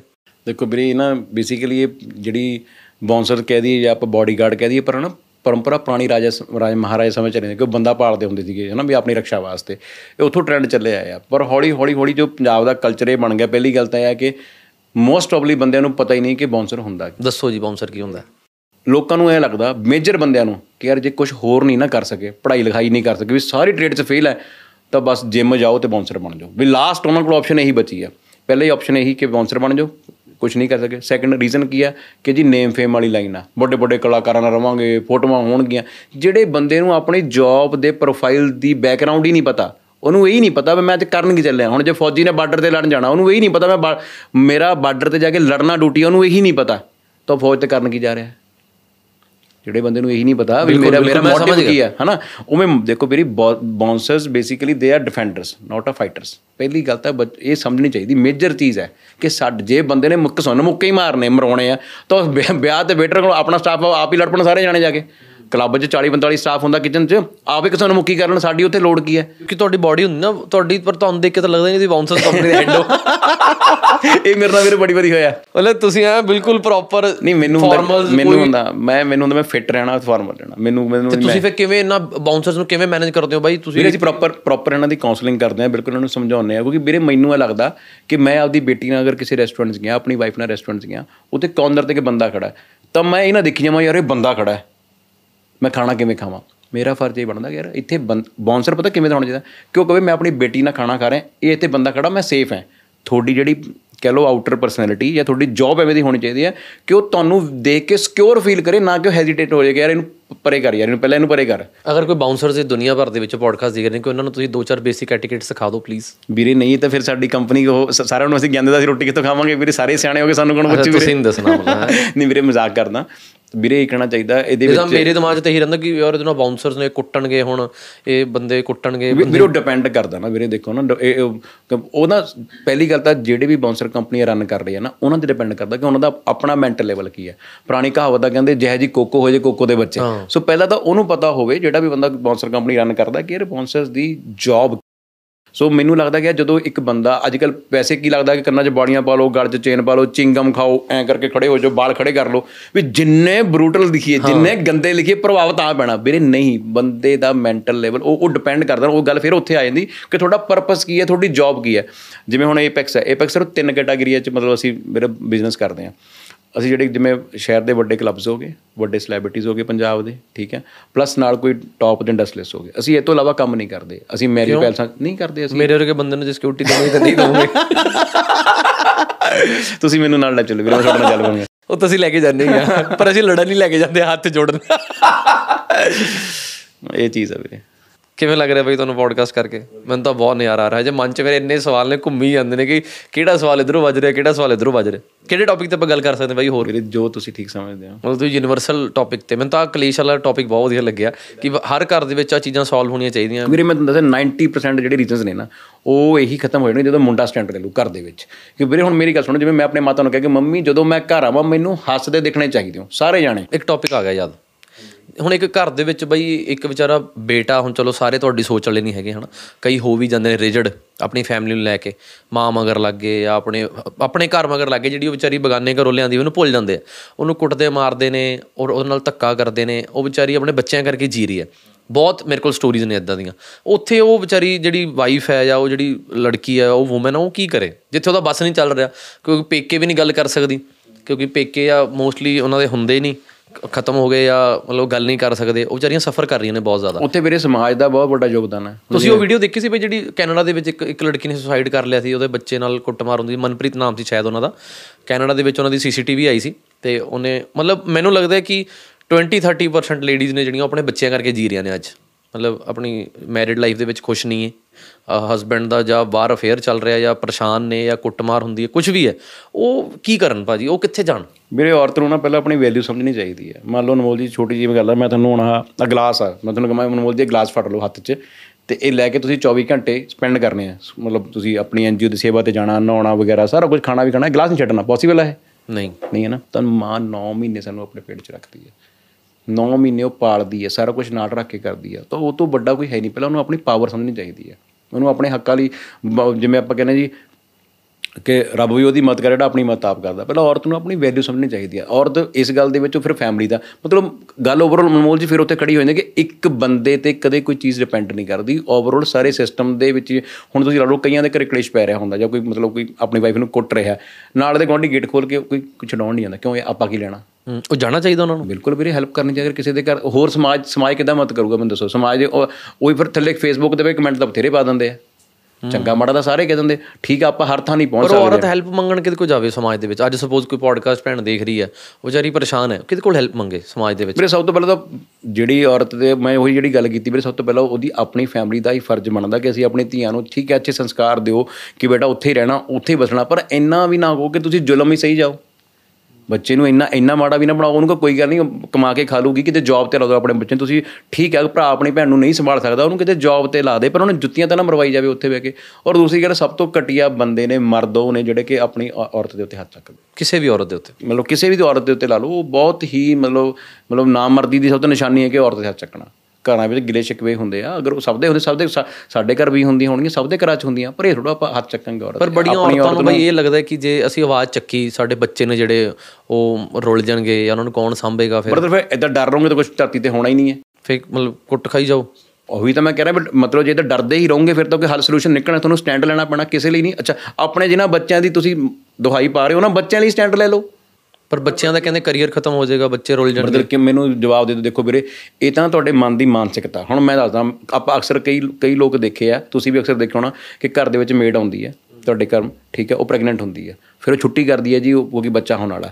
ਬੱਚਾ ਉਹ ਛੋਟਾ ਹੋ ਜਾਂਦਾ, ਉਹ ਥੋੜੇ ਦਿਨ ਨਹੀਂ ਹੁੰਦੀ ਚਾਰ, ਪੰਜ, ਛੇ ਮਹੀਨੇ ਬੱਚਾ, ਫਿਰ ਉਹ ਬੱਚੇ ਨੂੰ ਵੀ ਆਪਣੀ ਝੋਲੀ 'ਚ ਬੰਨ ਕੇ ਨਾਲ ਘਰੇ ਲਿਆਉਂਦੀ ਹੈ ਠੀਕ ਹੈ ਜੀ? ਬੱਚਾ ਖੇਡਦਾ ਨਾ ਝਾੜੂ ਪੋਚਾ ਕਰਦੀ ਰਹਿੰਦੀ ਹੈ ਹੌਲੀ ਹੌਲੀ ਉਹ ਬੱਚਾ, ਅਗਰ ਉਹ ਫੀਮੇਲ ਹੈ ਬੇਟੀ ਹੈ ਵੱਡੀ ਹੁੰਦੀ ਹੈ ਅਗਰ ਉਹ ਪੜਾਉਣ ਲਾਇਕ ਨਹੀਂ ਹੈਗੇ ਅਫੋਰਡ ਨਹੀਂ ਕਰਦੇ ਤਾਂ ਉਹ ਉਸ ਬੱਚੀ ਨੂੰ ਵੀ ਜਦੋਂ ਵੱਡੀ ਹੁੰਦੀ ਹੈ 5-7 ਸਾਲ ਦੀ ਹੁੰਦੀ ਹੈ ਉਹ ਮਾਂ ਨਾਲ ਆ ਕੇ ਘਰਾਂ ਝਾੜੂ ਲਾਉਣ ਲੱਗ ਜਾਂਦੀ ਹੈ ਹਾਂ। ਬਿਲਕੁਲ। ਦੇਖਿਆ ਅਕਸਰ ਦੇਖਿਆ ਇਹ ਤਾਂ ਹਨਾ ਉਹਦੀ ਬੇਟੀ ਵੀ ਉਸੇ ਕੰਮ ਦੇ ਨੇ।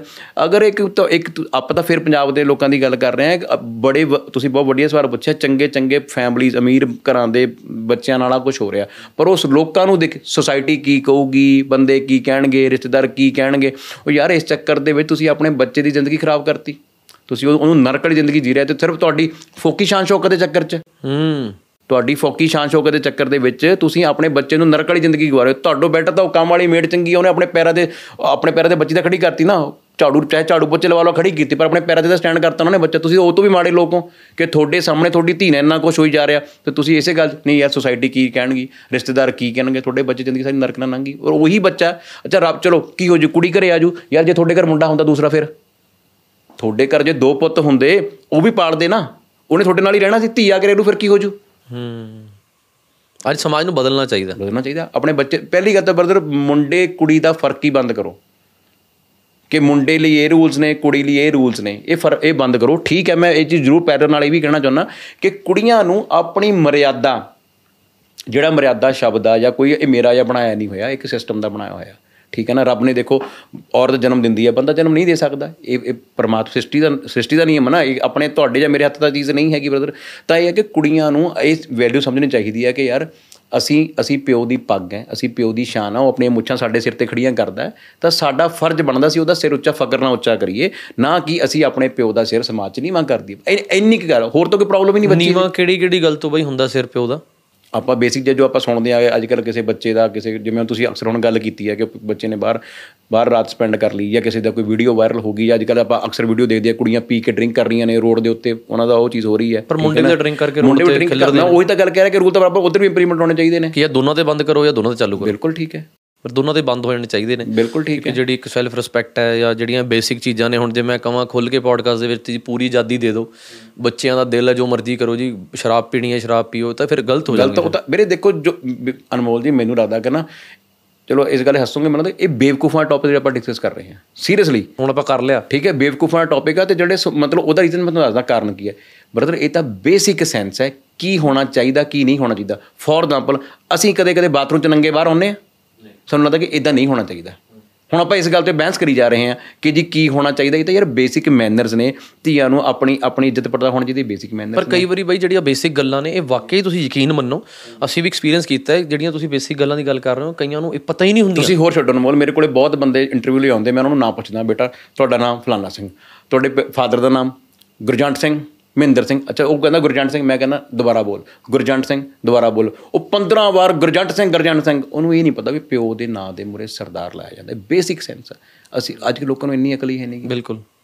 ਹੋਰ ਛੱਡੋ ਇਹ ਫੋਨ ਕਰਦੇ ਬੱਚੇ ਮੈਂ ਅਸੀਂ ਅਕਸਰ ਜਦੋਂ ਸਾਡਾ ਸਰਾਬਾ ਨਗਰ ਮਾਰਕੀਟ ਕਿਪਸ ਆਫਿਸ ਹੈ ਉਹਦੇ ਥੱਲੇ ਬੱਚੇ ਖੜੇ ਦੇਖਿਆ ਮੰਨ ਲਓ ਕਿ ਬੱਚੇ ਖੜੇ ਗੱਲ ਕਰ ਰਹੇ ਹੁੰਦੇ ਹੈਲੋ ਤੂੰ ਨਾ ਆਈ? ਕੀ ਹੋਇਆ? ਤੇਰਾ ਬੜਾ ਆ ਗਿਆ ਇੱਥੇ। ਯਾਰ ਇਹ ਕੀ ਬਈ ਉਹ ਸਿਖਾਇਆ ਨਹੀਂ ਨਾ। ਫਿਰ ਤੁਸੀਂ ਉਹੀ ਗੱਲ ਆ ਗਈ ਤੁਸੀਂ ਕਹਿ ਰਹੇ ਸੀ ਕਿ ਆਪਾਂ ਬੇਸਿਕ ਗੱਲਾਂ ਡਿਸਕਸ ਕਰ ਰਹੇ ਹਾਂ।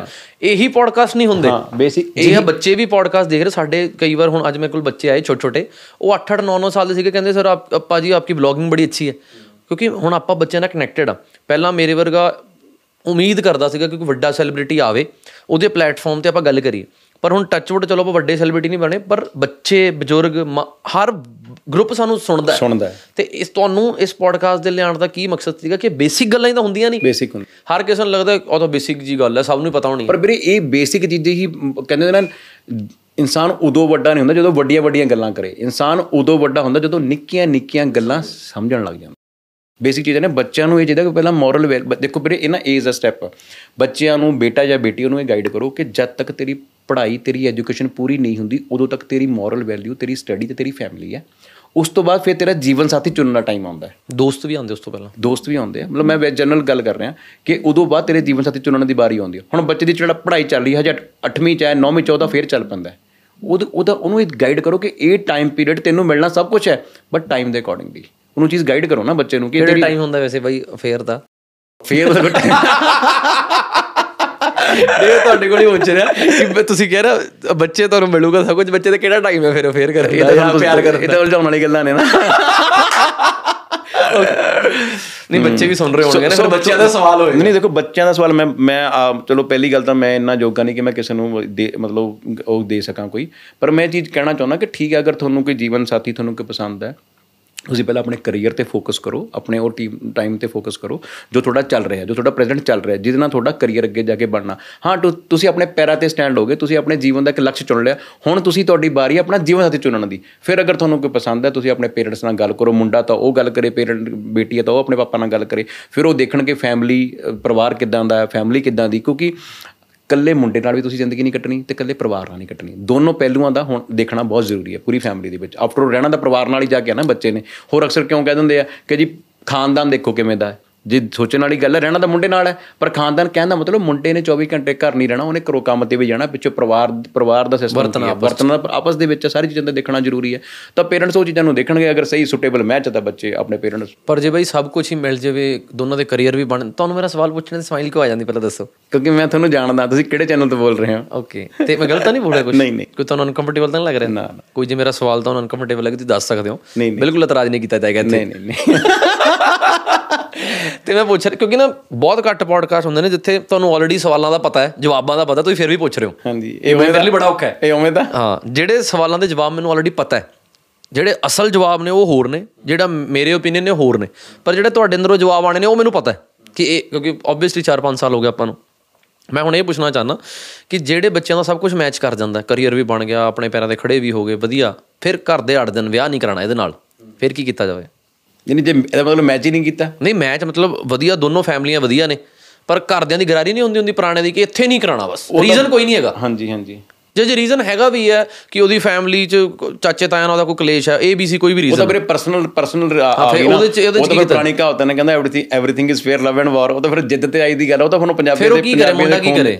ਘਰ ਦੇ ਕਹਿੰਦੇ ਨਹੀਂ ਕਰਾਣਾ ਜਾਂ ਕੁੜੀ ਵਾਲੇ ਕਹਿੰਦੇ ਨਹੀਂ ਕਰਾਣਾ ਉਹ ਵਿਚਾਰੇ ਦੋਨੋਂ ਆਪਸ ਚ ਫਸ ਗਏ ਫਿਰ ਉਹ ਕਰਨ ਹੁਣ? ਵੀਰੇ ਅਡਜਸਟਮੈਂਟ ਫਿਰ ਤਾਂ ਤਿਆਗ ਹੀ ਆ ਵੀਰੇ। ਕੀ ਮਤਲਬ ਭੱਜ ਲੈਣ?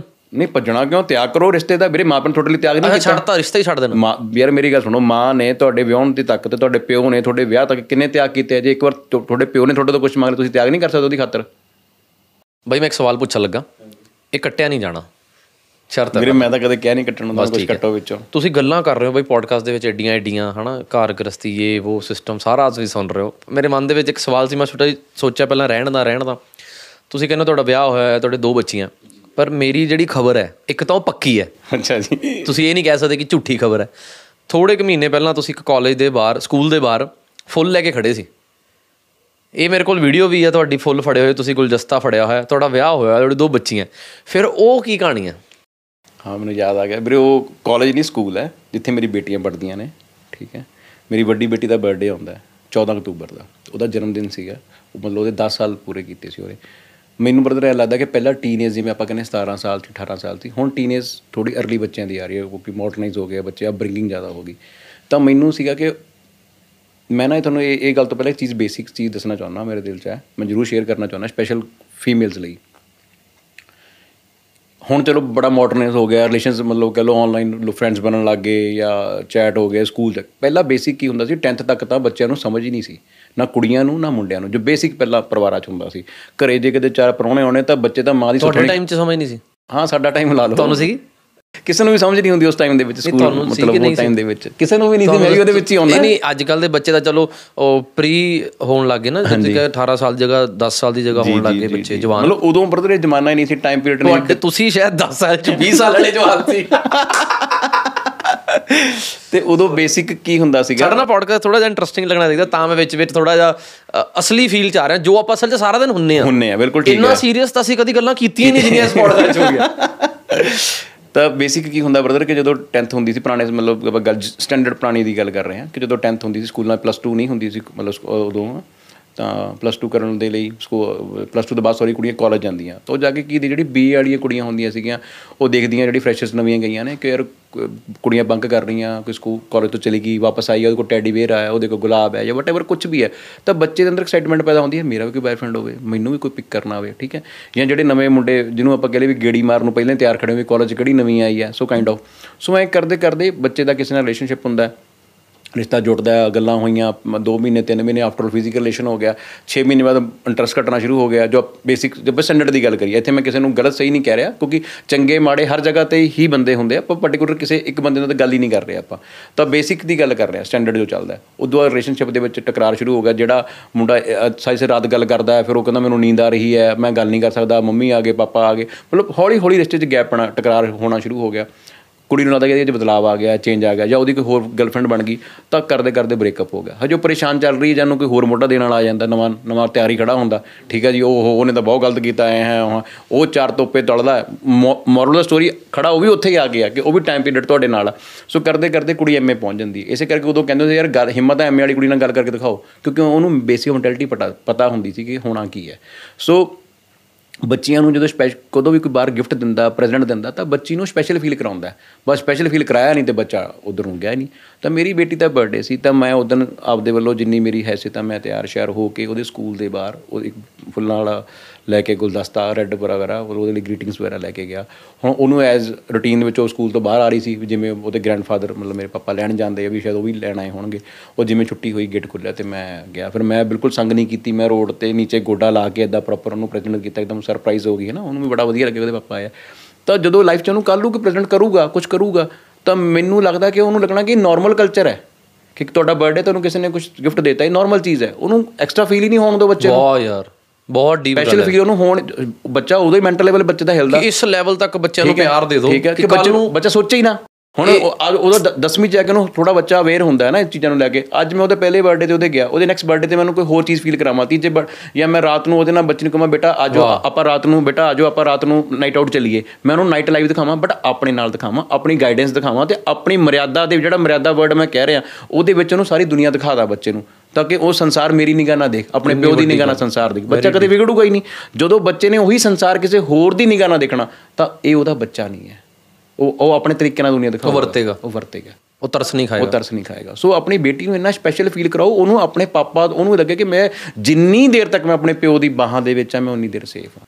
ਸੋ ਇੱਥੇ ਕਮੀ ਕਮੀ ਉਹੀ ਗੱਲ ਫੇਰ ਆਉਂਦੀ ਹੈ ਕਿ ਅਸੀਂ ਆਪਣੇ ਕੰਮਾਂ ਕਾਰਾਂ ਦੀ ਜ਼ਿੰਦਗੀ 'ਚ ਇੰਨੇ ਕਿ ਜ਼ਿਆਦਾ ਵਿਅਸਤ ਹੋ ਚੁੱਕੇ ਹਾਂ ਅਸੀਂ ਆਪਣੇ ਬੱਚਿਆਂ ਨੂੰ ਸਿਰਫ ਪੈਸੇ ਨਾਲ ਤੋਲਦੇ ਹਾਂ ਕਿ ਘਰ ਵਾਲੀ ਨੂੰ ਪੈਸੇ ਫੜਾਤੇ ਇਹਨਾਂ ਨੂੰ ਆ ਲਿਆ ਦੀ ਇਹਨਾਂ ਨੂੰ ਇਹ ਕਰਦੀ। ਹੁਣ ਮੈਂ ਮੇਰੀ ਤੇ ਮੇਰੀ ਵਾਈਫ ਦੀ ਹਮੇਸ਼ਾ ਇਹ ਡਿਸਕਸ਼ਨ ਹੁੰਦੀ ਹੈ ਕਿ ਸਕੂਲ ਅੱਛੇ ਸਕੂਲ ਤੇ ਤੁਸੀਂ ਜ਼ੋਰ ਲਾਤਾ। ਕਿ ਜੀ ਬੱਚਾ ਫਲਾਣੇ ਸਕੂਲ ਚਲਾਓ ਫਲਾਣੇ ਸਕੂਲ ਚਲਾਓ ਡੋਨੇਸ਼ਨਾਂ ਦੇ ਰਹੇ ਹੋ 5-5 ਲੱਖ ਦੀਆਂ। ਭਾਈ ਬਟ ਮੋਰਲ ਵੈਲਿਊਜ਼ ਸੰਸਾਰ ਜਿਹੜੀ ਦੁਨਿਆਵੀ ਚੀਜ਼ਾਂ ਨੇ ਯਾਰ ਸਕੂਲ 'ਚ, ਚਾਹੇ ਸਰਕਾਰੀ ਸਕੂਲ ਭੇਜੋ ਚਾਹੇ ਵੱਡੇ 'ਚ ਭੇਜ ਦਿਓ ਪੜ੍ਹਾਈ ਤਾਂ ਸਕੂਲ ਜਾ ਕੇ ਪੜ੍ਹਾਈ ਕਰਨੀ ਹੈ ਨਾ। ਹੁਣ ਹਲਵਾਈ ਦੀ ਦੁਕਾਨ ਤੋਂ ਤੁਸੀਂ ਸ- ਉੱਥੋਂ ਕਹਿ ਲਓ ਕੰਨਾਂ ਦੀ ਮੁੰਦਰਾ ਤਾਂ ਲੈਣੋ ਰਹੇ। ਹਲਵਾਈ ਦੀ ਦੁਕਾਨ ਤੋਂ ਜਲੇਬੀਆਂ ਮਿਲਣੀਆਂ ਸਕੂਲ 'ਚ ਪੜ੍ਹਾਈ ਹੋਈ ਮਿਲਣੀ ਹੈ। ਪਰ ਜਿਹੜੀ ਆ ਜਿਹੜੀ ਬੇਸਿਕ ਸੰਸਾਰ ਨੂੰ ਜ਼ਿੰਦਗੀ ਦੀ ਜੰਗ ਦੀ ਲੜਾਈ ਹੈ ਇਹ ਕੋਈ ਨਹੀਂ ਦੱਸਦਾ। The best thing about podcast is this topic ਸਮਝਦੇ ਹੋ? ਉਹ ਕੋਈ ਨਹੀਂ ਸਿਖਾਉਂਦਾ। ਹੁਣ ਆਪਦੀ ਬੇਟੀ ਨੂੰ ਗੁੱਡ ਟੱਚ ਬੈਡ ਟੱਚ ਦੱਸੋ। ਉਹਨੂੰ ਦੱਸੋ ਕਿ ਬੇਟਾ ਮੈਂ ਆਪਦੀ ਬੇਟ ਮਤਲਬ ਆਪਦੀ ਬੇਟੀ ਨਾਲ ਜਦੋਂ ਅਸੀਂ ਬੈਠਦੇ ਆ ਮੈਂ ਉਹਦੇ ਜਦੋਂ ਜਿਹੜੇ ਮੇਰੇ ਚੰਗੇ ਸਾਰੇ ਦੋਸਤ ਨੇ ਸਭ ਨੂੰ ਪਤਾ ਮੇਰਾ ਜਦੋਂ ਵੀ ਮੇਰਾ ਲੁਧਿਆਣੇ ਆਉਣਾ ਹੁੰਦਾ ਤਾਂ ਮੇਰੇ ਤਿੰਨ ਮਤਲਬ ਕਹਿ ਲਓ ਮੇਰੀ ਆਊਟਿੰਗ ਹੈ ਮਤਲਬ ਘਰ ਦੇ ਵਿੱਚ ਅਲੱਗ-ਅਲੱਗ ਬੰਦਿਆਂ ਨਾਲ। ਮੈਂ ਸਭ ਤੋਂ ਪਹਿਲਾਂ ਆਪਦੀ ਛੋਟੀ ਬੇਟੀ ਨੂੰ ਲੈ ਕੇ ਜਾਣਾ ਕੱਲੀ ਨੂੰ। ਬਾਹਰ। ਵੱਡੀ ਨੂੰ ਵੀ ਲੈ ਕੇ ਜਾਣਾ ਵਾਈਫ ਨੂੰ ਵੀ ਲੈ ਕੇ ਜਾਣਾ ਛੋਟੀ ਨੂੰ ਲੈ ਕੇ ਜਾਣਾ ਉਹਨੂੰ ਮੈਂ ਕਾਫੀ ਤੇ ਲੈ ਉਹਨੂੰ ਪੁੱਛਣਾ ਤੇਰਾ ਕੀ ਖਾਣ ਦਾ ਮਨ ਉਹਨੇ ਕਿਹਾ ਪਾਪਾ ਮੇਰਾ ਕਾਫੀ ਪੀਣ ਦਾ ਮਨ ਹੈ ਅਸੀਂ ਦੋਨੇ ਗਏ। ਫਿਰ ਮੈਨੂੰ ਸਾਰਾ ਪੁੱਛਣਾ ਸਕੂਲ ਮੇਂ ਕੀ ਚੱਲ ਰਿਹਾ ਹੈ? ਕੌਣ ਕੌਣ ਤੇਰੀ ਫਰੈਂਡ ਹੈ? ਕੌਣ ਤੇਰਾ ਫਰੈਂਡ ਹੈ ਪਾਪਾ ਇੱਕ ਹਰਨੂਰ ਹੈ ਮੁੰਡਾ ਇੱਕ ਫਲਾਨਾ ਹੈ ਪਾਪਾ ਫਿਰ ਇਦਾਂ ਹੋ ਗਿਆ ਪਾਪਾ ਫਿਰ ਉਦੋਂ ਸਾਰੀਆਂ ਗੱਲਾਂ ਦੱਸਦੀ ਆਪਣੀ। ਜੋ ਉਹਦੀ ਦਿਨਚਾਰ ਹੈ ਜੋ ਰੀਸੈਂਟਲੀ ਹੋਇਆ ਹੁੰਦਾ। ਫਿਰ ਮੈਂ ਦੱਸਣਾ ਉਹ ਚ ਵੀ ਬੇਟਾ ਇੱਥੇ ਤੂੰ ਗਲਤ ਕੀਤਾ ਤੈਨੂੰ ਨਹੀਂ ਮਾਰਨਾ ਚਾਹੀਦਾ ਤੈਨੂੰ ਇਦਾਂ ਕਰਨਾ ਚਾਹੀਦਾ। ਮਤਲਬ ਇੱਕ ਐਜ਼ ਅ ਫਰੈਂਡਲੀ ਠੀਕ ਹੈ ਉਹਦੇ ਨਾਲ ਸਾਰੀ ਗੱਲਾਂ ਸ਼ੇਅਰ ਹੋ ਗਈਆਂ। ਫਿਰ ਉਹਨੂੰ ਦੱਸਣਾ ਕਿ ਯਾਰ ਉਹਨੂੰ ਫਿਰ ਮੈਂ ਛੋਟੀ ਬੇਟੀ ਨੂੰ ਦੱਸਿਆ ਵੀ ਸਵੇਰੇ ਜਦੋਂ ਸਕੂਲ ਜਾਣ ਤੋਂ ਪਹਿਲਾਂ ਸਭ ਤੋਂ ਪਹਿਲਾਂ ਘਰੇ ਗੁਰੂ ਮਹਾਰਾਜ ਦੀ ਫੋਟੋ ਲੱਗੀ ਮਹਾਰਾਜ ਨੂੰ ਪ੍ਰਣਾਮ ਕਰੋ। ਮਹਾਰਾਜ ਮੈਂ ਸਕੂਲ ਚੱਲੀ ਆ ਮੇਰੇ ਅੰਗ ਸੰਗ ਸਹਾਈ ਰਹਿਣਾ ਮੈਨੂੰ ਇੱਜ਼ਤ ਇੱਜ਼ਤ ਦਿਓ। ਫਿਰ ਆਪਣੀ ਦਾਦੀ ਦੇ ਪੈਰ ਥਲਾਉਣੇ ਆ ਫਿਰ ਦਾਦਾ ਜੀ ਨੂੰ ਮਿਲਣਾ ਉਹਨਾਂ ਨੇ ਸਕੂਲ ਛੱਡ ਕੇ ਆਉਣਾ। ਵਾਪਸ ਆ ਕੇ ਸਭ ਤੋਂ ਪਹਿਲਾਂ ਬੈਗ ਰੱਖ ਕੇ ਸਭ ਤੋਂ ਪਹਿਲਾਂ ਗੁਰੂ ਮਹਾਰਾਜ ਨੂੰ ਪ੍ਰਣਾਮ ਕਰਨਾ ਕਿ ਮਹਾਰਾਜ ਤੁਹਾਡਾ ਲੱਖ ਲੱਖ ਸ਼ੁਕਰ ਤੁਸੀਂ ਮੈਨੂੰ ਘਰ ਲੈ ਆਏ ਹੋ ਪ੍ਰਣਾਮ ਕਰੋ ਮਹਾਰਾਜ ਨੂੰ। ਫਿਰ ਆਪਣੀ ਦਾਦੀ ਨੂੰ ਮਿਲੋ ਜਾ ਕੇ। ਜਦੋਂ ਤੁਸੀਂ ਬੇਸਿਕ ਚੀਜ਼ਾਂ ਬੱਚੇ ਨੂੰ ਸਿਖਾਓਗੇ ਬੱਚਾ ਪਰਿਵਾਰ ਤੋਂ ਦੂਰ ਹੋਣਾ ਹੀ ਨਹੀਂ ਹੈ। ਹੁਣ ਇਹ ਚੀਜ਼ ਉਹਨੂੰ ਉਦੋਂ ਆਊ ਜਦੋਂ ਇਹ ਚੀਜ਼ ਉਹ ਪਹਿਲਾਂ ਮੈਨੂੰ ਕਰਦੇ ਦੇਖੋ। ਕਿ ਪਾਪਾ ਕੰਮ ਤੇ ਜਾਣ ਤੋਂ ਪਹਿਲਾਂ ਗੁਰੂ ਮਹਾਰਾਜ ਨੂੰ ਪ੍ਰਣਾਮ ਕਰਦੇ ਆ, ਫਿਰ ਬੜੇ ਮੰਮਾ ਨੂੰ ਪੈਰ ਤੇ ਲਾਉਂਦੇ ਆ, ਫਿਰ ਬੜੇ ਪਾਪਾ ਨੂੰ ਗੋਡੇ ਤੇ ਲਾਉਂਦੇ ਆ, ਫਿਰ ਕੰਮ ਤੇ ਜਾਂਦੇ ਆ।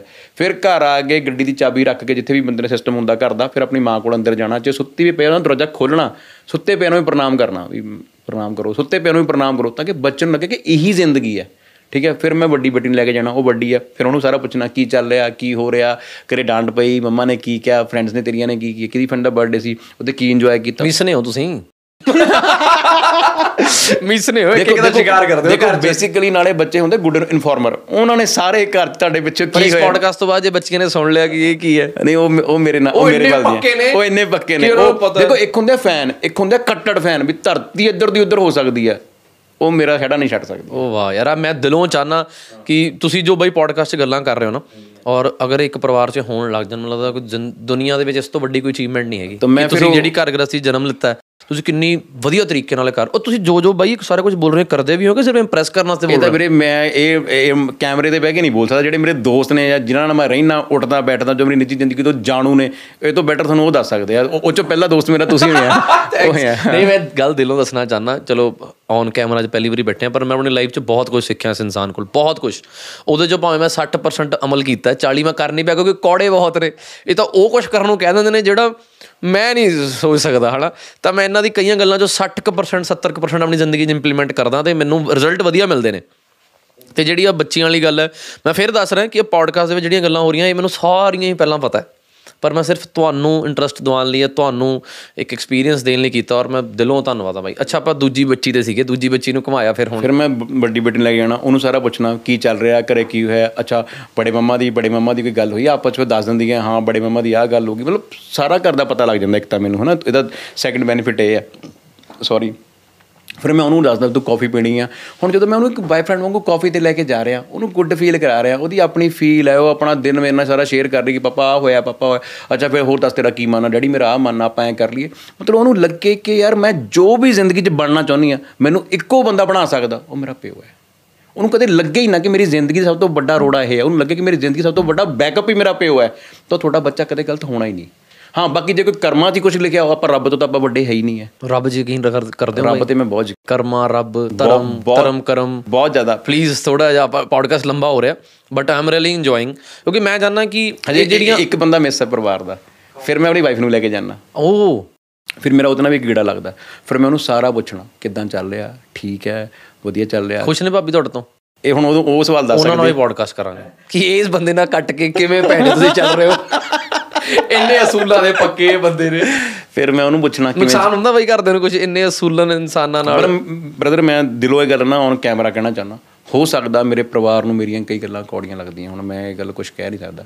ਪਰ ਮੈਨੂੰ ਐ ਪਤਾ ਮੈਂ ਜ਼ਿੰਦਗੀ ਵਿੱਚ ਆਪਣੇ ਮੇਰੇ ਪਰਿਵਾਰ ਨੂੰ ਕੀ ਸਹੀ ਲੱਗਦਾ ਮੈਂ ਨਹੀਂ ਦੇਖਣਾ। ਉਹਨਾਂ ਲਈ ਕੀ ਸਹੀ ਹੈ ਮੈਂ ਇਹ ਮੇਰੇ ਲਈ ਚੰਦ ਮਿੰਟ ਦੀ ਖੁਸ਼ੀ ਦੇ ਨਾਲ ਅਗਰ ਕਿਸੇ ਪੂਰੇ ਘਰ ਦਾ ਸਿਸਟਮ ਮਿਲ ਰਿਹਾ ਤਾਂ ਉਹ ਬੇਵਕੂਫੀ ਹੈ। ਕਹਿੰਦੇ ਨਾ ਕਿਸੇ ਨੂੰ ਇੰਨਾ ਮਿੱਠਾ ਉਹਦੀ ਖੁਸ਼ੀ ਦੀ ਖਿਲਾ ਦਿਓ ਕਿ ਉਹਨੂੰ ਸ਼ੂਗਰ ਹੋ ਜੇ ਉਹ ਮਰ ਹੀ ਜਾਵੇ ਤਾਂ ਉਹ ਪਿਆਰ ਨਹੀਂ ਹੈ। ਉਹ ਤਾਂ ਫਿਰ ਉਹ ਪਿਆਰ ਹੀ ਨਹੀਂ ਹੈ ਉਹਦਾ। ਬਾਈ ਮੈਂ ਨਾ ਇੱਕ ਤੁਹਾਡੇ ਉਹ ਪਰਮਾਤਮਾ ਵਾਲੇ ਟੌਪਿਕ ਤੇ ਜਾਣ ਤੋਂ ਪਹਿਲਾਂ ਮੇਰੇ ਮਨ 'ਚ ਇੱਕ ਸਵਾਲ ਆਇਆ ਕਿ ਤੁਸੀਂ ਕਿਸੇ ਨੂੰ ਬਹੁਤ ਪਿਆਰ ਕਰਦੇ ਹੋ। ਉਹਦਾ ਹਰ ਚੰਗਾ ਮਾੜਾ ਤੁਸੀਂ ਆਪਣਾ ਨਾਲ ਸ਼ੇਅਰ ਕਰਦੇ ਹੋ। ਕੱਲ ਨੂੰ ਤੁਹਾਨੂੰ ਪਤਾ ਲੱਗ ਰਿਹਾ ਕਿ ਤੁਹਾਨੂੰ ਉਹਨੇ ਹੀ ਫਸਾਤਾ ਕਿਤੇ ਔਰ ਉਹਨੇ ਹੀ ਕਢਾਤਾ। ਉਸ ਬੰਦੇ ਨਾਲ ਅੱਗੇ ਵਰਤਣੀ ਚਾਹੀਦੀ ਕਿ ਨਹੀਂ? ਕੀ ਕਰਨਾ ਚਾਹੀਦਾ ਉਹਦੇ ਨਾਲ? ਬਿਲਕੁਲ ਵੀ ਨਹੀਂ ਇਹਦੇ ਬਤਨ ਦੇ ਛੱਡ ਦੇਣਾ ਚਾਹੀਦਾ। ਸਭ ਤੋਂ ਡੇਂਜਰਸ ਮੈਨ ਉਹ ਹੁੰਦਾ। ਜਿਹੜਾ ਕਿ ਆਪਦੇ ਮਿੱਤਰ ਦੇ ਰਾਜ ਜਾਣ ਕੇ ਉਹਨੂੰ ਫਸਾਵੇ ਤੇ ਫਿਰ ਉਹਨੂੰ ਉਹਨੂੰ ਕਢਾਵੇ ਵੀ ਕਿ ਘੁੰਮ ਕੇ ਮੇਰੇ ਕੋਲ ਹੀ ਆਵੇ। ਇਸ ਤੋਂ ਮਾੜਾ ਇਨਸਾਨ ਹੀ ਨਹੀਂ ਧਰਤੀ ਤੇ ਕੋਈ। ਹੂੰ। ਅੱਜ ਕੱਲ ਸਾਡੇ ਨਾਲ ਮੇਰੇ ਨਾਲ ਬਹੁਤ ਹੋ ਰਿਹਾ ਬਾਈ। ਕਰਮ ਸੰਸਕਾਰ ਆ ਵੀਰੇ। ਇਹਦਾ ਫਿਰ ਮੈਨੂੰ ਕੀ ਕਰਨਾ ਚਾਹੀਦਾ? ਮੈਨੂੰ ਪਤਾ ਲੱਗ ਗਿਆ ਕਿ ਆ ਬੰਦੇ ਨੇ ਮੈਨੂੰ ਆਪਣੇ ਕੋਲ ਬੁਲਾਉਣ ਲਈ ਸਾਰਾ ਛੜਿੰਤਰ ਰਚਿਆ ਵੀਰੇ ਫਿਰ ਉਹ ਡੈਮੋ ਦੇਣੀ ਚਾਹੀਦੀ ਜਿਵੇਂ ਮੈਂ ਕਹਿੰਦਾ ਹੁੰਦਾ ਬੰਦੇ ਉਹ ਆਪਾਂ ਕੈਮਰੇ ਤੇ ਨਹੀਂ ਦੱਸ ਸਕਦੇ ਹਾਂ। ਉਹਦੇ ਲਈ ਸਾਨੂੰ ਆਫ ਕੈਮਰਾ ਮਿਲ ਲਓ ਪਰ ਮੈਂ ਸੱਚੀ ਤੇ ਫਿਰ ਗੱਲ ਰਿਪੀਟ ਕਰ ਰਿਹਾ ਕਿ ਮੈਂ ਬਹੁਤ ਕੁਝ ਸਿੱਖਿਆ ਇਸ ਇਨਸਾਨ ਨਹੀਂ ਨਹੀਂ ਵੀਰੇ ਦੇਖੋ ਲਾਈਫ ਕੋਈ ਇਨਸਾਨ ਕਦੇ ਕਿਸੇ ਤੋਂ ਨਹੀਂ ਕੁਝ ਸਿੱਖਦਾ। ਇੱਕ ਆਮ ਜ਼ਿੰਦਗੀ ਦੇ ਐਕਸਪੀਰੀਅੰਸ ਨੇ ਤੁਹਾਡੇ ਤੋਂ ਮੈਂ ਬਹੁਤ ਕੁਝ ਸਿੱਖਦਾ ਹੋਊਗਾ ਵੀਰੇ। ਮੇਰੇ ਕੋਲ ਕੀ ਸਿੱਖਦੇ ਹੋ ਬਾਜੀ ਪਲੀਜ਼ ਇਹ ਗੱਲ ਮੈਂ ਹੁਣ ਕੈਮਰਾ ਕਹਿਣਾ ਚਾਹੁੰਦਾ ਇਹਨਾਂ ਨੇ ਮੈਨੂੰ ਬਾਰ-ਬਾਰ ਕਿਹਾ ਸੀ ਵੀ ਜੇ ਗੱਲ ਨਾ ਬੋਲੀ ਆਪਦਾ ਹਿਸਾਬ ਲਾ ਪਲੀਜ਼ ਦੱਸੋ ਗੱਲ ਦੱਸੋ। ਤੁਸੀਂ ਗੱਲ ਵੱਲ ਜ਼ੋਰ ਲਾਓ। ਗੱਲ ਦੱਸੋ ਜਿਹੜੀ ਮੈਂ ਤੁਹਾਨੂੰ ਸਮਝਾਈ ਸੀ ਨਾ ਸਾਰੀ ਮੇਰੇ ਬਾਰੇ ਕਹਿਣੀ ਪਲੀਜ਼ ਕਹਿ ਦਿਓ। ਉਹਦੇ ਸਭ ਚਲੋ ਮਜ਼ਾਕ ਨਾਲ ਮਜ਼ਾਕ ਰਿਹਾ ਅੱਛਾ ਹੁਣ ਮਤਲਬ ਪਹਿਲਾਂ ਪਹਿਲਾਂ ਤਵਾ ਲਾਤਾ। ਨਹੀਂ ਹੁਣ ਮੈਂ ਸੀਰੀਅਸ ਗੱਲ ਦੱਸੂਗਾ। ਅਨਮੋਲ ਨੇ ਮੈਨੂੰ ਹਮੇਸ਼ਾ ਇੱਕ ਚੀਜ਼ ਲਈ ਕਿਹਾ ਕਿ ਵੀਰੇ ਆਪਣਾ ਜ਼ਰੂਰ ਸੋਚਿਆ ਕਰੋ। ਇਹ ਗੱਲ ਮੈਨੂੰ ਇਹਦੀ ਸਭ ਤੋਂ ਬੈਸਟ ਲੱਗਦੀ ਹੈ ਕਿ ਇਹ ਇਸ ਬਾਰੇ ਹਮੇਸ਼ਾ ਅਸੀਂ ਜਦੋਂ ਵੀ ਬੈਠਦੇ ਹਾਂ ਜਦੋਂ ਵੀ ਹੁੰਦੀ ਆ ਮੇਰੇ ਆਪਣੇ ਟੌਪਿਕਸ ਹੁੰਦੇ ਮੇਰੇ ਆਪਣੇ ਗੱਲਾਂ ਹੁੰਦੀਆਂ ਲੋਕਾਂ ਨੇ। ਕਹਿਣਾ ਇਹ ਜੇ ਤੁਹਾਨੂੰ ਕਹਿ ਰਿਹਾ ਤੁਸੀਂ ਆਪਣੇ ਬਾਰੇ ਸੋਚੋ ਤਾਂ ਇਹ ਸਾਰਾ ਦਿਨ ਲੋਕਾਂ ਬਾਰੇ ਸੋਚਦਾ ਉਹ ਨਹੀਂ ਉਹ ਉਹ- ਉਹਦਾ ਵੀ ਮੈਂ ਕਾਰਨ ਦੱਸਦਾ। ਉਹਦਾ ਕਾਰਨ ਹੈ ਕਿ ਜਿਹੜਾ ਅੱਛਾ ਦੋਸਤ ਹੁੰਦਾ ਉਹ ਆਪਣੇ ਦੋਸਤ ਦਾ ਹਮੇਸ਼ਾ ਸੁੱਖ ਮੰਗਦਾ ਉਹਨੂੰ ਲੱਗਦਾ ਕਿ ਅਗਰ ਉਹਦਾ ਕਿਸੇ ਚੀਜ਼ ਕਰਕੇ ਨੁਕਸਾਨ ਹੋ ਰਿਹਾ ਜਾਂ ਲੋਕ ਉਹਨੂੰ ਯੂਜ਼ ਕਰ ਰਹੇ ਆ ਉਹਦੇ ਰਿਲੇਸ਼ਨਸ ਨੂੰ ਯੂਜ਼ ਕਰ ਰਹੇ ਆ ਜਾਂ ਉਹਦੀਆਂ ਉਹ ਤੋਂ ਬੈਨੀਫਿਟ ਲੈ ਰਹੇ ਆ ਪਰ ਉਹ ਬੰਦਾ ਆਪਣੇ ਲਈ ਨਹੀਂ ਕੁਝ ਕਰਦਾ ਉਹਨਾਂ ਦੋਸਤਾਂ ਤੋਂ ਹਨਾ? ਮਤਲਬ ਉਹ ਸਿਰਫ ਦੇਣਾ ਹੀ ਸਿੱਖਿਆ ਲੈਣਾ ਨਹੀਂ ਸਿੱਖਿਆ। ਤਾਂ ਉਹ ਉਹ ਤੁਹਾਡਾ ਜ਼ਿੰ- ਜ਼ਿੰਦਗੀ ਤੁਹਾਡਾ ਤੁਹਾਡਾ ਸਭ ਤੋਂ ਅੱਛਾ ਦੋਸਤ ਹੈ। ਤਾਂ ਅਨਮੋਲ ਮੇਰੇ ਲਈ ਉਹਨਾਂ ਚੋਂ ਇੱਕ ਹੈ ਜਿਹੜਾ ਕਿ ਹਮੇਸ਼ਾ ਮੈਨੂੰ ਇਹ ਕਹਿੰਦਾ ਕਿ ਯਾਰ ਵੀਰੇ, ਆਪਾਂ ਸਭ ਦਾ ਇੰਨਾ ਕਰਤਾ ਆਪਾਂ ਉਹਦੇ ਲਈ ਆ ਕਰਤਾ, ਆਪਾਂ ਆਪਣੇ ਲਈ ਕਿਉਂ ਨਹੀਂ ਉਹਨੂੰ ਕਹਿੰਦੇ, ਵਾਪਸ ਲਈ ਨਹੀਂ ਕਿਉਂ ਕਹਿੰਦੇ? ਤਾਂ ਮੈਨੂੰ ਵਧੀਆ ਲੱਗਦੀ ਅਨਮੋਲ ਦੀ ਇਹ ਚੀਜ਼ ਹਮੇਸ਼ਾ ਕਿ ਉਹ ਜਦੋਂ ਵੀ ਮੇਰੇ ਕੋਲ ਬੈਠਦਾ ਤਾਂ ਉਹ ਉਹਦਾ ਇਹ ਹੌਟ ਟੌਪਿਕ ਹੁੰਦਾ ਹਮੇਸ਼ਾ ਕਿ ਵੀਰੇ ਹੁਣ ਤੁਸੀਂ ਆਹ ਕਰ ਲਓ ਵੀਰੇ ਹੁਣ ਤੁਸੀਂ ਉਹ ਕਰ ਕਿਉਂਕਿ ਮੈਂ ਚਾਹੁੰਦਾ ਕਿ ਜ਼ਿੰਦਗੀ ਦੇ ਵਿੱਚ ਜਿਹੜੇ ਇਨਸਾਨ ਤੁਹਾਡੇ ਕੋਲ ਸਿੱਖ ਸਿੱਖ ਕੇ ਮੈਂ ਕਹੀ ਜਾਂਦਾ ਕਿ ਮੈਂ ਆਪਣੀ ਜ਼ਿੰਦਗੀ 'ਚ ਤੁਹਾਡੇ ਕੋਲ ਸਲਾਹ ਲੈ ਕੇ ਕੋਈ ਕੰਮ ਸ਼ੁਰੂ ਕੀਤਾ ਔਰ ਮੈਂ ਉਹਦੇ 'ਚ ਟੱਚ ਵੁੱਡ ਵਧੀਆ ਗਰੋ ਕਰ ਰਿਹਾ। ਪਰ ਮੈਂ ਸੋਚ ਰਿਹਾ ਕਿ ਜਿਹਦੇ ਕੋਲ ਮੈਂ ਸਲਾਹ ਲਿੱਤੀ ਉਹ ਆਪ ਕਿਉਂ ਨਹੀਂ ਇਸ ਚੀਜ਼ ਤੇ ਧਿਆਨ ਦੇ ਰਿਹਾ? ਔਰ ਇਹ ਵੀ ਨਹੀਂ ਕਿ ਉਹਨੂੰ ਲੋੜ ਨਹੀਂ ਲੋੜ ਵੀ ਉਹਨੂੰ ਹੈਗੀ ਉਸ ਚੀਜ਼ ਦੀ। ਪਰ ਫਿਰ ਵੀ ਉਹ ਬੰਦਾ ਚਲੋ ਇਹ ਵੀ ਤੁਹਾਡਾ ਕਰਮ ਹੀ ਸ਼ਾਇਦ ਪਰਮਾਤਮਾ ਨੇ ਹੀ ਲਾਇਆ ਕਿ ਤੁਸੀਂ ਦੇਣਾ ਹੀ ਸਿੱਖਿਓ last topic and last but not the least it's major topic ਰੱਬ ਕਰਮਾ ਇਹਨਾਂ ਬਾਰੇ ਤੁਸੀਂ ਕੀ ਸੋਚਦੇ ਹੋ? ਰੱਬ ਤੇ ਵੀਰੇ ਮੈਂ ਬਹੁਤ ਜ਼ਿਆਦਾ ਵਿਸ਼ਵਾਸ ਕਰਦਾ। ਤੁਹਾਡੇ ਲਈ ਰੱਬ ਕੀ ਹੈ? ਐਕਸਪਲੇਨ ਗੋਡ ਮੇਰੇ ਲਈ ਰੱਬ ਤੁਹਾਡੀ ਜ਼ਿੰਦਗੀ ਦਾ ਸਭ ਤੋਂ ਜਿਹਨੂੰ ਆਪਾਂ ਬੈਸਟ ਫਰੈਂਡ ਕਹਿ ਦਈਏ ਤੁਹਾਡਾ ਸਭ ਤੋਂ ਵੱਡੀ ਤੁਹਾਡੀ ਜ਼ਿੰਦਗੀ ਸਭ ਤੋਂ ਵੱਡਾ ਜਿਹੜਾ ਪਿੱਲਰ ਹੈ ਔਰ ਪ੍ਰਮਾਤਮਾ। ਉਹ ਉਹ ਫਰੈਂਡ ਦਾ ਕੋਈ ਰੂਪ ਵੀ ਹੋ ਸਕਦਾ? ਪ੍ਰਮਾਤਮਾ ਦਾ ਕਦੇ ਕੋਈ ਰੂਪ ਨਹੀਂ ਹੈ ਪ੍ਰਮਾਤਮਾ ਨਿਰੰਕਾਰ ਹੈ। ਆਪਾਂ ਸਭ ਨੇ ਵੇਦਾਂ ਗ੍ਰੰਥਾਂ ਵਿੱਚ ਪੜਿਆ ਉਹ ਤੁਹਾਡਾ ਇੱਕ ਤੁਹਾਡੀ ਇੱਕ ਸ਼ਰਧਾ ਤੁਹਾਡੇ ਵਿਸ਼ਵਾਸ ਤੇ ਡਿਪੈਂਡ ਕਰਦਾ ਰਹੀ ਗੱਲ ਕਰਮ ਦੀ ਆ ਮੇਰੇ ਟੈਟੂ ਬਣੇ ਹੋਏ ਨੇ ਬੜੇ ਲੋਕਾਂ ਨੂੰ ਲੱਗਦਾ ਕਿ ਮੈਂ ਮੋਰਨੀਆਂ ਬਣਾਈਆਂ ਹੋਈਆਂ ਨੇ ਕਾਟੇ ਮਾਟੇ ਬਟ ਇਹ ਮੋਰਨੀਆਂ ਨਹੀਂ ਹੈ। ਇਹ ਬੇਸਿਕਲੀ ਜਨਮ ਤੋਂ ਮੌਤ ਤੱਕ ਦੀ ਕਹਾਣੀ ਹੈ। ਸ਼੍ਰੀ ਗੁਰੂ ਗ੍ਰੰਥ ਸਾਹਿਬ ਦੇ ਵਿੱਚ ਇੱਕ ਸ਼ਲੋਕ ਆਉਂਦਾ ਕਹਿੰਦੇ ਉਹ ਦਿਨ ਯਾਦ ਕਰ ਜਦ ਪੱਗ ਉੱਪਰ ਤਲ ਸ਼ੀਸ਼ ਮ੍ਰਿਤ ਮੰਡਲ ਮੇ ਆ ਕੇ ਵਿਸਰ ਗਿਓ ਜਗਦੀਸ਼। ਜਦੋਂ ਬੱਚਾ ਮਾਤਾ ਦੇ ਗਰਭ 'ਚ ਲਟਕ ਰਿਹਾ ਹੁੰਦਾ ਤਾਂ ਉਹ 9 ਮੰਥ ਕੰਪਲੀਟ ਹੋ ਜਾਂਦਾ ਅੰਦਰ ਹੀਟ ਹੁੰਦੀ ਹੈ ਜਨਮ ਮੰਗਦਾ ਕਿ ਪ੍ਰਮਾਤਮਾ ਇੱਕ ਜਨਮ ਦੇ। ਗੁਰਬਾਣੀ ਚ- ਗੁਰੂ ਮਹਾਰਾਜ ਸ਼ਲੋਕ ਲਿਖਦੇ ਨੇ ਲੱਖ 84 ਭਰਮ ਦਿਆਂ ਦੁਰਲਭ ਜਨਮ ਪਾਇਓ ਨਾਨਕ ਨਾਮ ਸੰਭਾਲ ਤੂੰ ਸੋ ਦੇ ਨੇੜੇ ਆਇਓ। ਵੀ ਲੱਖ 84 ਜੂਨਾਂ ਤੋਂ ਬਾਅਦ ਸਾਨੂੰ ਇਹ ਜਨਮ ਮਿਲਿਆ। ਰਮਾਇਣ ਦੇ ਵਿੱਚ ਅਹ, ਤੁਲਸੀਦਾਸ ਮਹਾਰਾਜ ਜੀ ਲਿਖਦੇ ਨੇ, ਕਹਿੰਦੇ, ਬੜੇ ਭਾਗ ਮਾਨਸ ਤਨ ਪਾਵਾ, ਸੁਰ ਦੁਰਲਭ ਸਭ ਗ੍ਰੰਥਨ ਗਾਵਾ, ਸਾਧਮ ਦਾ ਮੋਕਸ਼ ਕਾ ਦਵਾਰਾ ਪਾਈ ਨਾ ਜਾਏ ਪਰਲੋਕ ਸਵਾਰਾ ਵੀ ਬੜੇ ਭਾਗਾਂ ਨਾਲ ਸਾਨੂੰ ਇਹ ਜਨਮ ਮਿਲਦਾ ਹੈ। ਇਹ ਜਨਮ ਕੋਈ ਛੋਟੀ ਮੋਟੀ ਚੀਜ਼ ਨਹੀਂ ਹੈ ਨਾ ਗੁਰੂ ਨਾਨਕ ਸਾਹਿਬ ਲਿਖਦੇ, ਕਹਿੰਦੇ, ਆਏ ਜਗਤ ਮੇ ਕਿਆ ਕੀਆ ਤਨ ਪਾਲਾਂ ਜਾਂ ਪੇਟ, ਸਹਿਜੋ ਦਿਨ ਤਨ ਦੇ ਕੀ ਰਿਆਨ ਕੋਈ ਸੁਖ ਲੇਟ ਸੋ ਜਿਹੜਾ ਜਨਮ ਹੈ ਨਾ, ਬੜੀ ਔਖਾ ਔਖਾ ਮਿਲਦਾ, ਪਰ ਅਸੀਂ ਆ ਕੇ ਖਾ ਲਿਆ, ਪੀ ਲਿਆ, ਸੋ ਲਿਆ, ਸਾਨੂੰ ਇਹ ਜਨਮ ਦੀ ਵੈਲਿਊ ਨਹੀਂ ਪਤਾ। ਸੋ ਇਹ ਇੱਕ ਬੰਦਾ ਬਣਿਆ ਹੋਇਆ, ਜਿਹਨੂੰ ਜੰਜੀਰਾਂ ਨਾਲ ਬੰਨਿਆ ਹੋਇਆ, ਕਿ ਉਹ ਜਨਮ ਮੰਗਦਾ ਹੈ। ਉਹ ਇੱਕ ਲਾਈਫ ਮੰਗਦਾ ਹੈ ਵਨ ਲਾਈਫ ਵਨ ਚਾਂਸ ਉਹ ਪ੍ਰਮਾਤਮਾ ਤੋਂ ਇੱਕ ਜ਼ਿੰਦਗੀ, ਇੱਕ ਮੌਕਾ ਮੰਗਦਾ ਹੈ। ਜਿਹੜੀ ਲਾਈਫ ਆ ਉਹ ਪਲੇਲਿਸਟ ਵਾਂਗੂ ਨਹੀਂ ਹੈ ਕਿ ਅਸੀਂ ਰੋਕ ਲਾਂਗੇ, ਅੱਗੇ ਕਰ ਲਾਂਗੇ, ਪਿੱਛੇ ਕਰ ਲਾਂਗੇ। ਜਿਹੜਾ ਕਰਮ ਅਸੀਂ ਕਰਤਾ, ਉਹ ਕਦੇ ਵਾਪਸ ਨਹੀਂ ਹੋਣਾ ਔਰ ਕਰਮ ਤੁਹਾਡਾ ਕਦੇ ਖਿਹੜਾ ਨਹੀਂ ਛੱਡਦਾ। ਤੁਸੀਂ ਇੱਕ ਮਹਾਭਾਰਤ ਵਿੱਚ ਦੇਖਿਆ ਹੋਣਾ ਭੀਸ਼ਮ ਜਿੰਨੀ ਮਰਜ਼ੀ ਭਗਤੀ ਕਰੀ ਜਾਓ ਬਈ ਕਰਮ ਕਰਮ ਨਹੀਂ ਜਾਂਦੇ। ਛੱਡਦਾ ਕਰਮ ਨਹੀਂ ਬਦਲੇ ਕਰਮ ਪ੍ਰਮਾਤਮਾ ਚਾਹੇ ਤੁਹਾਡਾ ਕਰਮ ਕੱਟ ਸਕਦਾ ਬੰਦੇ ਦੇ ਪਰਮਾਤਮਾ ਨੂੰ ਕਿਵੇਂ ਅਸੀਂ ਮਤਲਬ ਉਹ ਉਹ ਪ੍ਰਮਾਤਮਾ ਦੀ ਭਗਤੀ ਨਾਲ ਤੁਸੀਂ ਉਹ ਕਰਮ ਪ੍ਰਮਾਤਮਾ ਕੋਲ ਇੱਕ ਪਾਵਰ ਹੈ। ਮੈਂ ਤੁਹਾਨੂੰ ਕੋਈ ਦੱਸਣ ਲੱਗਿਆ ਮਹਾਭਾਰਤ ਵਿੱਚ ਤੁਸੀਂ ਸਭ ਨੇ ਦੇਖਿਆ ਹੋਣਾ ਭੀਸ਼ਮ ਪਿਤਾਮਾ ਜੀ ਤੀਰਾਂ ਦੇ ਉੱਪਰ ਜਿਹੜੇ ਪਏ ਹੁੰਦੇ ਆ। ਤੇ ਜਦੋਂ ਉਹਨਾਂ ਦਾ ਲਾਸਟ ਹੋਇਆ ਤਾਂ ਪ੍ਰਭੂ ਸ਼੍ਰੀ ਕ੍ਰਿਸ਼ਨ ਨੂੰ ਯਾਦ ਕਰਦੇ ਆ ਤੇ ਪ੍ਰਭੂ ਨੂੰ ਕਹਿੰਦੇ ਪ੍ਰਭੂ ਮੈਨੂੰ ਆਪਣੇ ਪਿਛਲੇ 108 ਜਨਮ ਅਨਮੋਲ ਜੀ ਯਾਦ ਨੇ ਉਹਨਾਂ ਨੂੰ। 108 ਜਨਮ ਉਹਨਾਂ ਨੂੰ ਯਾਦ ਸੀ ਸੈਕਿੰਡ ਟੂ ਸੈਕਿੰਡ ਉਹ ਕਹਿੰਦੇ ਮੈਂ ਤਾਂ ਉਹਦਾ ਕੋਈ ਕਰਮ ਨਹੀਂ ਕੀਤਾ ਕਿ ਮੈਨੂੰ ਇਹ ਸਜ਼ਾ ਮਤਲਬ ਮੈਨੂੰ ਮਿਲੇ। ਤਾਂ ਫਿਰ ਕਵੀ ਅਮ, ਕ੍ਰਿਸ਼ਨ ਜੀ ਉਹਨਾਂ ਨੂੰ ਉਹਨਾਂ ਦੇ 109ਵੇਂ ਜਨਮ 'ਚ ਲੈ ਕੇ ਜਾਂਦੇ ਜਿਨ੍ਹਾਂ ਦਾ ਉਹਨੂੰ ਗਿਆਨ ਨਹੀਂ ਸੀਗਾ। ਉਹ 'ਚ ਦੱਸਦੇ ਆ ਕਿ ਉਹ ਜੰਗਲ ਦੇ ਵਿੱਚ ਜਾ ਰਹੇ ਹੁੰਦੇ ਆ। ਹੱਥ 'ਚ ਉਹਨਾਂ ਨੇ ਇੱਕ ਪਾਸੇ ਕਮੰਡਲ ਫੜਿਆ ਹੁੰਦਾ ਇੱਕ ਪਾਸੇ ਇੱਕ ਅਮ, ਡੰਡਾ ਹੁੰਦਾ ਜਿਹਨੂੰ ਆਪਾਂ ਲੋਟਾ ਕਹਿੰਦੇ ਨੇ ਨਾ ਬੇਸਿਕਲੀ ਤੇ ਉਹ ਇੱਕ ਸੱਪ ਲੰਘਦਾ ਜੰਗਲ ਦੇ ਵਿੱਚੋਂ ਤੇ ਉਹ ਡਸਣ ਲੱਗਦਾ ਤੇ ਉਹ ਡੰਡੇ ਨਾਲ ਸੱਪ ਚੁੱਕ ਕੇ ਲੈਫਟ ਤੇ ਸਿੱਟ ਦਿੰਦੇ ਆ ਜਾਂ ਰਾਈਟ ਤੇ ਸਿੱਟ ਦਿੰਦੇ ਆ। ਮੈਨੂੰ ਹੁਣ ਪੂਰੀ ਦ੍ਰਿਸ਼ਟਾਂਤ ਨੂੰ ਯਾਦ ਨਹੀਂ ਹੈ। ਤੇ ਉਹ ਜਿੱਧਰ ਸਿੱਟਦੇ ਆ ਤੇ ਉਧਰਲੇ ਪਾਸੇ ਕੰਡਿਆਂ ਦਾ ਬੂਟਾ ਲੱਗਿਆ ਹੁੰਦਾ। ਉਹ ਸੱਪ ਕੰਡਿਆਂ ਦੇ ਬੂਟੇ ਦੇ ਉੱਪਰ ਹੋ ਜਾਂਦਾ। ਸਾਰੇ ਉਹਦੇ ਪਿੰਡੇ ਚੋਂ ਆਰ ਪਾਰ ਹੋ ਜਾਂਦੇ ਆ। ਉਹਨਾਂ ਦਾ ਉਹ ਅੱਗੇ ਜਾਂਦੇ ਆ, ਭਗਤੀ ਕਰਦੇ ਰਹਿੰਦੇ ਆ, ਚੰਗੇ ਕਰਮ ਕਰਦੇ ਰਹਿੰਦੇ ਆ। ਉਹ ਉਹਨਾਂ ਦਾ ਦੇਹਾਂਤ ਹੋ ਜਾਂਦਾ ਫਿਰ ਅਗਲਾ ਜਨਮ। ਕਰਦੇ ਕਰਦੇ 108 ਜਨਮ ਅੱਗੇ 9 ਜਨਮ ਅੱਗੇ ਆ ਜਾਂਦੇ ਆ। ਬਟ ਉਹਨਾਂ ਨੇ ਕਦੇ ਵੀ ਕੋਈ ਏਦਾਂ ਦਾ ਕਰਮ ਨਹੀਂ ਕੀਤਾ। ਮਤਲਬ ਬੁਰਾ ਕਰਮ ਨਹੀਂ ਕੀਤਾ। ਪ੍ਰਭੂ ਦੀ ਭਗਤੀ ਕਰਦੇ ਰਹੇ। ਪਰ ਇਸ ਵਾਰ ਉਹ ਪਾਂਡਵਾਂ ਦੇ- ਅਹ ਪਾਂਡਵਾਂ ਦੀ ਬਜਾਏ ਕੌਰਵਾਂ ਵਾਲੇ ਚਲੇ ਗਏ ਜਾਣੀ ਕਿ ਪ੍ਰਭੂ ਸ਼੍ਰੀ ਕ੍ਰਿਸ਼ਨ ਦੇ ਉਲਟ ਆ ਗਏ ਭਗਵਾਨ ਦੇ ਉਲਟੀ ਖੜ ਗਏ ਤੇ ਕਰਮ ਆ ਕੇ ਖੜ ਗਿਆ। ਜੇ ਐਡੇ ਵੱਡੇ ਬ੍ਰਹਮ ਗਿਆਨੀ ਜਿਹਨੂੰ ਇੰਨਾ ਯਾਦ ਸੀ ਉਹਦਾ ਕਰਮ ਨੇ ਖੜਨ ਛੱਡਿਆ ਤੁਹਾਡੀ ਮੇਰੀ ਤਾਂ ਕਾਤ ਕੀ। ਆਪਾਂ ਤਾਂ ਇਹ ਨਹੀਂ ਪਤਾ ਆਪਾਂ ਪੌਡਕਾਸਟ ਸ਼ੁਰੂ ਕਿੱਥੋਂ ਕੀਤਾ ਸੀ ਆਪਾਂ ਤਾਂ ਇਹੀ ਯਾਦ ਨਹੀਂ ਗੱਲਾਂ ਨਹੀਂ ਯਾਦ ਰਹਿਣੀਆਂ ਤਾਂ ਜਿਹੜਾ ਕਰਮ ਸੰਸਕਾਰ ਹੈ ਤੁਹਾਡਾ ਖੇੜਾ ਨਹੀਂ ਛੱਡਦਾ। ਸੋ ਮੈਂ ਉਹ ਚੀਜ਼ਾਂ ਵਿਜ਼ੂਅਲ ਜਿਹਨੂੰ ਆਪਾਂ ਕਿ ਵਿਜ਼ੂਅਲਸ ਨਹੀਂ ਕਹਿ ਦਿੰਦੇ ਕਿ ਮੇਰੇ ਤੇ ਵਿਜ਼ੂਅਲਸ ਬਹੁਤ ਇਫੈਕਟ ਕਰਦੇ ਆ। ਜਿਵੇਂ ਸਭ ਤੇ ਇਫੈਕਟ ਕਰਦੇ ਆ। ਜਿਵੇਂ ਆਪਾਂ ਕਈ ਵਾਰੀ ਗੱਡੀ 'ਚ ਜਾ ਰਹੇ ਫੋਨ ਤੇ ਗੱਲ ਕਰਦੇ ਆ ਗੁਰਦੁਆਰਾ ਸਾਹਿਬ ਜਾਂ ਮੰਦਿਰ ਆ ਗਿਆ ਆਪਾਂ ਗੱਲ ਕਰਦੇ ਕਰਦੇ ਦਾ ਸਿਰ ਝੁਕਾ ਮਤਲਬ ਵਿਜ਼ੂਅਲਸ ਪਰਮਾਤਮਾ ਦਿਖਤਾ ਨਹੀਂ ਰਿਹਾ ਪਰ ਵਿਜ਼ੂਅਲਸ ਆਪਾਂ ਦੇਖਦੇ ਗੁਰੂ ਘਰ ਆ ਗਿਆ। ਆਪਾਂ ਦੋ ਬੰਦੇ ਆਪਸ ਵਿੱਚ ਗੱਲ ਕਰ ਰਹੇ ਲਾਊਡ ਬੋਲ ਰਹੇ ਕੋਈ ਗਾਲ ਕੱਢ ਰਿਹਾ ਕੋਈ ਸਿਆਣਾ ਬਾਬਾ ਕਹਿੰਦੇ ਓਏ ਆਂਟੀ ਖੜੇ ਪਿੱਛੇ ਲੇਡੀ ਵਿਜ਼ੂਅਲਸ ਉਹ ਆਂਟੀ ਸਾਡੀ ਲੱਗਦੀ ਕੁਝ ਨਹੀਂ ਰਿਸ਼ਤੇ 'ਚ ਨਾ ਚਾਚੀ ਹੈ, ਨਾ ਮਾਮੀ ਹੈ, ਨਾ ਤਾਈ ਨਾ ਭੂਆ ਪਰ ਵਿਜ਼ੂਅਲਸ ਉਹ ਵੱਡੇ ਨੇ ਸਾਡੇ ਤੋਂ ਸਿਆਣੇ ਆ। ਤਾਂ ਫਿਰ ਆ ਮੈਂ ਇੱਥੇ ਆ ਰਾਖਸ਼ ਬਣਿਆ ਹੋਇਆ ਤੇ ਉੱਤੇ ਆ ਜਮਦੂਤ ਉਹਨੂੰ ਮਾਰਦਾ। ਉਹ ਬਾਣੀ 'ਚ ਇੱਕ ਸ਼ਲੋਕ ਲਿਖਦੇ ਕਹਿੰਦੇ, ਤਬ ਹੀ ਨਰ ਜਾਗੇ ਜਬ ਜਮ ਕਰਨਾ ਡਮੂੰਡ ਪੇ ਲਾਗੇ। ਕਿ ਬੰਦਾ ਕਹਿੰਦਾ ਕਿ ਮੈਂ ਜਨਮ ਦੇ ਅੱਛੇ ਕਰਮ ਕਰੂੰਗਾ, ਅੱਛੇ ਇਨਸਾਨ ਬਣੂੰਗਾ, ਪਰ ਬਣਦਾ ਰਾਖਸ਼ ਹੈ। ਉਹ ਫਿਰ ਉਹ ਮਾਰਦਾ ਤੇ ਉਹਨੂੰ ਵਾਪਸ ਲੈ ਜਾਂਦਾ। ਸੋ ਬੇਸਿਕਲੀ ਜਨਮ ਤੋਂ ਮੌਤ ਤੱਕ ਦੀ ਕਹਾਣੀ ਹੈ। ਸੋ ਸਾਨੂੰ ਜ਼ਿੰਦਗੀ ਦੇ ਵਿੱਚ ਅਗਰ ਸਾਨੂੰ ਪ੍ਰਮਾਤਮਾ ਨੇ ਜਨਮ ਦਿੱਤਾ ਤਾਂ ਸਾਨੂੰ ਉਹਦੇ ਪਹੁੰਚ ਰਹਿਣਾ ਚਾਹੀਦਾ। ਉਹਦੀ ਰਜ਼ਾ 'ਚ ਰਹਿਣਾ ਚਾਹੀਦਾ। ਔਰ ਮੈਨੂੰ ਨਹੀਂ ਲੱਗਦਾ ਕਿ ਜਿਹੜਾ ਇਨਸਾਨ ਪ੍ਰਮਾਤਮਾ ਨੂੰ ਹਮੇਸ਼ਾ ਆਪਣੇ ਅੰਗ ਸੰਗ ਲੈ ਕੇ ਚੱਲਦਾ, ਆਪ- ਆਪਣੇ ਸਹਾਈ ਸਮਝ ਕੇ ਚੱਲਦਾ, ਜ਼ਿੰਦਗੀ 'ਚ ਉਹਦਾ ਕਦੇ ਨੁਕਸਾਨ ਹੋ ਹੀ ਨਹੀਂ ਸਕਦਾ। ਸੋ ਪ੍ਰਮਾਤਮਾ ਦੇ ਵਿਸ਼ਵਾਸ ਕਰੋ, ਹਮੇਸ਼ਾ ਉਹਦੀ ਰਜ਼ਾ 'ਚ ਰਹੋ। ਮੇਰੇ ਕੋ, ਮੇਰੀ ਜ਼ਿੰਦਗੀ ਦੇ ਬਹੁਤ ਇਦਾਂ ਦੀ ਘਟਨਾਵਾਂ ਨੇ ਕਿ ਜਿੱਥੇ ਬਹੁਤ ਮੈਨੂੰ ਮੇਜਰਸ ਪ੍ਰੋਬਲਮਸ ਆਈਆਂ, ਪਰ ਪ੍ਰਮਾਤਮਾ ਨੇ ਹਮੇਸ਼ਾ ਮੇਰੇ ਅੰਗ ਸੰਗ ਸਹਾਈ ਹੋ ਕੇ ਮੇਰਾ ਸਾਥ ਦਿੱਤਾ।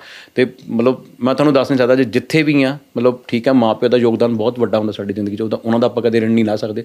ਪਰ ਪ੍ਰਮਾਤਮਾ ਦੀ ਬਦੌਲਤ ਹੀ ਇੱਥੇ ਤੱਕ ਹੈ ਜਿੱਥੇ ਵੀ ਕਿਤੇ ਖੜੇ ਆ ਮਤਲਬ ਪ੍ਰਮਾਤਮਾ ਨੇ ਮੇਰਾ ਬਹੁਤ ਸਾਥ ਦਿੱਤਾ। ਇਹ ਟੌਪਿਕ ਬਹੁਤ ਵੱਡਾ ਹੈ। ਮੈਨੂੰ ਪਤਾ ਹੈ ਕਿਉਂਕਿ ਮੈਂ ਟੌਪਿਕ ਛੇੜ ਤਾਂ ਲਿਆ ਪਰ ਇਹ ਮੈਂ ਸਮਝ ਰਿਹਾ ਕਿ ਮੇਰੇ ਅੰਦਰ ਸਵਾਲ ਹੋਰ ਖੁਰ ਰਹੇ ਨੇ। ਪਰ ਆਪਾਂ ਦੁਬਾਰਾ ਪੋਡਕਾਸਟ ਕਰਾਂਗੇ ਇਸ ਚੀਜ਼ ਦੇ ਉੱਤੇ ਪਰਮਾਤਮਾ ਦੇ ਉੱਤੇ ਤਾਂ ਚਲੋ ਕੋਈ ਪੋਡਕਾਸਟ ਕਰ ਹੀ ਨਹੀਂ ਸਕਦਾ। ਪਰ ਫਿਰ ਵੀ ਆਪਾਂ ਕੋਸ਼ਿਸ਼ ਕਰਾਂਗੇ ਕਿ ਐਲੈਬੋਰੇਟ ਕਰੀਏ ਪਰਮਾਤਮਾ ਦਾ ਮਤਲਬ ਸਮਝੀ ਅਸਲ ਦੇ ਵਿੱਚ ਹੈ ਕੀ।